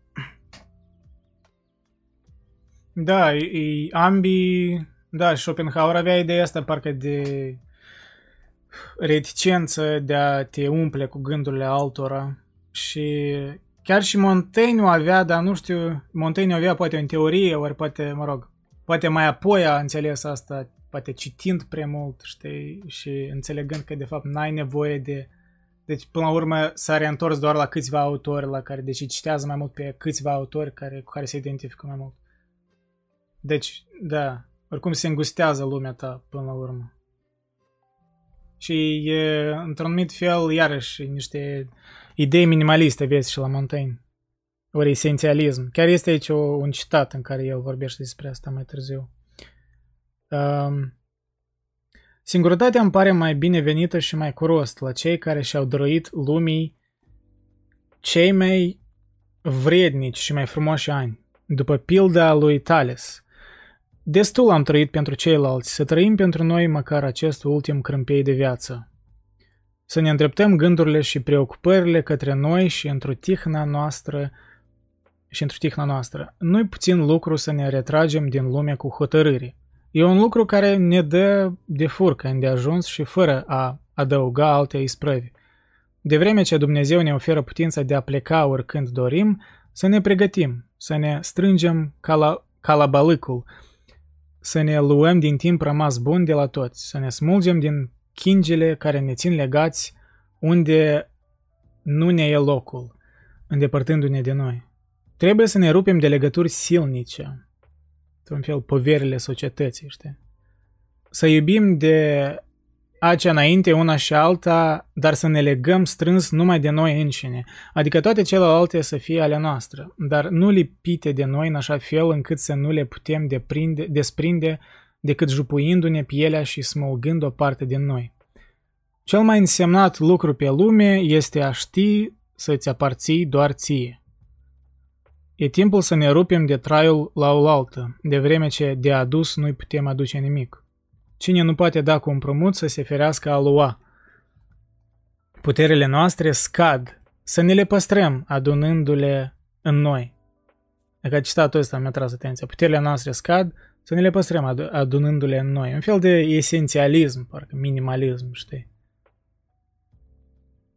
Cine poate întoarce și topi în sine îndatoririle față de atâția prieteni și partași, să o facă. În această scăpătare, cel va preface într-un lucru depresos o pacoste și o povară pentru ceilalți, să se ferească a deveni o povară, o pacoste și un lucru depresos pentru sine. Să-și afle bucuria și mângâierea și mai ales să-și ducă viața cu teamă, cu, să-și ducă viața cu teamă și respect față de rațiunea și cugetul său, în așa fel încât să-i fie rușine să calce strâmb în fața lor, căci rare ori ne temem de noi înșine. Poate o, anti- o un, un, un citat care e în antiteză cu asta e, e citatul lui Dostoevski, știi, că mai degrabă tindem să ne mințim pe noi înșine. Ori ceva similar. Da, căci rare ne, rare ori ne temem de noi înșine, spune Montaigne, dar Dostoevski spune că mai degrabă ne tindem să ne autoînșelăm. Tindem să ne, nu știu, preamărim unele calități ori identitatea noastră, știi, în fața noastră. Să se ferească a deveni o povară, o pacoste și un lucru de prisos pentru sine. Să devii un lucru de prisos pentru sine. Cum înțelegeți asta? Un lucru de prisos pentru sine.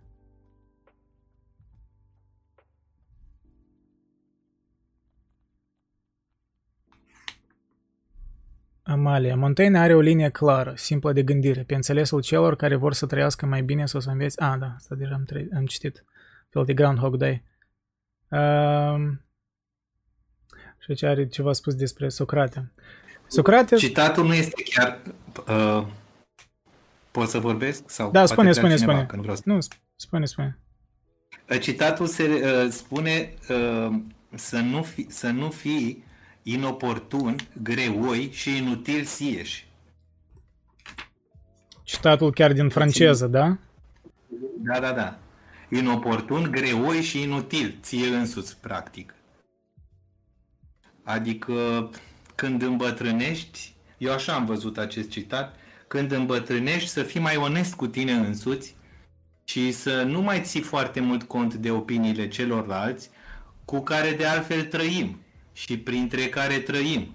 Și ar fi bine să ne gând, să fim, să fim singuri cu noi înșine, să ne gândim dacă uh, opiniile celorlalți în care am notat până acum sunt, al, sunt alea care ne sunt nouă de folos și care ne folosesc în viață, pentru că am învățat eu de la Montaigne este această experiență și aceste încercări. Dacă vedem o opinie, sau dacă auzim de opinie sau dacă avem noi o opinie, să o practicăm, să o punem, să o încercăm, să o experimentăm și să vedem dacă ne este de folos sau nu. Pentru că trăim într-o lume în care opiniile sunt infinite. Dar poate unele nu ni se potrivesc, unele sunt false. Uh, și atunci, Eu... care este criteriul? Care este criteriul? Noi înșine. Dacă, da. suntem de fo- dacă ne sunt de folos nouă sau nu. Ca așa văd eu uh, această... Da, e un fel eu de... Cred... E un fel de minimalism eu mental, cred... știi? Că toți azi vorbesc despre minimalismul ăsta fizic, să te scapi de consumerism, deci e un fel de răspuns la materialism, dar ăsta e un fel de minimalism mental, să scapi de gândurile, percepțiile altora, știi? Da, eu văd chestia asta uh, normală, un fel de rigiditate pe care o iau în brațe adulții, conștient sau inconștient, pe la 30, 40, 50 de ani, bine, cam mult 50 de ani, rămânând la opiniile lor și nu prea acceptând ceva nou, pentru că deja și-au obișnuit viața cu chestiile astea. Acum eu nu știu sigur pentru că am doar 16 ani, până la 30-40 de ani mai am. Dar, mai, uh, mai mult. da. Așa cred eu deci, că lumea pun, pune, se rigidizează. Eu, eu am 45 și crede-mă că mi este extrem de greu să, să fiu deschis. Să fiu deschis la alții, să fiu deschis la alte opinii care sunt diferite de ale mele. Îți devine din ce în ce mai greu să, să, să, fii, să te deschizi către celălalt și să nu rămâi tu cu tine cu opiniile tale, să zici, a, știu eu mai bine, a, ce zice ăsta e tânăr, 16 ani, nu știe el cum e viața, o să-și dea seama el mai încolo, acum sunt fumuri, este extrem de greu. Și Montaigne invită la asta, pe tot parcursul vieții, să fii deschis la celălalt, să te oglindești în celălalt ca să te descoperi pe tine.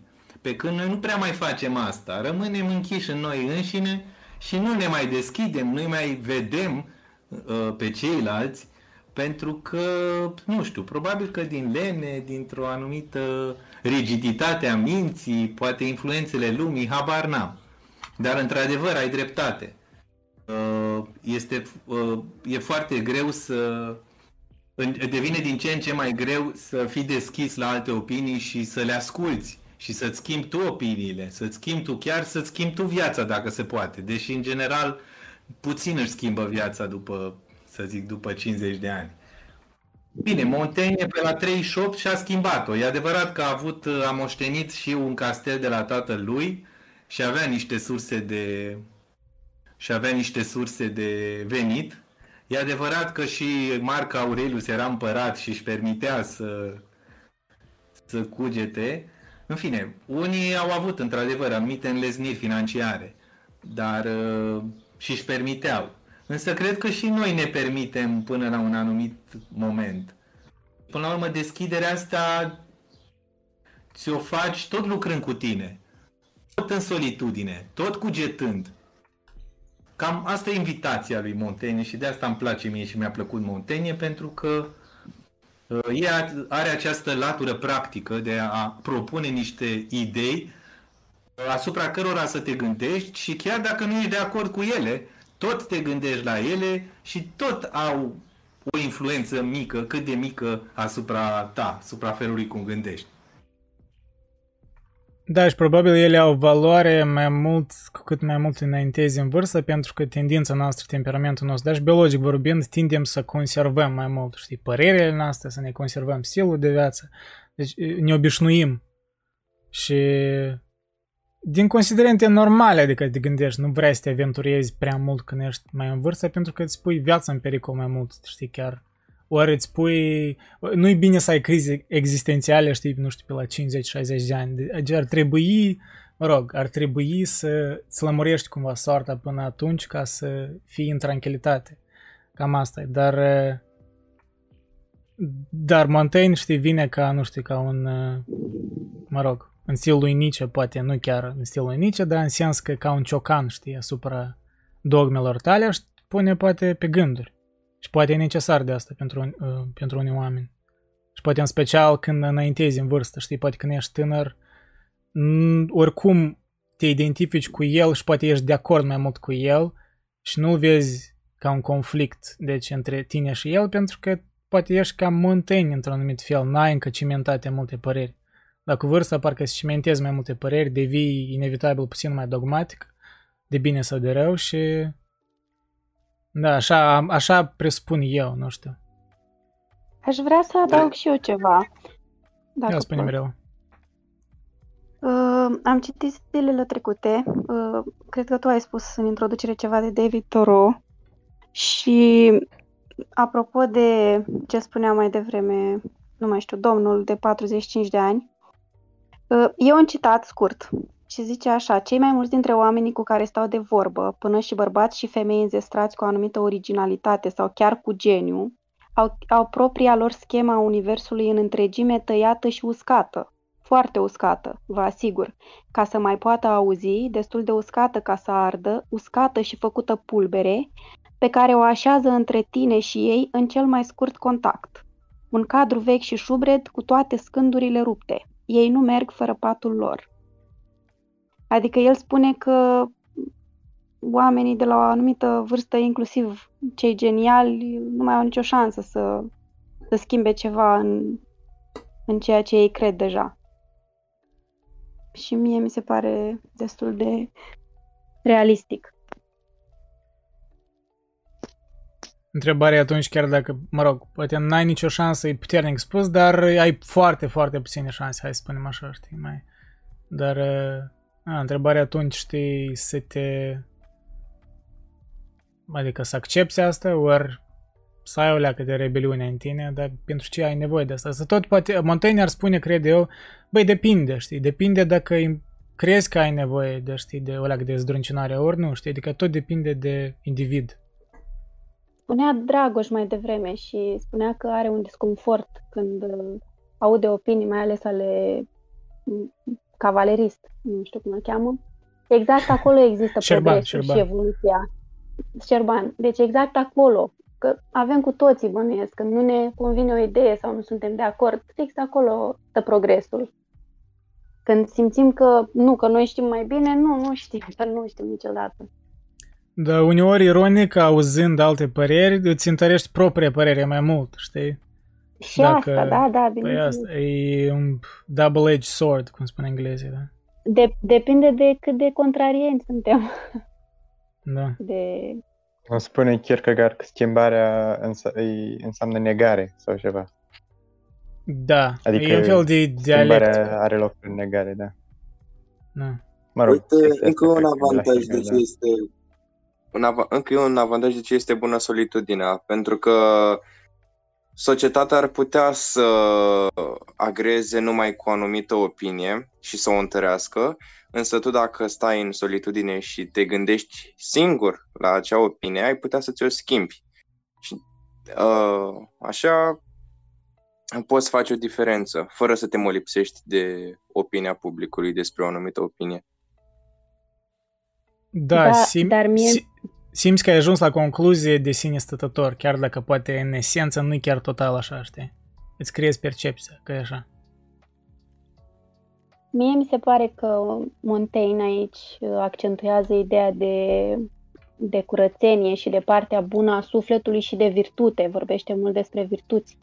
Și cred că el vrea să spună că singurătatea este bună când tu deja ești virtuos dacă, dacă nu ești virtuos și uh, nu ai principii curate sau devii o povară tu pentru tine însuți, eu așa am înțeles, mai ales din ce ai citit anterior. Da, are sens. Cam asta și spunea eu. Da, adică e bună singurătatea, dar dacă tu cumva ești bine cu tine și cu faptele pe care le-ai avut, că dacă toată ziua ai făcut lucruri bune și seara ești singur și meditezi și ai moment de introspecție, se va crea ceva sau se va hrăni ceva bun din tine. Dar dacă tu ai făcut ceva rău și te vei mustra destul de mult și singurătatea va adânci. Da, nu, nu va fi folos, știi, nu, nu va fi nimic util în asta, ar spune el, cred că. Mai departe vorbește despre uh, Socrate aici, câte, câteva chestii și chiar chestia aia cu obsesia de a fi ocupați. Uh, Socrate spune că tinerii trebuie să se instruiască, bărbații să făptuiască lucruri vrednice, iar bătrânii să se lepede de orice îndeletnicire civilă și militară. trăind după voia lor, fără îndatoriri anume. Sunt firi mai îndemnate să se retragă decât altele, cele înzestrate cu o înțelegere mai înceată și mai domoală, cu simțăminte și o voință blânde, care nu se lasă lesne încălecate și puse la treabă, între care mai prenumăr, atât prin, atât prin înclinație cât și prin cugetare. Vor asculta de acest îndemn mai degrabă decât oamenii vrednici și veșnic ocupați, care îmbrățișează totul, se învoiesc toate și se aprind pentru orice, care se oferă, se îmbie și se dăruiesc cu orice prilej. Parcă ne descrie pe mulți din noi astăzi, nu știu, tare modern sună. Din lesnirile întâmplătoare din afara noastră trebuie să ne slujim în măsura în care suntem, sunt pe placul nostru, dar fără a le pune temelie vieții noastre, căci nu sunt, nici rațiunea, nici natura nu vor asta. De ce ne-am pune mulțumire împotriva legilor lor la cheremul altcuiva? Totodată a preîntâmpina loviturile soarte și a ne lipsi de înlesnirile la îndemână, cum a făcut unii din cucernicie, iar câțiva filozofi din chipzuință, slujindu-ne singuri, dormind pe pământ, luându-ne lumina ochilor, și aluzie la Democrit, care potrivit lui Cicero și-ar fi scos ochii.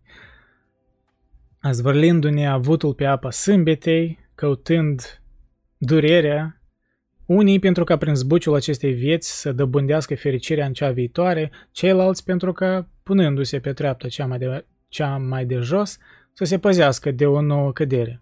Sunt ispreve ale unei virtuți împinse prea departe. Firile mai aprige și mai puternice n-au decât să-și facă refugiul falnic și pilduitor. Citându-l pe Horatius. Când n-am un ban și în sărăcie... A, laud un trai tihnit și cumpătat. Când n-am un ban și în sărăcie sunt curajos, nevoie mare, dar cum am dat de o bucățică mai bună, mai gustoasă, spun că vețuiți cum se cuvine și sunteți înțelepți doar voi, cu banii puși la temelie mășiilor bogate în rod. Da, el e împotriva, știi, să cauți suferință de dragul suferinței, cum poate o făceau unii stoici, așa, mai, poate mai extremi. Uh, ori poate cinici, într-un anumit sens, știi? Deci e o gândire mai utilitară, oricum. Nu e... Da, nu, nu să ne aruncăm în extreme. În ce mă privește, am destul de... Am destul de furcă și fără să merg așa departe. Mie de ajuns că, ajutat de o soartă prielnică, mă pregătesc să înfrunt tot ce îmi va trimite ea neprielnic și că mi închipui, trăind înlesnit tot răul viitor, pe cât îl poate cuprinde mintea mea, așa cum ne deprindem cu înfruntări și cu turniruri, mai muțărind războiul în timp de pace. Hm. Nu socotesc pe filozoful Arcesilaos, mai puțin chipzuit știind că a folosit vase de aur și argint – potrivit averii lui, și îl prețuiesc mai mult fiindcă le folosea cu pătat și cu mărinimie decât dacă s-ar fi lepădat de ele.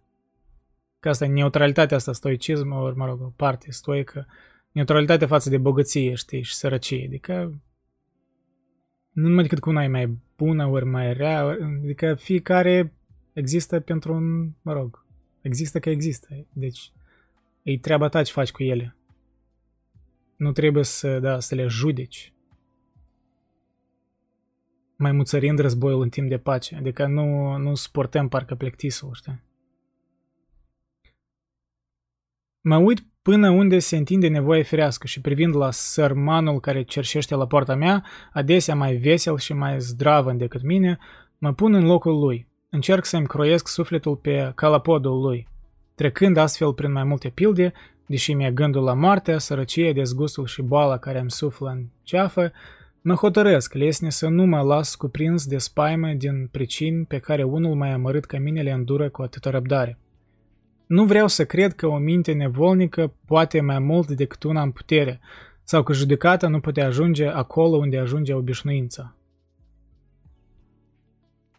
Și știind de cât de puțin atârnă atari neînsemnate înlesniri, nu încetez în toiul bucuriei să-L rog pe Dumnezeu să-mi împlinească argumente de căpetenie – anume de a fi mulțumit de mine însumi și de faptele bune pe care le pot săvârși. Văd tineri zdraveni care poartă totuși în cufăr sumedenii de hapuri pentru a le folosi în caz de guturai, de care se tem mai puțin știind că au leacul la îndemână. Așa trebuie făcut, iar dacă ne simțim amenințați, amenințați de vreo boală mai grea, să ne înzăstrem cu acele leacuri care amorsesc și ațipesc partea vătămată. Adică, altfel spus, să fim pregătiți de primejdii. Cred. Îndeletnicirea pe care trebuie să o alegem pentru o asemenea viață nu trebuie să fie trudnică sau plicticoasă. Altminteri, degeaba am pretinde că ne-am găsit să lași în ea. Totul depinde de gustul fiecăruia. Iată, subiectivismul, relativismului. Totul depinde de gustul fiecăruia. Al meu nu se împacă de fel cu gospodărirea moșiei. Păi da, spunea că nu, pute- nu putea face diferență între varză și... și scrisori, da. Mă rog, ironic. Uh, cei care o prețuiesc însă trebuie să-i se, dea, să-i se dedea cu cumpătare. Citându-l pe Horatius, vrând să fiu stăpân pe lucruri, nu de ele subjugat. Uh, mi amintește de, poate în context mai modern, uh, alături de noi, de Fight Club uh, era ideea asta, și în film și în carte. Uh, știi, să nu lași lucrurile să te aibă pe tine. Și e un îndemn tare probabil important pentru că uneori uităm de asta și chiar ne lăsăm lucrurile să ne aibă pe noi. Simțim că e sfârșitul lumii dacă pierdem un lucru, ori nu știu. Ne, ne, da, ne dăm prea mult sens. Oferim prea mult importanță lor. Amintind de, dacă pot să intervin, Da, intervin. uh, citatul acela, eh, citatul acela pe care l-ai dat cu uh, cei care îți, uh, stau în suferință pentru o viață viitoare, p- uh, pentru a fi fericiți în viața viitoare, se referă clar la cei, la virtutea, să zic, religioasă dusă, dusă la extrem. Aceia care își chinuiau trupul, sperând că dacă în viața asta suferă, în viața viitoare, uh, în viața viitoare vor fi fericiți. Probabil că Dostoevski n-ar fi fost de acord cu ideea asta. Uh, Montaigne este însă mai pe moderație, așa de aceea la- îl admiră pe Socrate. Aici a fost tradus cu cumpătare, însă termenul lui este moderație. El militează pentru moderație și tu, uh, mie mi se pare că toate, ci- tot citatul pe care l-ai dat tu, uh, cam asta invită, ca această solitudine să te facă să fii moderat și să te facă să fii uh, în raport cu lumea, să te aducă pe calea cea bună. Pe calea cea bună, care, după părerea lui, este moderația, mai mult sau mai puțin. Adică nu militează nici pentru virtutea adusă până la extrem, nici într-o parte, nici într-alta, nici la virtutea războiului, nici la virtutea suferinței creștine, nu precizează însă, e elocvent, cum nu, este, cum nu e de acord nici cu alte lucruri duse până la extrem. Da, chestia asta cu virtutea adusă în extrem, nu prea am auzit așa chestii des, știi, de la gânditori din timpurile lui. Căci grecii vorbeau Mi-aduc despre virtute, aminte. dar nu știu dacă ei menționau de, de pericol de a te duce în extrem cu virtuțile, știi? Ce ți-ai adus Eu aminte? când ai spus asta cu suferința, îmi aduc aminte de, de ăsta, personajul ăsta uh, principal din uh, Muntele Vrăjit al lui Thomas Mann, știi? Îl cheamă Leon Afta, cred, și vorbește despre uh, cumva susține un fel de guvern tiranic, catolic, care ar pedepsi oamenii numai ca să le poată purifica spiritul.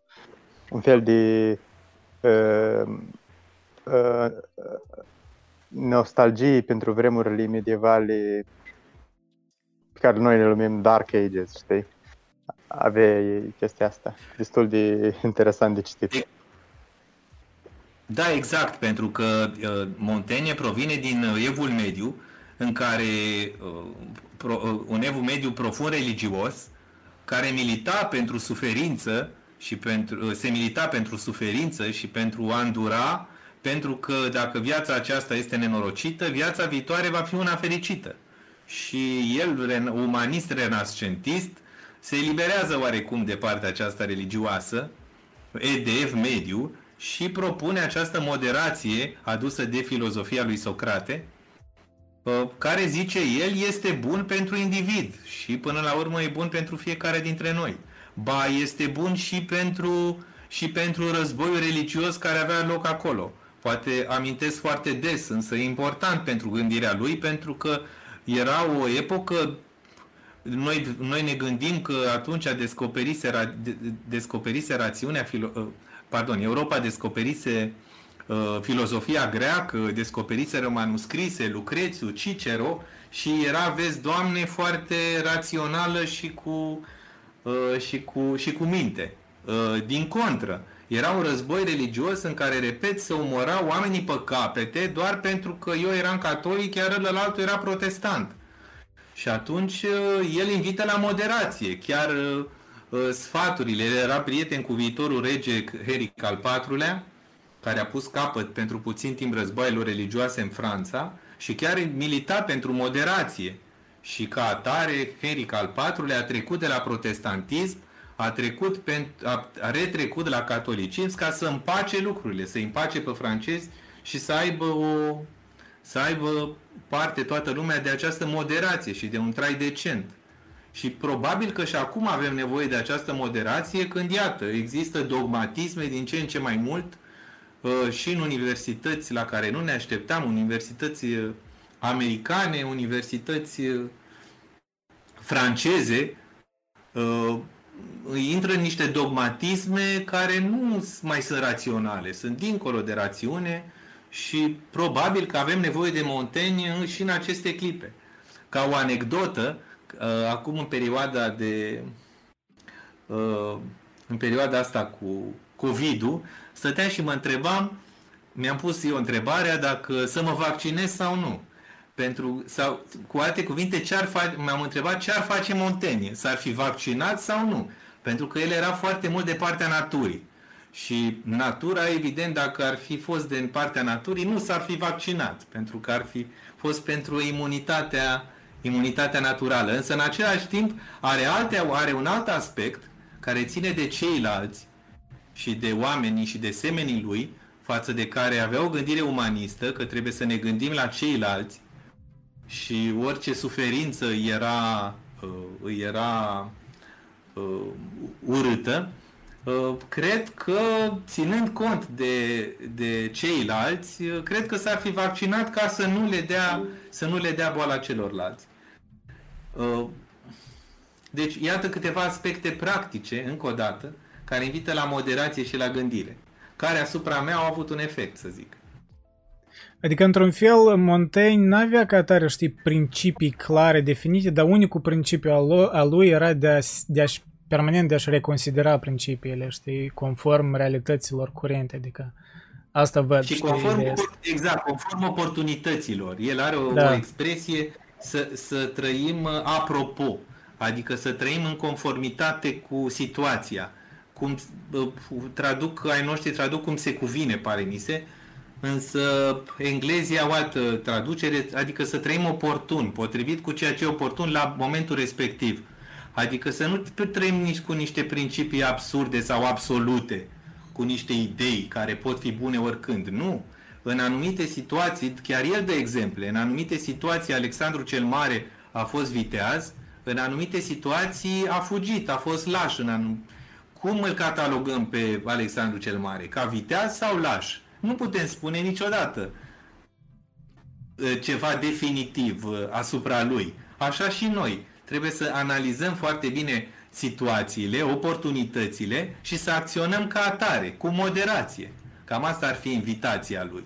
Și să nu avem niște principii absolute care de cele mai multe ori n-au legătură cu realitatea. Și cum e în citatul respectiv, principiul nu religios al suferinței, da? care te face să nu te mai bucuri de viață și să te, te faci să te nenorocești, sperând că în viața viitoare vei fi fericit. Că adică să, ca principiile să te servească pe tine, dar nu tu să servești principiile. Cam exact, asta e exact, ideea. Exact. Mie și ideea lui de mai încolo că legile sunt făcute pentru om și nu omul pentru lege. Bine, asta da? nu de la el, dar cam asta e. Regulile sunt făcute pentru om, nu omul pentru reguli. Da, very good point, da. De să uităm de asta. E, și a, a, a, la fel, doctrinele sunt făcute pentru utilitatea noastră, sunt făcute ca să ne pentru comoditatea noastră rațională și spirituală. Dar asta nu înseamnă că trebuie să ne dăm viața sau să ne nenorocim viața de dragul lor. E, spune-le astora Black Lives Matter. Înțeleg, înțeleg. Înțeleg aluzile, Dragoș, de acord cu tine. Problem. Da. Eu cred că totuși, problema multora din Nord America le trebuie care... Spui? Dar totuși, zic, cum determini după care criterii îți alegi utilul, știi? Pentru că oricum ai un principiu, principiu la bază, știi? Adică nu e ca și cum putem să scăpăm de un principiu. Păi singurul, una dintre soluții este a încerca, să vezi dacă ți este bine sau dacă ți este potrivit sau nu. Și a experimenta. Nu? Că până la urmă e, e ca și sexul. Avem o mulțime de lucruri de, pe care le auzim despre sex, apropo și de educația sexuală despre care se discute acum în Parlamentul României, uh, sexul trebuie să-l experimentezi ca să știi dacă cum e. Poți să ai o mulțime de idei, unii să zică că e bun, alții să zică că e rău. E, cam asta e invitația lui Montaigne, să îl experimentezi și să vezi dacă ți-e bine sau nu cu el. E adevărat că nu poți să experimentezi toate, experi- toate, tot ce auzi și toate opiniile. Însă asta este, asta, asta ar trebui să facem în această solitudine. Să ne gândim dacă opiniile da, da. pune pentru noi sau nu. Nu-i cumva în momentul în care tu ai decis să experimentezi, ai negat deja un principiu? Mai poți să evaluezi acel principiu dacă tu deja l-ai respins în momentul în care ai încercat să experimentezi pentru experimentarea împotriva principiului, știi? Păi dacă aud că, dacă mă duc la biserică și îmi spune, ca să folosesc exemplul lui Montaigne, dacă mă duc la biserică și spune că suferința este bună, că e bine să suferim, uh, să sufăr acum pentru că în viața viitoare sunt, uh, voi fi fericit, ce pot să fac este să experimentez. Ori, ori Montaigne spune că natura îmi spune că suferința nu este bună. Adică durerea mă scoate din viață, este și ea partea vieții, Însă nimănui nu-i place durerea și atunci de ce să ne asumăm în numele unei viitoare, știi? Da, dar e un principiu pentru unii, pentru unii poate fi bun, dar pentru Montaigne sau pentru mine, de pildă, nu e bun. Eu nu vreau să sufăr în viață pentru în numele unei vieți viitoare. Este un principiu pe care, cu care eu nu sunt de acord. E o opinie cu care eu nu sunt de acord pentru că da. am verificat. Am ajuns la această concluzie. Uite, ca chestia e că eu nu vreau să spun că ar trebui să facem într-un fel sau pur și simplu vreau să spun ideea că nu ne putem detașa de principii, știi? Oricum ai dau, rămâi la un principiu. Nu există o poziție neutră complet, știi? Da, Asta sunt unele principii care, pe care le poți aplica în viața de zi cu zi, pe altele nu le poți aplica pe zi. Unele sunt moștenite, de pildă dacă toată lumea zice că e bine să nu furi. E clar că e bine să nu furi. Ăsta e un principiu. Sau să nu minți. E un principiu, dar pe care foarte mulți îl încalcă. Pentru că ei l-au încercat și au, au ajuns la concluzia că e bine pentru ei să mintă, pentru că altfel reușesc. E bine, e un principiu care e încălcat. Nimeni nu zice că e mincinos și că încalcă acest principiu, dar până la urmă îl încalcă. Despre asta e vorba. Experimentăm sau nu experimentăm? Credem sau nu credem?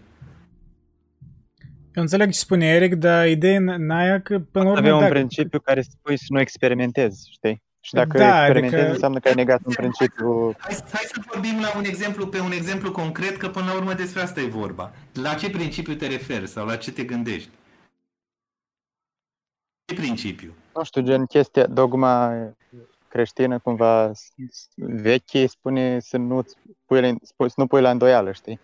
De exemplu în momentul în care tu pui la îndoială, deja ai negat dogma. Știi, nu mai poți să o experimentezi, nu, nu mai poți să o simți. Ei, Montaigne spune că Montaigne, Montaigne recomandă ca să punem la îndoială. Punem chiar totul la îndoială. Acum, păi da, ai două principii, a pune sau a nu pune la îndoială. Ace- trebuie să alegi unul dintre În același, nu în același timp este, mai utilizează conceptul de credință. Credința este puțin din, iese puțin din uh, iese puțin din uh, rațiune și din exercițiul raționamentului. Crezi sau nu? Dacă crezi, atunci rămâi cu credința. Depinde ce crezi acum. Dacă pui, îndoia, dacă pui la îndoială credința ta, nu știu, deja intrăm, pe, intrăm în conflict de concepte. Însă, doctrina ca, adică credința în Dumnezeu, probabil că nu, nu te referi la această îndoială.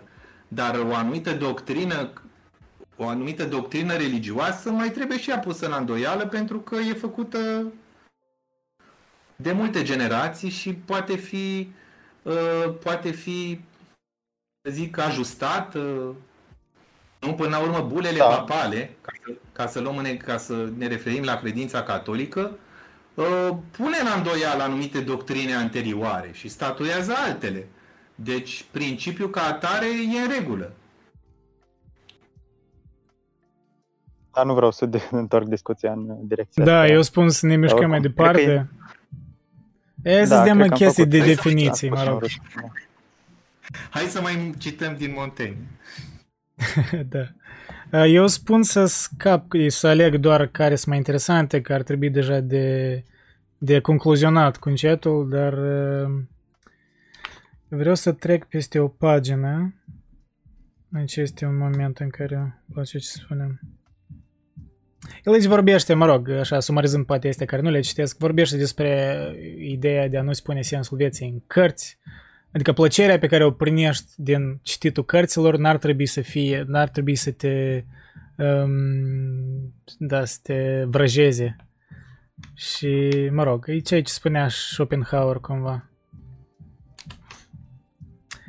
Dar trecând mai departe, pagina 272. Uh, gospodăria, studiul, vânătoarea și orice altă îndeletnicire trebuie practicate cât timp aflăm plăcere în ele, ferindu-ne să le împingem mai departe, acolo unde începe o steneală.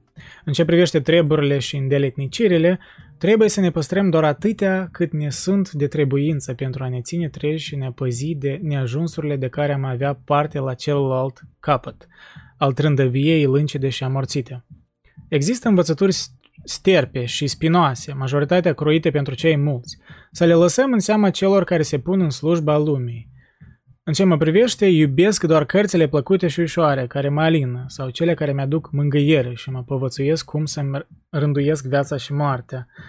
Citându-l pe Horatius, prin codrii ce, prin, prin codrii ce întremează, tu rătăcești tăcut, gândind la multul bine pe lume de făcut.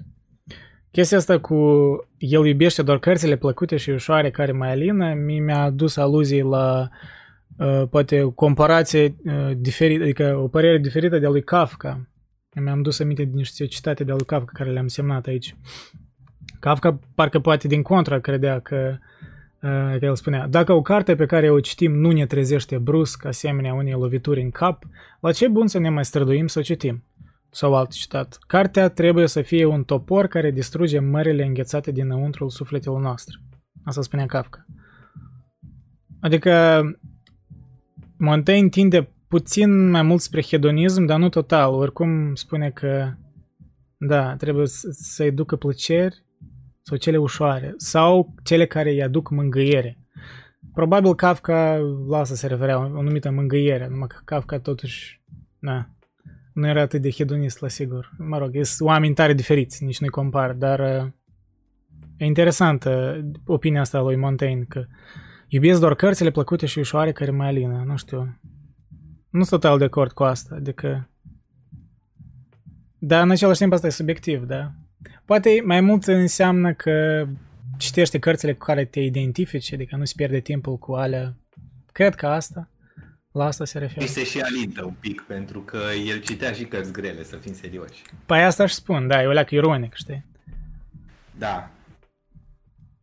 În genere ironic, de obicei oamenii care spun că, băi, să nu citești prea multe cărți, sunt oamenii care deja au citit multe cărți și au înțeles că poate n-au avut nevoie de toate ori ceva tipul ăsta. Adică, adică să ajungi în etapa când spui asta, trebuie să ai un trecut în care ai încercat să citești mai mult. Știi, cam asta e ironia acestei stări. Îmi pare mie. Ori cel puțin e mai sinceră declarația că nu trebuie să citești atât de mult când chiar ai citit mult și ți-ai dat seama, băi, dar poate chiar nu e nevoie să te împli mai cu cărți, știi? Amalia Bianco, a filosofa înseamnă a învăța să mor. Da, spunea asta Montaigne. E ceva similar cu ce spunea Socrate, probabil e o parafrazare a lui Socrate. Oamenii mai înțelepți și... Spune că spune, spune. Nici spune că în convec de cititor și însuși spiritul vă se va împuți. Mi-aduc aminte de citatul ăsta. Cum, cum? În... Încă un veac de cititor și însuși spiritul se va împuți. că, da, în fel de um, îndemn să te reîntorci la trup, să nu uiți de trup. Asta avea și Montaigne. Prin asta se seamănă nici cu Montaigne. E ideea asta de a nu nega instinctele tale, da? Senzațiile trupești. Un fel de anti-iluminism într-o anumită măsură. Dar nu total, pentru că Montaigne totuși vorbea de rațiune poate mai mult ca Nietzsche. Oamenii mai înțelepți își pot croi un refugiu doar în cuget, căci au sufletul tare și vânjos. Eu însă, care am un suflet obișnuit, aici admite că nu e înțelept, ci că eu însă care am un suflet obișnuit, trebuie să-mi pun nădejdea și în cele trupești, exact despre ce vorbim. Cu vârsta însă, care de curând m-a văduit de tot ce mi era mai pe plac, îmi educ și ațintesc dorința către lucruri mai potrivite noului răstimp. Trebuie să ne, să ne ținem cu ghearele și dinții de plăcerele vieții pe care anii ni le smulg din mâini una după alta. Că îndemnul, băi, nu te feri de plăceri, știi, dacă ele vin și dacă nu te consumă total, dar ele există pentru un scop, știi, să, să-ți facă viața trupească. Da, dar îmi pare ironic chiar că nu se crede prea înțelept. Da? În fel de I know that I know nothing, da? Al lui Socrate. Știu că nu știu nimic. Așa, el citează mai departe pe Pers, nu știu cine e Pers, Pers ceva. Trebuie să mă uit în note. Poate așa la Humanitas s-au indicat, dar nu prea îmi place că îi scurtează așa. Măi, nu tot știu ce e. Ok, Hor, Ver, știu. Virgiliu, Horatius, dar Pers. Nu idee. Uh, și îl citește pe el. Trăiește, dincolo de tine nu mai există altă viață. Iar tu cândva vei fi cenușă, un nume a manilor povestea. Da, e un fel de trăiește în prezent, dar nu pentru viața de apoi. Implicit e într-un anumit fel, nu știu, unii ar spune anticreștin, dar nu, nu poate nu direct, dar e un umanism, da, un umanism. Concentrează-te, e ceva similar cu ce spunea Camus, de fapt. Camus, deși, Camus, deși are așa o gândire parcă religioasă, în anumit sens, morală, e agnostic, mă rog, cred că e agnostic, dar uh, vorbea despre, băi, prețuiește prezentul, viața de aici, fii bun cu alții și așa mai departe, deci nu, nu te gândi, nu te gândi în viața de apoi, că nu știi ce apoi.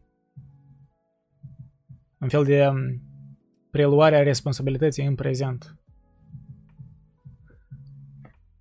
Fapt este că țelul pe care ne-l propun Pliniu și Cicero, anume faima, e foarte departe de socoata mea. Năravul cel mai opus retragerii din lume e ambiția. Da, very true. Adevărat.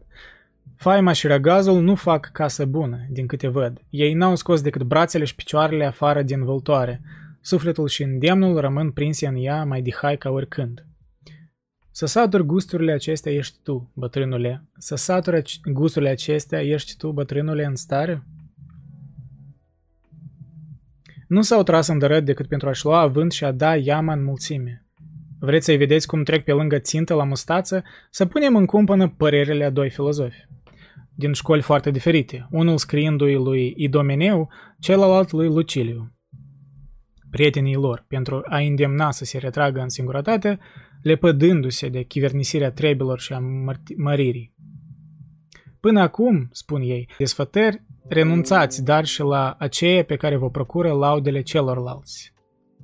Cât despre știința și priceperea voastră, n-aveți grijă, nu-și vor pierde rodul dacă vrednicia voastră sporește. Amintiți-vă de cel care, întrebat la ce bun se trudea atâta într-o artă menită doar câtorva, I can relate, a răspuns, uh, Mie îmi sunt de ajuns puțini, mi-e de ajuns unul, mi-e de ajuns niciunul.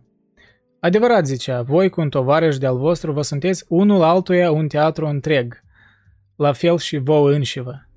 Mulțimea să vă fie un singur ins, un singur ins, iar un singur ins să vă fie întreaga mulțime. Nevrednică e ambiția de a vrea să capeți faima de pe urma răgazului și a traiului retras. Trebuie să faci ca animalele care șterg urmele pe pragul vizuinii, Nu să faceți lumea să vorbească despre voi trebuie să căutați, ci cum să stați de vorbă cu voi înșivă. Retrageți-vă așadar în voi înșivă, dar înainte pregătiți-vă de întâmpinare. Ar fi o nebunie să vă încredeți în voi înșivă, dacă nu știți a vă cărmui. Puteți da greș de potrivă în singurătate și în tovărășie. Câtă vreme n-ați înțeles că nu trebuie să îndrăzniți a călca strâmb în ochii voștri și trebuie să aveți rușine și respect de voi înșivă, luați aminte la chipuri vrednice de cinste, îndreptați-vă mereu gândul înspre Cato, Cato era Cato cel tânăr, senatorul Romei. El era vestit pentru integritate morală, că nu lua mite. Uh, Focion, Focion era un politician din Atena, era cunoscut pentru frugalitatea sa. Și Aristide, Aristide era un legislator atenian, pe care Herodot l-a numit cel mai bun și onorabil om din Atena. Uh, deci, luați aminte la chipuri vrednice de cinste, îndreptați-vă mereu gândul înspre Cato, Focion și Aristide în fața cărora chiar și nebunii și-ar ascunde nefăcutele, și numiți străjeri pentru toate pornirile voastre. Dacă acestea vor lua razna, respectul pe care îl purtați acelora vă va readuce pe calea cea dreaptă și vă va ține pe această cale, anume de a fi mulțumiți de voi înșivă, de a nu împrumuta nimic decât de la voi înșivă, de a desta, întărindu-vă sufletul la câteva gânduri în care sufletul să-și poată afla desfătarea. Iar după ce vom fi înțeles, care sunt adevăratele avuții, de care ne bucurăm pe măsură ce le înțelegem, să ne mulțumim cu ele, fără dorința de a ne duce viața sau numele mai departe. Iată îndemnurile adevărate și neîntinate filozofii, nu ale unei îngânfate și flecare, precum a celor doi dinainte. Atât pentru eseul ăsta. Câteva idei aici, să nu... Da, să nu vă să nu credeți că retragerea e pentru... Deci, e, da, în conflict, conflict cumva cu ambiția și da, să nu-ți cauți faimă în răgaz ori în retragere. Să, să te gândești cum să vorbești cu tine, da, cu tine însuși când te retragi. Și să ai rușine și respect de tine însuți să ai rușine, e ca respect, da, clar, noi vorbim despre asta, dar să ai rușine de tine însuți, știi? De parcă e ceea ce asta, Jordan Peterson vorbește, da, cu idealul ăsta care parcă te judecă, tu îl setezi, dacă e idealul, cât e mai înalt idealul, cu atât mai mult el te judecă. Și parcă e, e ceva în afara ta, dar e în tine oricum. Și oricum asta se referă la mustrarea conștiinței pe care o avem, știi? Oricum, Depinde de temperament. Eu cred că unii oameni au mai multă mustrare de conștiință naturală, alții mai puțin. Da, asta o poți dezvolta, ori a scăpa de ea, dar nu total. Mă rog, cei ce au citit crimă și pedeapsă știu bine că nu poți scăpa de mustrarea asta de conștiință, mă rog. Cel puțin Raskolnikov vor spune așa.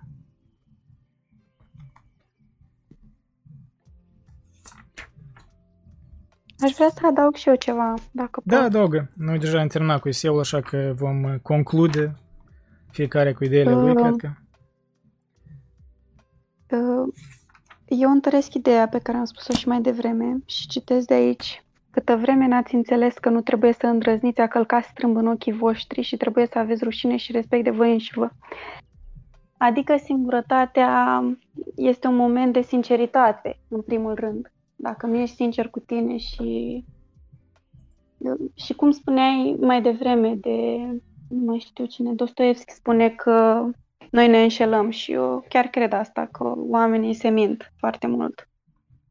Mai mult Posibil. în public și, și mult și în privat, ei înșiși. Și referitor la ce spuneai tu mai devreme, că cu cât trec ani ajungem să fim, nu știu, mai eu am citit uh, și cartea Retorică în fața morții, tot al lui Dorian Furtună, și acolo sunt uh, un fel de mesaje ale oamenilor foarte... O antologie a mm. marilor gânditori exact, în ultimele momente de exact. viață, da. Da, inclusiv Hitler, Stalin și oameni care au făcut uh, lucruri îngrozitoare și ca o concluzie așa, înainte de moarte, mi se pare că omul are cu sine însuși o judecată, o judecată pe care noi o avem în, în tot momentul vieții. și pe care ar trebui să o ascultăm când suntem singuri cu noi, pentru că noi știm, eu cred că noi știm în toate momentele ce e bine și ce nu e bine și dacă nu avem virtuți și dacă... Adică eu cred că Montaigne îndrumă spre, spre o cale curată și dreaptă pe care o putem dezvolta foarte mult uh, când suntem noi singuri cu noi înșine.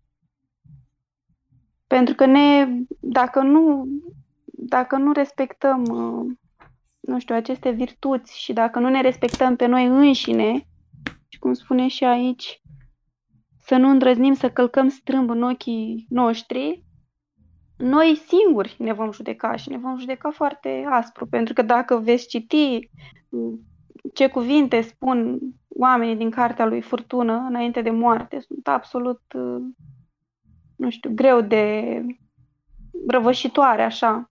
Nu există niciunul care să nu regrete sau să nu-și dea seama că a greșit.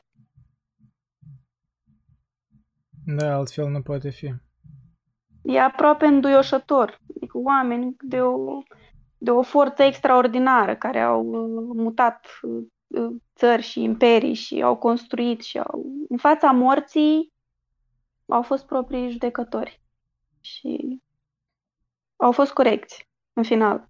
Despre asta e vorba. În singurătate să fim, să fim corecți cu noi înșine. Să nu ne mințim, pentru că noi știm. Vocea aia mică și slabă așa E, e da, dar dreaptă. unii uh, mi-ai mintit de... Era un moment într-un sketch de lui, lui C.K., comediantul ăsta american. Uh, el ironiza chestia asta că oamenii pe, pe pat de moarte adesea, știi, nu știu, se auto-înșală și acolo, că spun că of, trebuia să fac, nu știu, să, să, să mă duc să fiu la voluntariat, să creez un, nu știu, un adăpost pentru pisicuțe și o de peste, știi? Și el ceva Asta e pentru ceilalți. Că... Asta e da, da, el ironiza că, băi, dacă chiar voiai, voiai să faci asta, ce da, de făcut, da, știi? Adică Absolut. ideea asta că să pari mai sfânt la sfârșit, că, of, trebuia, știi? Eu da, cred că oamenii ridicol. se auto-înșeală și la, pe patul de moarte. Chiar și acolo. Da, dar ei știu. Ei știu adevărul. N-are cum să fie altfel. Noi știm în orice moment și când greșim și când nu. Știm și uneori asuprim asta, dar cumva tind eu să cred că vine să ne muște mai apoi, știi? Amânarea asta. Nu poți scăpa de conștiință complet. Mm, da, eu nici nu încerc.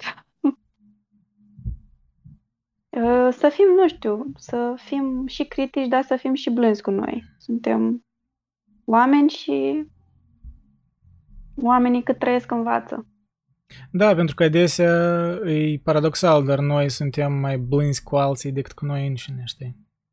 Exact, exact. Și cum spunea cineva aici în discuție, să încercăm să ne punem pe noi la persoana a treia și poate fi un exercițiu interesant, deși, cum am zis, mi se pare un pic utopic așa, eu aș spune așa, să ne vedem pe noi înșine de parcă, știi, de parcă am fi cel mai bun prieten al nostru, știi? Da, tu cum da, cel exact. mai bun prieten, asta mă think Peterson tot spune, să, să fii cel mai bun prieten înseamnă, știi, bă, cel mai bun prieten e onest cu tine, e direct, dar e și blând când e nevoie, știi, nu e sadic. Da, mi s-a întâmplat mie personal să vorbesc cu o prietenă și să eșueze în ceva ce și-a propus și m-am, mă gândeam la mine ce sfat prietenesc i-am dat și făceam comparație cu cât de tare m-am criticat eu pe mine când nu am reușit ce mi-am propus. Și cât de tare mă, mă asupresc uneori când pierd momentele astea de introspecție, știi, pentru că îmi pun foarte multe în plan și, mm, și nu... Da. Te referi la procrastinare, și probabil. Singurătatea, Ă, și la asta, și la momentele de burnout, că și din ce am citit ah. aici în Montaigne, am... Ă, da, el, el vorbea de momentul în care da, da, să nu fim obsedați de, de pur și simplu să ne exact. umplem cu griji. Să ne ocupăm sens. tot timpul, să ne, adică să facem ceva că sunt multe de făcut dacă vrei să le faci pe toate. Bine, da, unii, mă rog, știi, asta tot îi depinde, știi, se referă, mă rog, unii oameni chiar super ocupați, da, adică din nevoie, din necesitate, nu știu, lucrează trei, două lucruri, știi, și întrețin familia, deci nu da. poți universaliza asta, dar eu. există o tendință, știi, de, de, de oameni de a părea, de a vrea să pară mai ocupați decât sunt, pentru a, nu știu, a părea mai importanți. știi? Și care fug, cunosc oameni care uh, fac orice, numai să nu rămână singuri, adulți exact. în toată firea de aproape 50 de ani care exact. pleacă oh, permanent da. în vacanțe, cheamă permanent prieteni la ei, beau în, toate, în tot momentul liber și e trist. E trist e, pentru că dacă stai... E, evadează de la ei înșiși, știi? Eva, evadează, da, și în primul moment în care au un moment de singurătate, exact despre ceea ce vorbim, par a fi depresivi. Și chiar sunt triști, goi, sunt goi. Și e tare, nu știu, să trăiești o viață așa, e, e trist. Nici n-aș spune că sunt goi, dar și-au închis în, în, într-o închisoare, nu știu, într-o capcană toate gândurile alea mai neplăcute, le-au, le-au amânat, le-au amânat și la un moment dat, știi, vor exploda, vor, vor avea vreo criză, vor ceva tipul ăsta, știi? Nu, da. nu vor fi împăcați cu ei înșiși nici la 60 de ani, știi? Nici nu caută să înțeleagă. Nici nu caută. Au oprit acolo.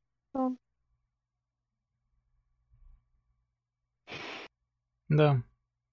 Până la urmă la asta îndeamnă Montaigne, la introspecție, știi? La introspecție și introspecția nu înseamnă numai decât, știi, retragerea totală de la oameni. Poți fi introspectiv aflându-te între oameni. E un dans, știi, e un dans când să te retragi, când să să fii în comunitate cu alți oameni, când, când să-i atragi atenția la alții, știi? E un dans, cum și spunea Camus, da? E... Cum spunea și cineva aici în discuție, să facem un, exact așa, un dans între socializare și singurătate, exact cum și ziua are noaptea, exact cum lumina Fiecare are, da, ciclul său. Și da, noi, dacă facem exact. parte din natură, noi tot reflectăm Corect. cumva felul în care natura da. funcționează, deci normal. Sau cum se mai spunea cineva, fără singurătate nu am ști, nu am apreciat socializare și invers. Vă sigur. E simțul măsurii, mijlocul de aur.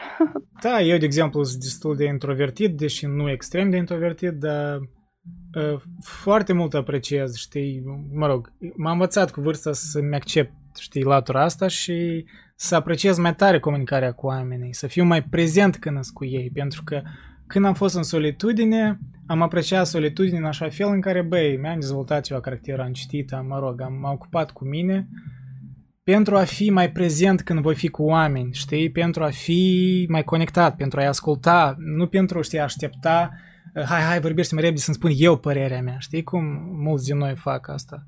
Mă rog, da. poate și eu uneori fac asta și mă prind la momentul ăsta și măcar sunt conștient, știi?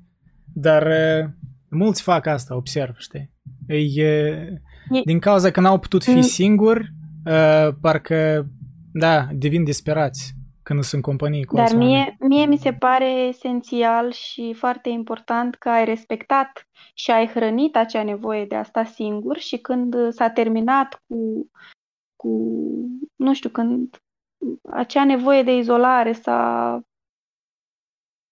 a fost satisfăcută, ai mers mai departe, adică nu a devenit ceva nesănătos care să te înstrăineze. A, a dezvoltat ceva pe partea cealaltă. Și pregătește-te să mai vină una. Dacă tot vorbim de balanță. Dar nu vei sta printre oameni mereu. Dar, vezi, la introvertiți asta e treaba, că e un balans. Ai nevoie de oameni, pentru că nu poți sta singuri, singur, dar nu poți să stai nici printre oameni, cum ar face un extrovertit. Depinde și Uneori. de oameni foarte mult. Că sunt oameni exact, lângă care exact. nu putem sta, nu avem ce vorbi, nu avem ce... nu ne înțelegem și ok. Asta depinde de fiecare și, Da, și sunt și cercuri care ne ajută să creștem, ne ajută să ne vedem, să ne, care, în care chiar ne oglindim și e tare satisfăcător și... Exact, meditație podcast aici, pe Discord. Da. Ei, și în viața reală zic că aici e pe jumătate satisfacția, deși apreciez foarte mult. Da, e adevărat. E, la sigur nu uitați de... Eu asta mi reamintesc și mie înșine, da? Că, mă rog, cunosc mulți oameni online, am, am pretenit cu mulți oameni online, dar e tare important în mod fizic, știi, să, să te întâlnești cu un prieten, nu știu, nu-i dai like la postare, dar băi să-i suni, să ieși cu el, dacă mă rog, în proximitate, știi? Mult mai, mult, mult mai multă valoare în asta decât să-i bagi un like, știi? Da, foarte bine menționat treaba asta. Cunosc oameni care își dau ador și... Da, da, da, ador, ador, ador și știi, își creează ador iluzia că îi întrețin o relație, dar de da, fapt ei nu s-au văzut, nu știu, luni întregi, știi? Da. Și, și un singur lucru voiam să mai adaug referitor la Montaigne și singurătate. Uh, și vorbesc despre mine și spun că este, nu că este, pentru mine este foarte important să ai o doză de singurătate uh, în relație, nu știu, relație de prietenie, de căznicie, de orice fel. O doză de singurătate chiar și atunci când ai copii, o doză de singurătate oricând. Mi se pare foarte sănătoasă. Nu cum face el că și-a construit un turn, dar na, nu-l condamn. Nu toți dar, pot, uh, își pot permite să-și construiască turnuri, hai să fim serioși. Corect, corect, da, și până la un moment dat aveam impresia că el de fapt justifică, uh, nu știu, că se, nu știu, că e atât de mult timp singur. În fine, ideea este că eu o văd ca pe o formă de self-respect, să zic așa, din când în când să-ți iei timp pentru tine, dar uh, să faci ceva sănătos, adică doar pentru tine, nu gen social da, media eu sau... Uh, mi-am amintit de mama mea, ea așa e o persoană altruistă că uh, uite de ea des, știi? Uh, mereu așa era și cu vârsta am înțeles că, băi, are nevoie, de, cu vârsta e, în discuții de multe ori îi spun, mama, mai gândește și la tine, știi, mai uh, serios, chiar la tine, nu la ceva legat de copii, ori de, mă rog, are mulți copii, acum am mulți frate și două surori mici și are grijă de ei. Normal că atenția ei la ei, da? Normal, așa e o mamă, dar păi mai gândește la tine, mai încearcă. Eu înțeleg că e dificil, e foarte dificil, dar uh, o să-ți ieși de minți, știi? Trebuie să ai un moment pentru tine, pur și simplu. Eu pot confirma asta și uh, cel mai important lucru când ai copii este că să nu uiți că ești un exemplu pentru ei și dacă tu faci lucrurile pentru ei ca și cum te-ai sacrifica și, și, și la propriu uiți de tine și viața ta nu mai există sau tu ca femeie, eu ca femeie n-aș mai exista, la rândul lor vă face același lucru și nu e corect față de propriul sine. Existi în continuare. Și, și că... nu e corect față de alții într-un anumit fel, pentru că mulți părinți, din păcate, știi, cresc să-și pune identitatea în a face pe placul copiilor mai mult, știi, și devin Asta prea deja, legați da, de ei. E... Da, absolut, nici n-am Și, și devin, da. devine un fel de bitterness, știi, un sentiment de... Devine ceva toxic, nu e da. ok deloc. Nu, mă rog, nu copilul, or, da, nu, copilul imită, copilul imită o, mai sigur. mult decât orice altceva. Și chiar da. și oamenii. Eu consider că principala formă de învățare este imitația. Da. Aristotel e de acord. O... Montaigne are o idee vis-a-vis de părinții care își fac copii și spune că întâi trebuie să fii ok cu tine însuți, după aceea să faci copii. Ei bine, dacă îți proiectezi viața în viața copiilor, atunci ai o problemă și nu ești bine cu tine.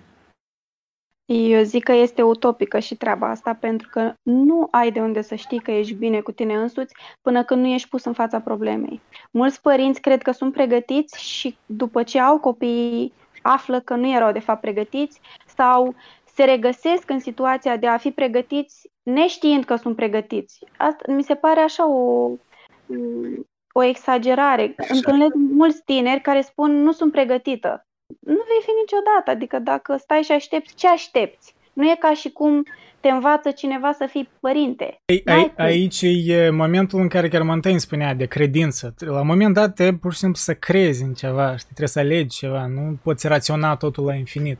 Cam asta e exact, momentul. Leap of faith. Acționezi. Da. Fără acțiune, teoria rămâne undeva în aer. Da. Bun, conform uh, ideii lui Montaigne de a, te, de a, a sta în, uh, în solitudine, concluzia ar fi că începi să te cunoști pe tine însuți. Că până la urmă ăsta e scopul de a sta în solitudine, să te gândești la tine, să te rupi de lume și să vezi ce e mai bine pentru tine. Cam asta era ideea de a te cunoaște, de a ști cine ești și după aceea să faci un copil și să te dedici lui. Dar dacă tu nu ești ok cu tine, asta cred că îți dai seama, pentru că, cum ai zis și Eu tu, că tu știi foarte bine cine ești și cum ești. Eu deci sunt de acord. Lucrurile astea vin după. Vin după. Eu vorbesc din experiență. N-ai cum să știi că știi Poate... după ce vezi că știi. Eu să fiu rolul lui Montaigne aici, voi sunteți ca un fel de protestanți da. versus catolici și eu acum vă, vă medi- mediatizez. Aș spune okay. că aici, da, nu e nici la nici balaie. Normal că sunt de acord cu Dragoș că oricum știi ceva măcar despre tine, dacă ești adult cât de cât conștient, știi văgăunile tale, dacă ești onest cu tine însuți. Dar în același timp sunt de acord și cu, cu Mirela în sens că, da, tu nu poți fi sigur 100%. Deci asta e normal că nu poți fi sigur, asta nu e matematică, viața nu e matematică, știi? Andrei, nu poți mai să... e și mai e și altă chestie. Întâlnesc foarte multe mame și ele sunt foarte sigure pe ele și totuși copiilor nu sunt deloc nici liberi, nici fericiți în niciun fel. Dar ele sunt convinse că fac bine ceea ce fac. Păi și de-aia... se atrage atenția. Da, de aia grijile astea despre care vorbeam Montaigne, ele au sens. Deci ele ne fac mai vigilenți, mai... Nu știu, de exemplu, Corect. eu uneori am, știi, puțin așa, până, până acum am o leacă de retrăire înainte de un live. Că, băi, băi, poate n-a să mai țin minte ceva, poate n-a să-l prezint pe un autor cum trebuie. Dar retrăirea asta am învățat să o îmbrățișez pentru că mi-ajută să fiu mai ager știi, mai, să fiu mai prezent. Dacă nu mi-era pasă, spun că eu tot știu, ce trebuie să mă pregătesc. Da. Era să fie, n-ar fi corect, știi? Deci are, o, are o valoare grija asta. Da, eu sunt de acord cu ce spune Dragoș, doar că pe jumătate, e jumătatea drumului acolo. Cealaltă jumătate e după ce se întâmplă. Nu, într-un fel am, ter- am finisat cu un fel de relativism care e demn de Montaigne, eu cred că tare, Tare potrivit. Și în de general, acum generalizăm. Părinții sunt așa, că unii părinți... Evident că există excepții, că fiecare părinte e specific și Montaigne, din păcate, discută în gen, de generalizări, deși se ferește.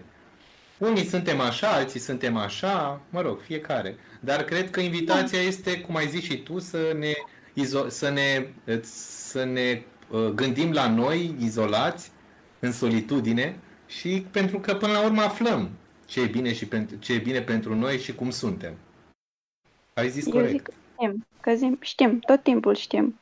Avem acea voce, nu știu, eu consider că e așa ca un stâlp care s-a transmis, uh, nu știu, citind filozofie și foarte multe domenii, mi se pare că stâlpul ăsta este neclintit de când există civilizația și că ne învârtim așa în jurul lui. Dar cred că sunt și oameni care nu știu și nu știu până mor. Sunt și bătrâni neînțelepți care nu se, care nu se cunosc pe ei înșine, care au trăit degeaba, în ghilimele.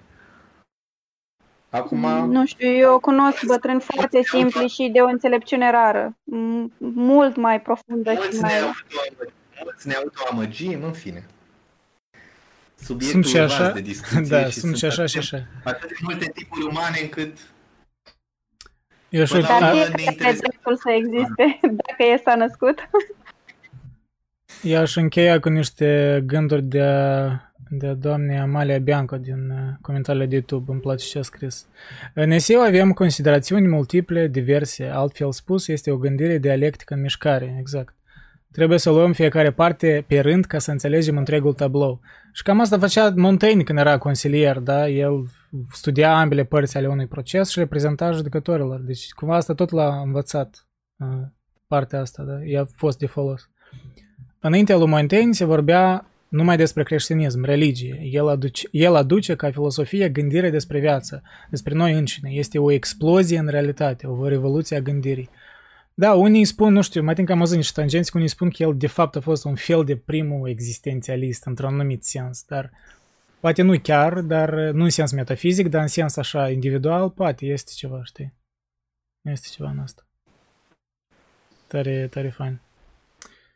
În fine, eu cred că, nu știu, destul am discutat de aproape 4 ore despre Montaigne și doar un eseu de-a lui, adică îți dai seama că se poate discuta aici, cred că să mai discutăm despre el, dar uh, vă mulțumesc tuturor că v-ați alăturat, a fost tare fain, mulțumesc ție Dragoș că te-ai alăturat, chiar a fost perspectiva ta interesantă așa de un... Și eu mulțumesc, poate da. iei și volumul celălalt. Da, da, da, e no. volumul tău, da, l-am în PDF. De fapt, o, să, o, să, o, să, o să-l discutăm și pe el, probabil. O să-l punem la vot și vom vedea ce... Eventual o să ajungem și la el, la sigur. Așa că... Are și unul despre sexualitate care e chiar... Da. Un eseu, da. Da, Montaigne vorbea despre multe chestii care nu prea vorbeau alții despre impotență, vorbea, deși way ahead of his time, știi, cum, cum s-ar spune. Deci aici e Platon vorbește despre, despre femei, bărbați. Da, exact, exact. Unii, unele, perso- unele femei îl consideră și feminist pe alocuri. Este, este o gândire cât de cât așa, nu e chiar feministă, dar are, are niște incipiențe, da, primele semințe ale feminismului. Mă rog, unii deja îți duc în, în păreri că și ăsta, Platon era primul feminist, în sens că pentru regi filosofi spunea că, băi, regi poate să fie și, și femei, de fapt, știi, principalul competență. Mă rog, asta deja e altceva, da. Da, în fine. Epoca mulțumesc. victoriană, chiar dacă era victoriană, nu era tare feministă, de exemplu. Așa că... Da, da, da. Depinde cum percepi asta. Da, în fine, mulțumesc tuturor de pe YouTube care s-au alăturat și din Discord. Eu o să mai rămân pe Discord puțin, dar voi termina cu YouTube-ul, așa că mersi și bye bye.